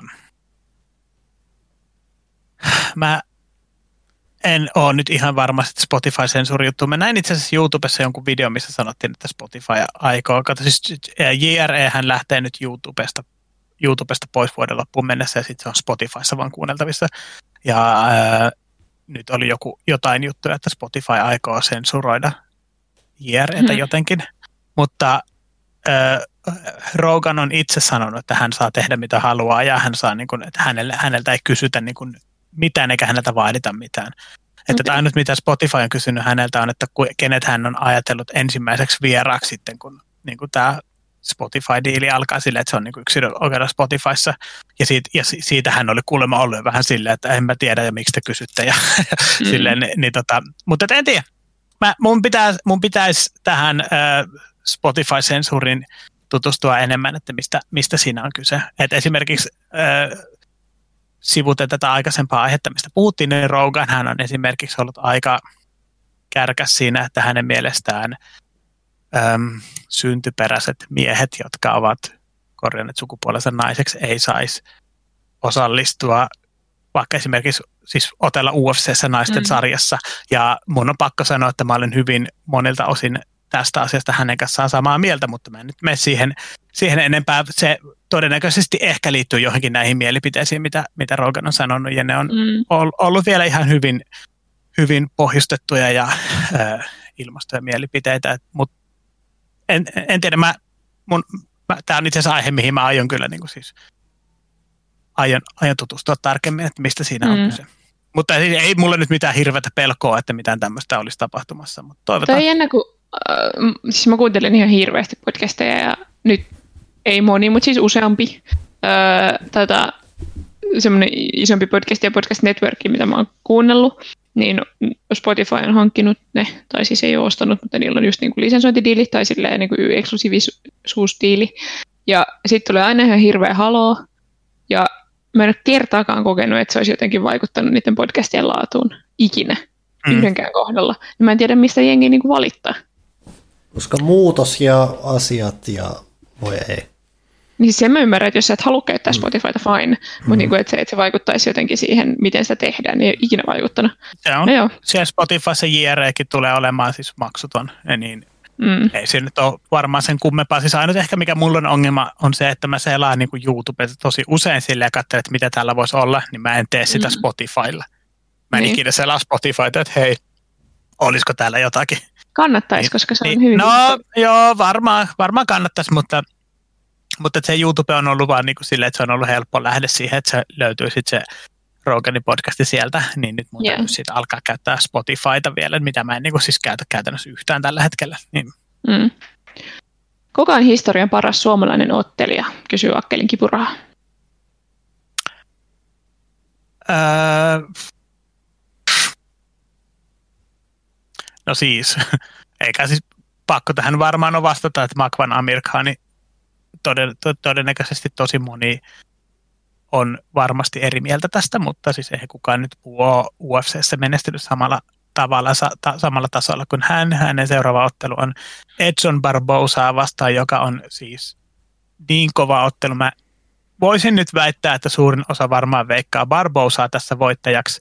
Ja, ja siis se on todennäköisesti aika niin kuin hyvä veikkaus, mutta se, että suomalainen edes pääsee ottelemaan tämän tason kaveria vastaan, on, se, on, se on ihan tajutonta.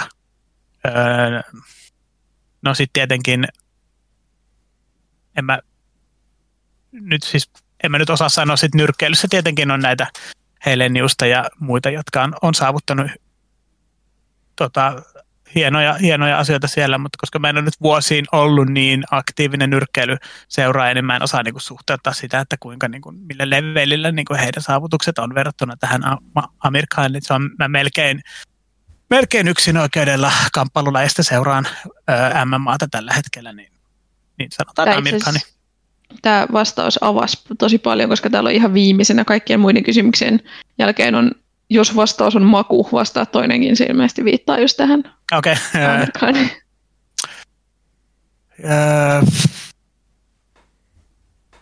No siis, okei, tämä nyt ei välttämättä ole. Mikä se kysymys oli alkuperäinen paras vai? Historian ansio- paras suomalainen Historian ottelija. paras.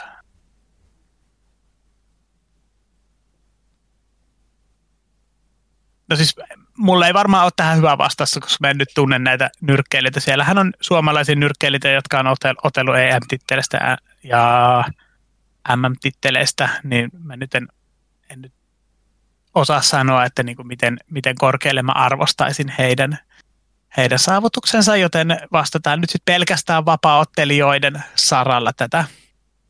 Mä en itse asiassa tiedä, onko siis siellä jotain suomalaisia tyyppejä, jotka on jossain karatessa, judossa tai jos nyt puhutaan kamppailuottelijoista yleensä, niin sitten on taas painijoita, jotka on voittanut olympiamitaleita, niin tämä on ihan super monimutkainen kysymys, joten mä pysyn nyt vaan vapaa-ottelussa, niin sanotaan nyt sitten Tom Niinimäki. Toisaalta Tom Niinimäki, Tom niin, en, en mä voi vastaa sitäkään. Ähm, en mä vastaa mitään. Maku, maku ainoastaan, vastataan pelkkä maku. Marko Asel. No niin. Akkelin kipuraha jatkaa vielä. Öö, Tää tulee palautetta. Räntti oli kiva. Tämmöisiä höpinöitä lisää kanavalle, jos saa toivoa. Mä en tiedä, mistä jälleenkään en- kyse, mutta se oli kiva. Okei. Okay. Ja sitten vielä viimeinen kysymys. Voitko striimata joskus Nessin FIFAa? En tarkoittanut FIFAa, vaan se oli jo se joku toinen fudispeli. Neliskanttiset ukot ja sivulta kuva- kuvattu kysymysmerkki. Nessin FIFA, joka ei ole FIFA, neliskanttiset ukot. Öö, varmaan, ai Nessin vai Nessin? Nessin. Nessin, äh, Nintendo World Cup. Höh, No okei, okay, voin, just for you.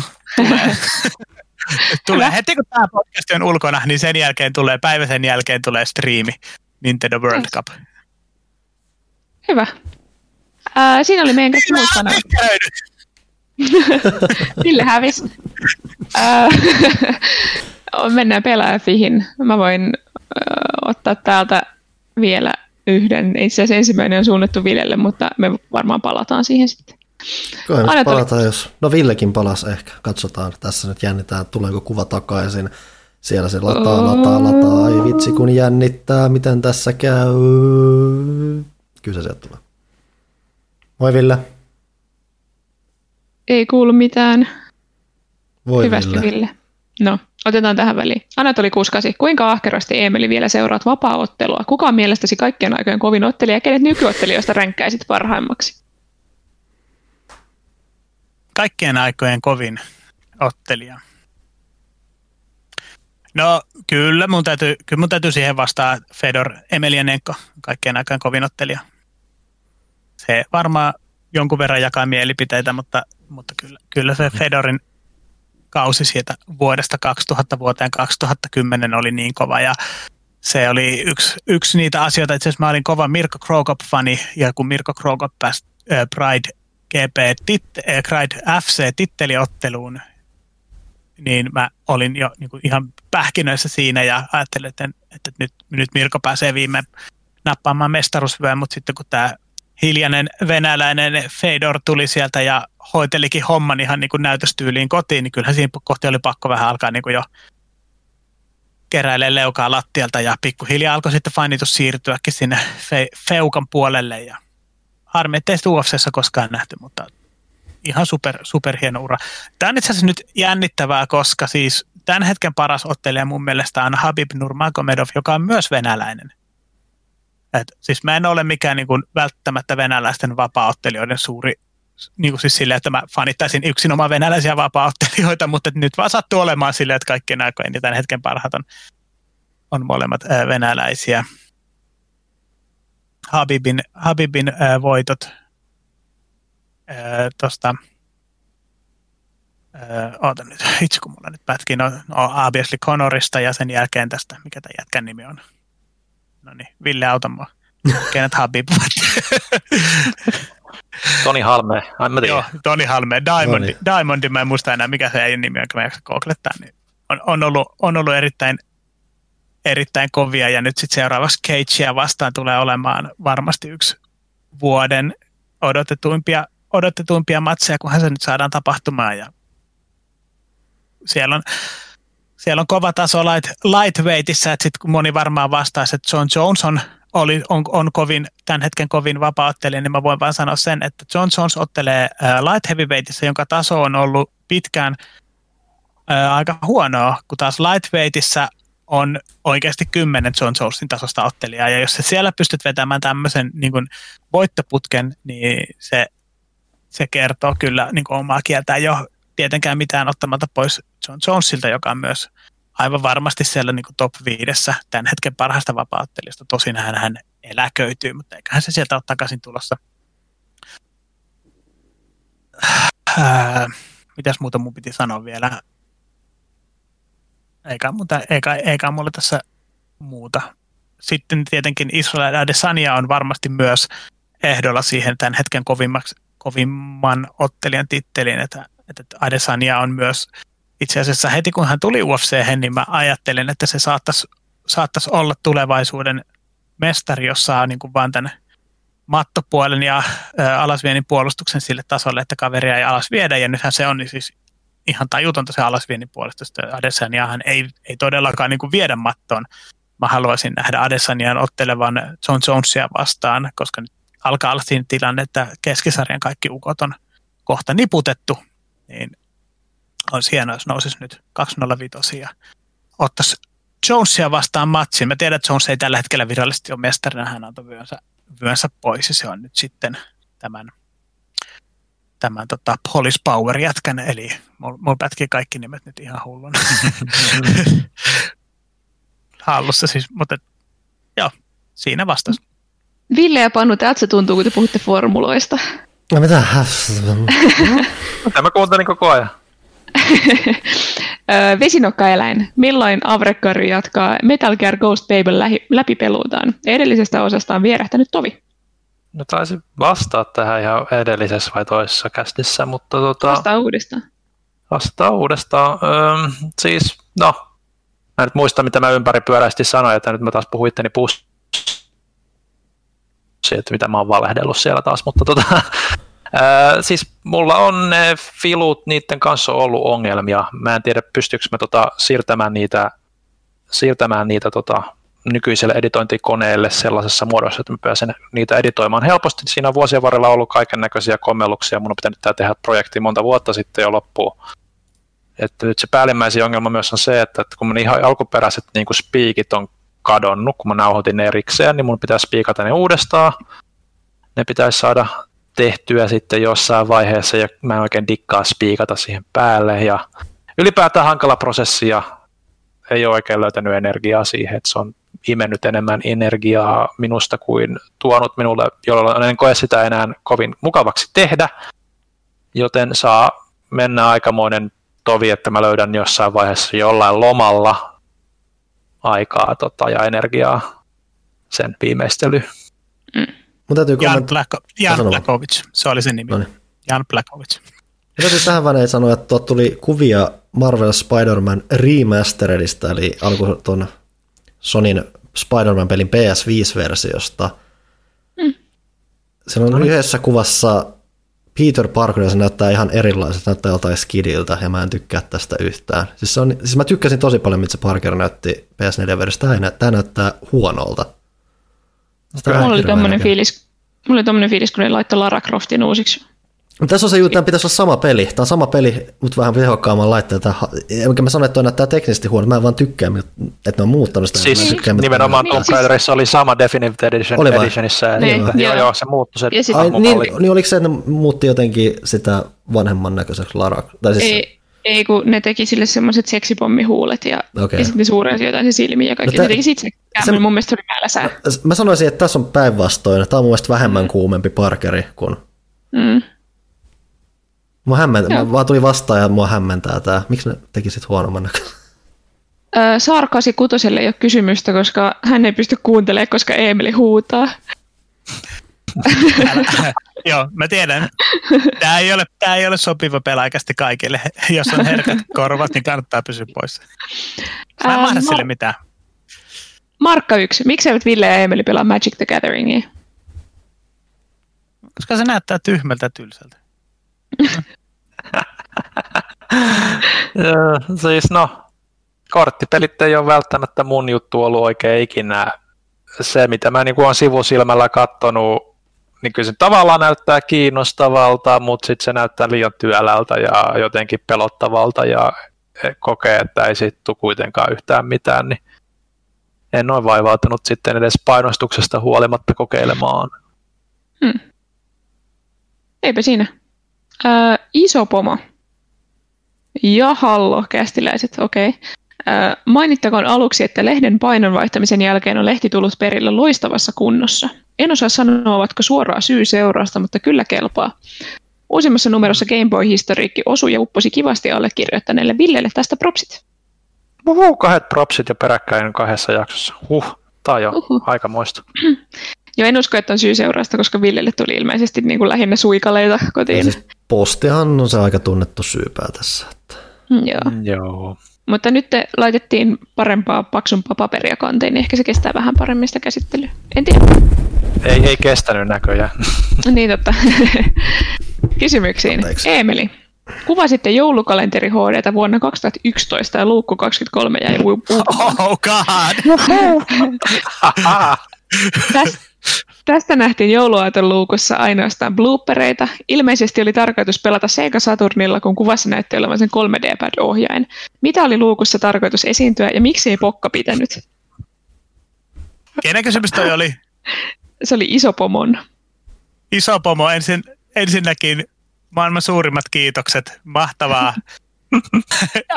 Ihan mahtavaa. Siis silloin kun tulee kysymys, että hei, vuoden 2011 joulukalenteri HDssa, jaksossa numero 23. Mitä on se, että, siis mä muistan tämän, ja va- varmaan Villekin muistaa tämän paremmin kuin hyvin. Siis, Mm, Uh. Okei, okay, eli siis kaikkihan tietävät äh, Sega Saturnin äh, Nights-pelin. Mm. Meidän oli tarkoitus pelata sen jouluversio, eli Christmas Nightsia. Siellä piti olla äh, pelaaja Boardin silloinen moderaattori, eli Maestro Opa, mukana pelaamassa. mm. Ja siis sen piti olla, tämä on, siis, tämä on niin asiatonta, mutta menkö. Sen, sen videon piti olla siis niin kuin jouluyö Opan kanssa. Eli Christmas, Christmas Nights with Opa. ja siis me pelattiin sille, että Opa, koska siis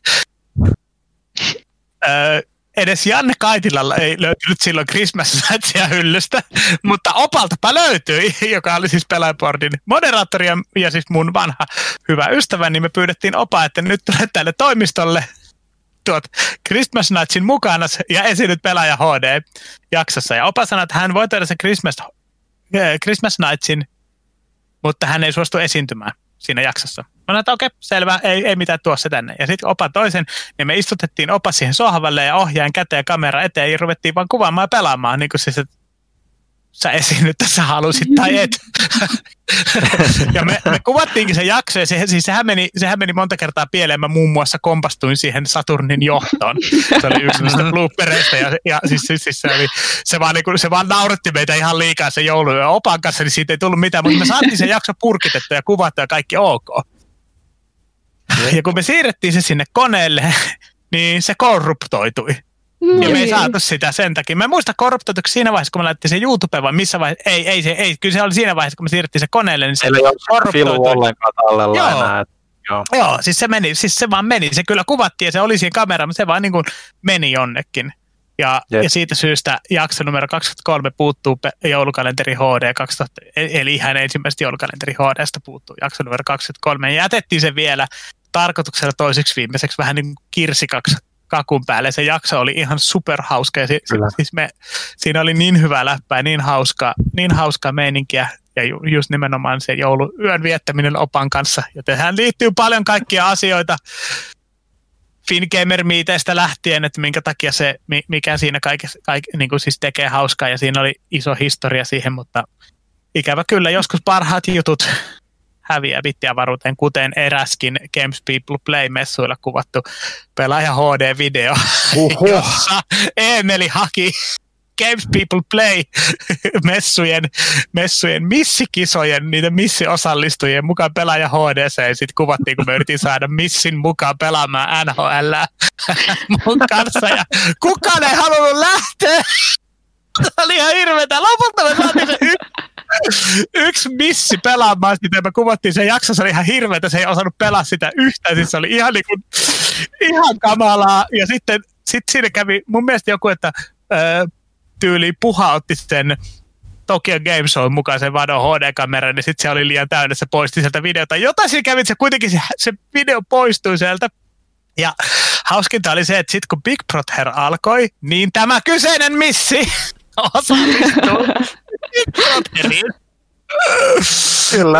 Ja sitten vielä, sitten vielä siis Harri Manninen, eli silloin se, silloin toimitusjohtaja luki sitten kaikkia uutisia siitä, että joo, että PP Inka otti silikoinit. Ja mä, sinä et nyt auta tätä niin kuin meidän surua, toi vaan pahentaa. Tämä vain pahentaa tätä, tätä asiaa. Se oli siis PP, PP Inka. Inkahan sitten kunnostautui myöhemmin myös muilla viihteen aloilla, joka myös pahentaa minun tuskaani tästä, että video hävisi. Mutta mä oon pelannut sekä NHL kuitenkin. Kyllä. Mulla on... Emel kanssa aina sattuu ja tapahtuu. Mulla on, tähän, mulla, on, mulla on ollut aina hyviä ideoita ja mä olen vaan niin ajanut ne läpi, että nämä toteutetaan. Tämä lähti todella hämmentävällä tangentille tästä kysymys. Mulla on tähän väliin väliaikatiedote siitä Spider-Manista. Ne tosiaan vaihtoi sen ne kasvumallia näyttelijää, koska sen uuden hepun kasvot sopii paremmin ääninäyttelijän kasvojen liikkeiden suhteen tai muuta. Sen takia se näyttää erilaiselta. Se on mielenkiintoista. No, Mutta ei, ei yhtä mielenkiintoista kuin mun BB Inka Ei, ei missään nimessä. Suorastaan harmitti, että mä keksin laittaa sitä tiedotteen tähän väliin. Ei se mitään. Olisi kyllä aika, niin kuin, tota, aika epäkohteliasta. Anyway. Sitten.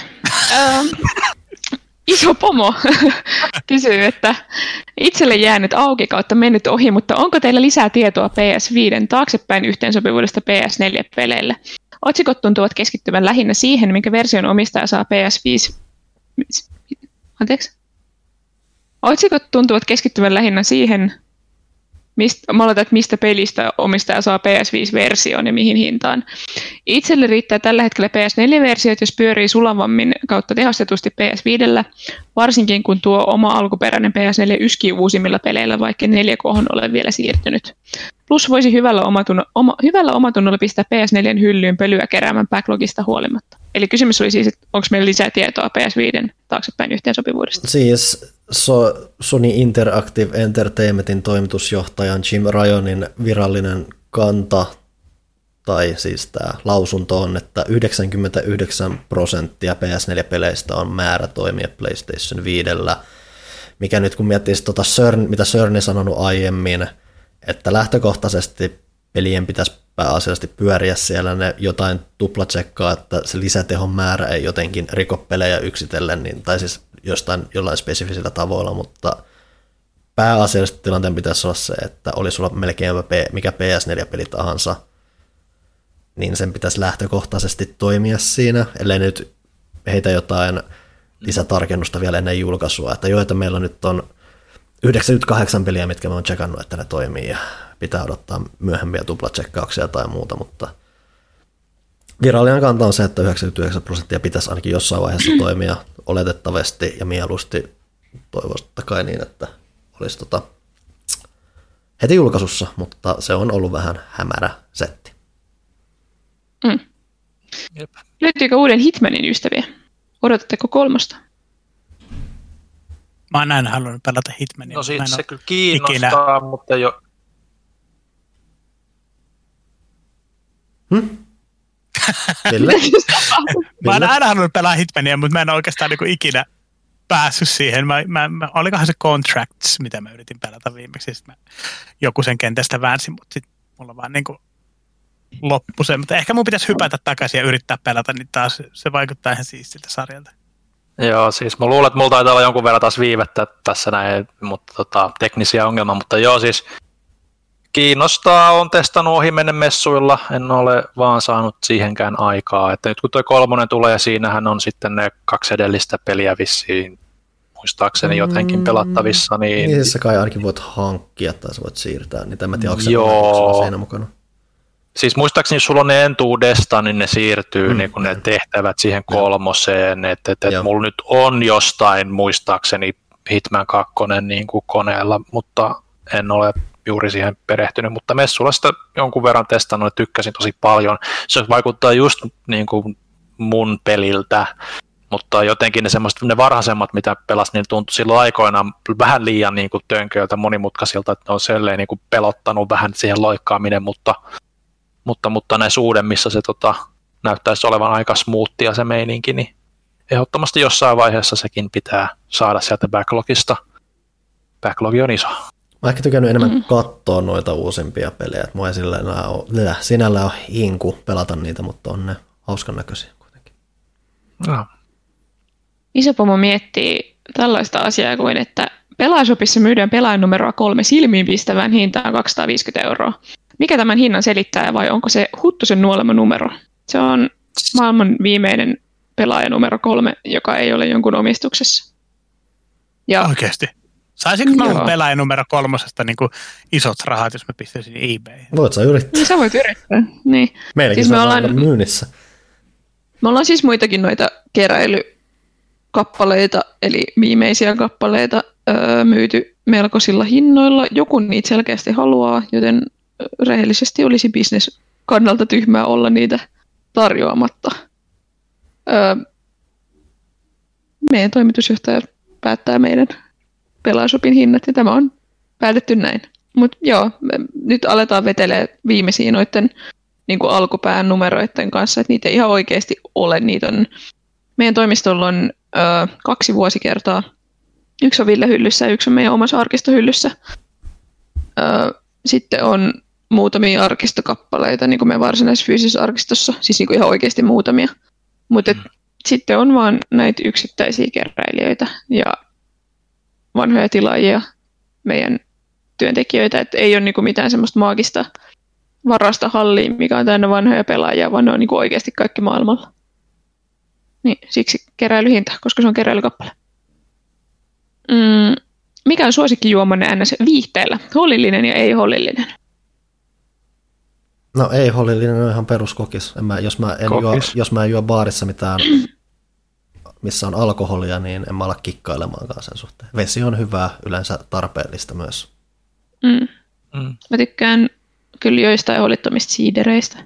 Niin kuin kaikista niitä, että jos, jos mä oon baarissa, no, se on niin pitkään sille, että, että No ei ole. Siinä on se, että jos on pitkään baarissa, niin ei voi juoda limsaa koko sen ajan, koska hampaat tippuu suusta, mutta holittomissa yleensä on niin paljon. Älä juo sitä sokerilimsaa. en mä pysty juomaan hampaat, hampaat, hampaat tippuu myös sokerittomasta, se on hiilihappo, mm. mikä sen tekee Mm. No, mutta siiderit yleensä on sellaisia niin kuin aika sopivia siihen, että ei tule semmoinen äklöolo. Öö, sitten vaikka mä en juokkaan, mutta silloin kun olen jotain maistellut, niin mä oon tykännyt Baileysista, varsinkin kaakaon seossa. Mä olen itse asiassa nyt alkanut juomaan viskejä. Mä olen mm. ehkä siinä Mä olen nyt, nyt tota, aluksi mä ostin äh, skottilaisia, skottilaisia viskejä ja mä oon ruvennut tutustumaan japanilaisiin viskeihin. Ja tota, edellisin on Nikkades-nimistä japanilaista viskiä, joka on erittäin smoothia. Ja nyt mä ostin äh, Nikka from Barrel-nimistä japanilaista viskiä, joka on, äh, viskit on aika usein 40 prosenttisia. Tämä oli, olikohan tämä 55 vai mitä, aika paljon, niin kuin, vai 51 vai yli 50 kuitenkin. Eli aika paljon väkevämpää kamaa, mutta yllättävän smoothia kuitenkin, että japanilaiset osaa niin kuin, tehdä, tehdä viskiä, joka ei irvistytä ihan hirveästi ju- juodessa. Ja mun edellisen viskiostos on 18-vuotias Glenlivet skottiviski. Se maksaa alkossa noin vähän yli 100 euroa pulla, mutta mä löysin sitä Virosta tarjouksella pikkusen yli 50, niin ostin sen, koska halusin nähdä, että onko tämmöinen vähän kalliimpi viski oikeasti paremman makusta. No, eihän se, eihän se nyt niin paljon ole, että se olisi ainakaan mulle sen hinnan arvasta, mutta mä juon tosi, mä juon tosi harvoin ja silloin kun mä juon, niin mä juon niin kuin pari pari paukkua, mutta viskijuominen on nyt ollut ihan kiva. Että yleensä kun mä striimaan, niin mä olen ehkä pikku viskeissä siinä tilanteessa. hmm. Mä en sinällään edes, mä ylipäätänsä yleensä juon vaan seuraksi. Joten jos mä jossain päädyn olemaan, niin mä sitten tuijotan jotain olutlistaa ja mietin, että okei, toi on hupsu nimi, kokeillaan tota. Kahden väkevistä mm. mä en hmm. tykkää. Että se... Joo, ei oikein ole sellaisia suosikkeja varsinaisesti, että, että, että välillä vähän mitä niin kuin, sit kun lähtee iltaa viettämään, niin... Korona menee aina. Kyllä se, no, no niin, kyllä, nimellä nauroin taas, mutta, mutta tota, Saat valita mitä tahansa merkkiä, kunhan se on korona. Mm-hmm. Ky- kyllä, niin kuin Vin, Vin Diesel sanoo. Mutta tota, kyllä mäkin niin kuin viskeistä tykkään ja konjakeista ja niin poispäin, vähän niin kuin erikoisoluista. Että, että, mutta ei mulla niin mitään preferenssiä ole, että, että mitä nyt en mä niin ole mitenkään ammattilainen missään, että jos jotain tarjotaan tai tulee vastaan, niin kyllä mä maistan. Tosiaan sori tuosta mä... äskeisestä Häslingistä mun pizza saapui. Hmm. Sä oikeasti tilasit sen pizza jo nyt? Mm. Ah, okay. Hämmentä vaan se, että Panu hävisi hetkeksi aikaa. Mä, mä just katsoin puhelinta tai jotain, kun se hävisi. Ja sitten mä oikeasti luulin, että pimeys oli nielossa sen hetken aikaa. Kamalaa. Tätä, ähm, Isopomma toivottaa vielä lämmintä ja tautivapaata loppusyksyä toimitukselle ja Emelille. Kiitos. Äh, Erik H. Sama. Onko urheilijakässistä kukaan kokeillut bulgarialaista haarakyykkyä? Bulgaarialainen haarakyykky. Mä tarkastin mikä se oli ja mä uskaltaisin sanoa, että en ole. Ei se ole kauhean erikoisen näköinen, se oli vain jotain, että mitä mennään kyykkyyn, laitetaan jalka semmoiseen paikkaan takaisin, taakse. Ei näyttänyt kauhean okay. monimutkaiselta, mutta en ole kokeillut. Ai, ai se on to, toi sattuu. Toi, toi sattuu kamalasti. En tykkää. Ei mitään en, ajua. En ole siis painojen kanssa tehnyt, mutta me tehtiin tota joskus treeneissä. Tuntuu pahalta. Öö, onko kerrottavana eläimiin liittyviä pelimuistoja? Eläimiin? Mm. Ei kyllä tuu mieleen ainakaan itsellä. Me oltiin joku, itse asiassa viime uutena vuotena kävin tuolla Kirkkonuomessa kummessa ja siellä kun yritettiin pelata Doomia niin kuin koira siinä korvaan. Se on kyllä totta. Mä pelasin Tetristä ja joku koira haukkui niin kovaa, että mä sen takia hävisin mä olisin voittanut. Haluan huomauttaa, että Emeli on ollut meillä nyt kahtena viikonloppuna pelaamassa. Ikana viikonloppuna mun koira oli ihan hirveä demonin penska. Siis aivan kammottava. Toisena viikonloppuna se pelkästään nukkuu koko illan. Et mm. on kaksi puolta. Yleensä se on perseestä. Nukku, nukku, joko se on perseestä tai sitten se nukkuu. Niin. Okei. Okay. Kuulostaa mun lapsilta. No niin, Emil Bus 8. Tere kästiläiset. Emeli, pelaatko F1 2020 ja myytkö vaimosi Mika Häkkis nimmarit? Mä luulin ehkä, että myytkö vaimosi. tota, myytkö vaimosi mikä häkkis nimmarit? No en mä ehkä, en mä ehkä pysty, koska ne on mun vaimon. Ja en pelaa F1 2020. Mä pelasin, edellinen F1-peli, mitä mä pelasin, oli joku, mistä mä tein arvostelun pelaajaa muutama vuosi sitten. Öö, 15 tai 16 tai 14. 14. Oli 14 muuta. Se oli vielä Xbox 360 sellään. Okei. Okay. Eli, eli sata vuotta sitten. Aivan. About tierralla jo. Öö, oliko Panulla ja Villellä PS4-versio F1? Mulla on PCllä. PS4 2019, ei ole 2020. Mulla on 1920.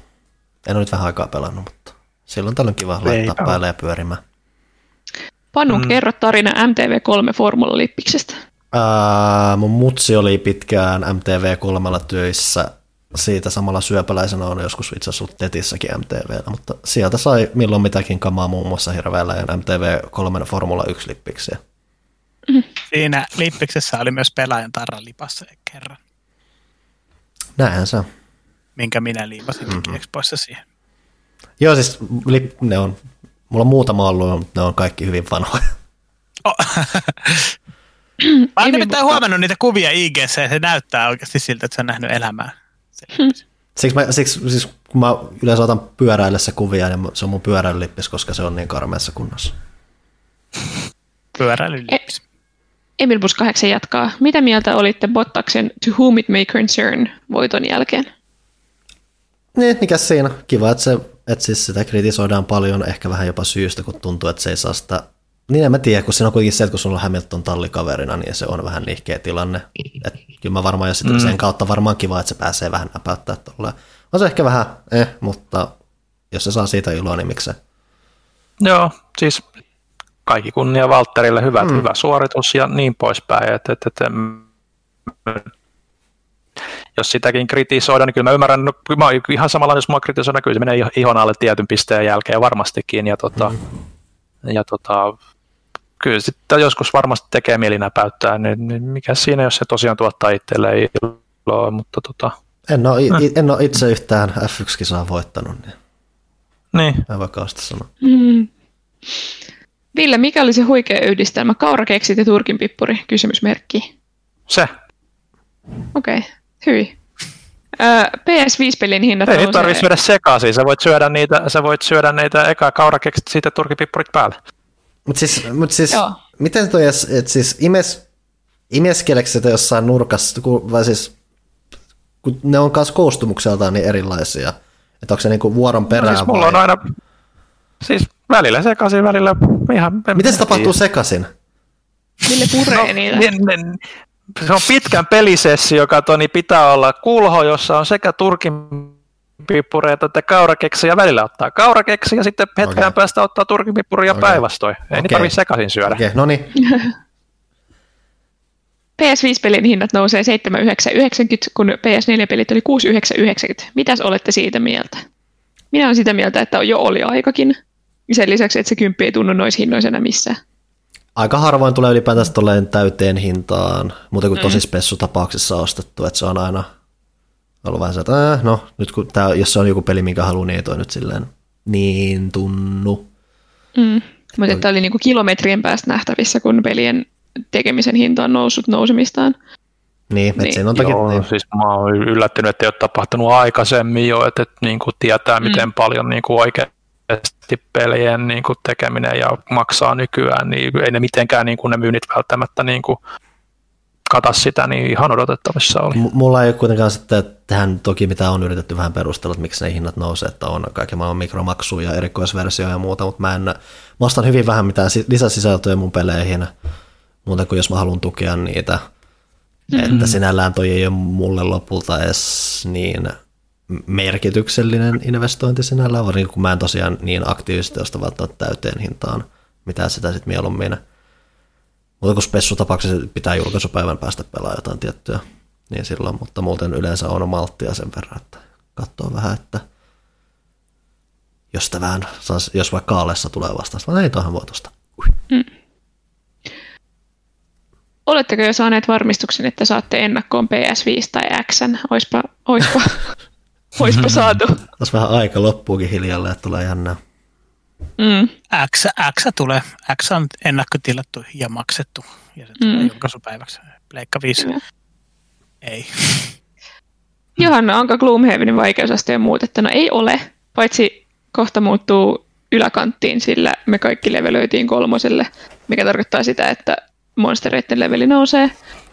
Öm, sitä kauhulla odottaessa, koska ei tosiaan edetä yhtään. Mä olen tullut siihen tulokseen, että se on oikeasti kolmelle pelaajalle tasapainotettu. Ihan päin, sanonko mitä. Siis mä olen oikeasti tätä mieltä. Valtteri Hyttinen piti mulle eilen Gloomhaven klinikkaa Facebookin kautta. Ja sekä ei tiedä, mikä meitä vaivaa. Ja sitten kun kahdella pelaajalla menee ihan hyvin, en taju. Johanna, katsokaa Willow Jannen kanssa ja Jannen leffanurkkaan tarvitaan Tenet ja Willow. Öö, Janne on tuosta Willowsta nyt hehkuttanut kirjaamista päivittäin. Puhunut siitä, siitä asti, kun me hankittiin Disney Plussa pari Miksi viikkoa mä, sitten. Miksi mä en muista, mikä on Willow? Se on semmoinen joku vanha seikkailu-leffa. Et silloin joskus aikoinaan, kun hän oli nuori, niin oli kaksi fantasia-leffaa, Willow ja Conan. Ne oli ne Mm. vaihtoehdot. Ja Willow on kuulemma ihan huikea, meidän pitää katsoa se tuolla jälkikasvun kanssa ilmeisesti. Eli kyllä, katsotaan se jossain vaiheessa. Ah, se on toi. Okei, okay, en ole nähnyt. Emil Puskasi sanoo, kiitos ja hei. No kiitos ja hei. Sitten meillä on vielä kaksi, kaksi kommenttia. Sitten me päästään kellon 2019. Ää, kansalainen, oletettua iltapäivää arvon kästiläiset, kuten No. no. sanoin, kello on 2019. Normaalisti olisi hyvä oletus, mutta niin. Tämä uusi Johanna-aikakauden, kuulostaapa pompöösiltä, ää, pelaajakästä on toiminut oikein mainiosti. Huttosin ja Pyykkösen katoaminen vaati totuttelua, mutta ei heitä enää muista juuri kaivata. Ouch! nice. Ai. Kyllä täällä kaivataan. Kyllä kaivataan. Eritoten Villen höpinät ovat nousseet uusiin ulottuvuuksiin. Panun varma ja selkeä Panun varma ja selkeä ääni on myös saanut lisää tilaa, vaikkakaan huippuluokan autourheilu ei kuulu suosikkiaiheisiini.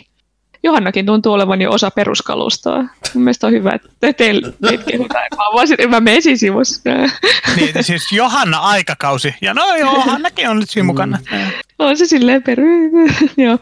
Taso on siis pysynyt vähintäänkin samana. No se on hyvä juttu kuulla joka tapauksessa, vaikka onkin kokoonpano muuttunut. Haluaisin kysyä. Kysyä on boldattu. Ilmeisesti tästä alleviivataan sitä, että tässä ei nyt vaadita mitään, vaan kysytään. Onko teiltä tulossa Factorio-arvosteluun? Aikoinaan pelaajakästissä taidettiin luvata, että asia harkitaan, kun peli on julkaistu. Nyt peli pitkän Early Access-vaiheen jälkeen vihdoin ulkona. SteamDB-sivuston mukaan Factorio on toiseksi arvostetuin peli legendaaristen Portal 2 ja Witcher 3 välissä. Olisi mielenkiintoista saada tämä teidän arvosteluun. Me puhuttiin tästä tänään ja kyllä mä silloin raivasin tilaa, mutta kuitenkin lehti tulee vasta kuukauden päästä ja meillä on nyt jo täyttä, niin katsotaan, Ja täytyy katsoa Mikä- vähän tilanteen mukaan, että niin, katsotaan, että mikä sinne oikeasti mahtuu, mutta niin kuin kiinnostusta on, sanotaan näin. Kyllä. Ja viimeinen, Chadu, tervehdys. Olen tässä jo vähän kuullut puhetta Halloweenista, niin kuinka vietätte, kuinka on, vietättekö te sitä? amerikkalaista hömpötystä. Mä oon viettänyt joka vuosi, joka vuosi meillä on aina isot Halloween koris, koristeet ja Halloweenin aikaa mä tykkään pelata enemmän aiheeseen liittyviä pelejä ja kauhupelejä ja myös Halloween näkyy mun YouTube-kanavalla. Siellä on yleensä aiheeseen sopivia pelejä ja tykkään, tykkään kyllä kummituksista ja möröistä. Mä tykkään kanssa, mä tykkään katsoa kauhuleffoja ja mun mielestä on ollut kivaa, kun, kun Halloweenin aikana leffoihin, siis elokuvateattereihin tulee yleensä kauhuleffoja paljon uusia, mutta nyt ei ihan hirveästi ole tullut. Netflix ehkä sitten. Tälleen korona-aikana sitä sitten paikkaa. Olisi kyllä siistiä olla silleen, jos olisi semmoisessa trick or treat kulttuurissa. Mä Joo, mä siitä. haluaisin viettää Amerikassa Halloween, mä haluaisin, niin kuin, siis, ja mua harmittaa sekin, että kun se on täällä niin myöhään, kun se on lokakuun lopussa, että täällä on yleensä jo Mm. aika kylmä ja ehkä märkää ulkona ja silleen, että jos se olisi kuukausista aikaisemmin, niin nyt, niin nyt olisi niin kuin erittäin loistava Halloween-sää, olisi vielä tämmöiset oranssit lehdet puissa Mm. ja muuta, mutta Mua ahdistaa pääsiäisnoidat. Okei. Okay. Haluatko puhua siitä lisää? En.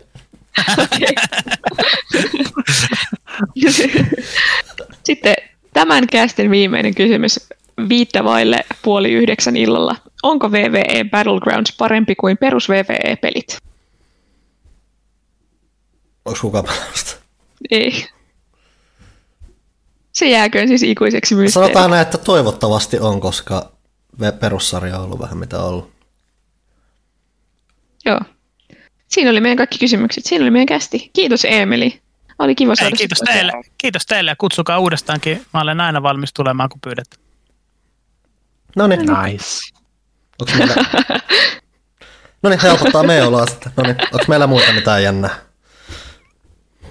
Ei, tilatkaa pelaajaa. Ei. Ei, tilatkaa Joo. pelaa. Hmm. Tilatkaa pelaaja, tilatkaa retroykää ja nähdään ensi kerralla. Näin, nähdään, Todella. kuullaan.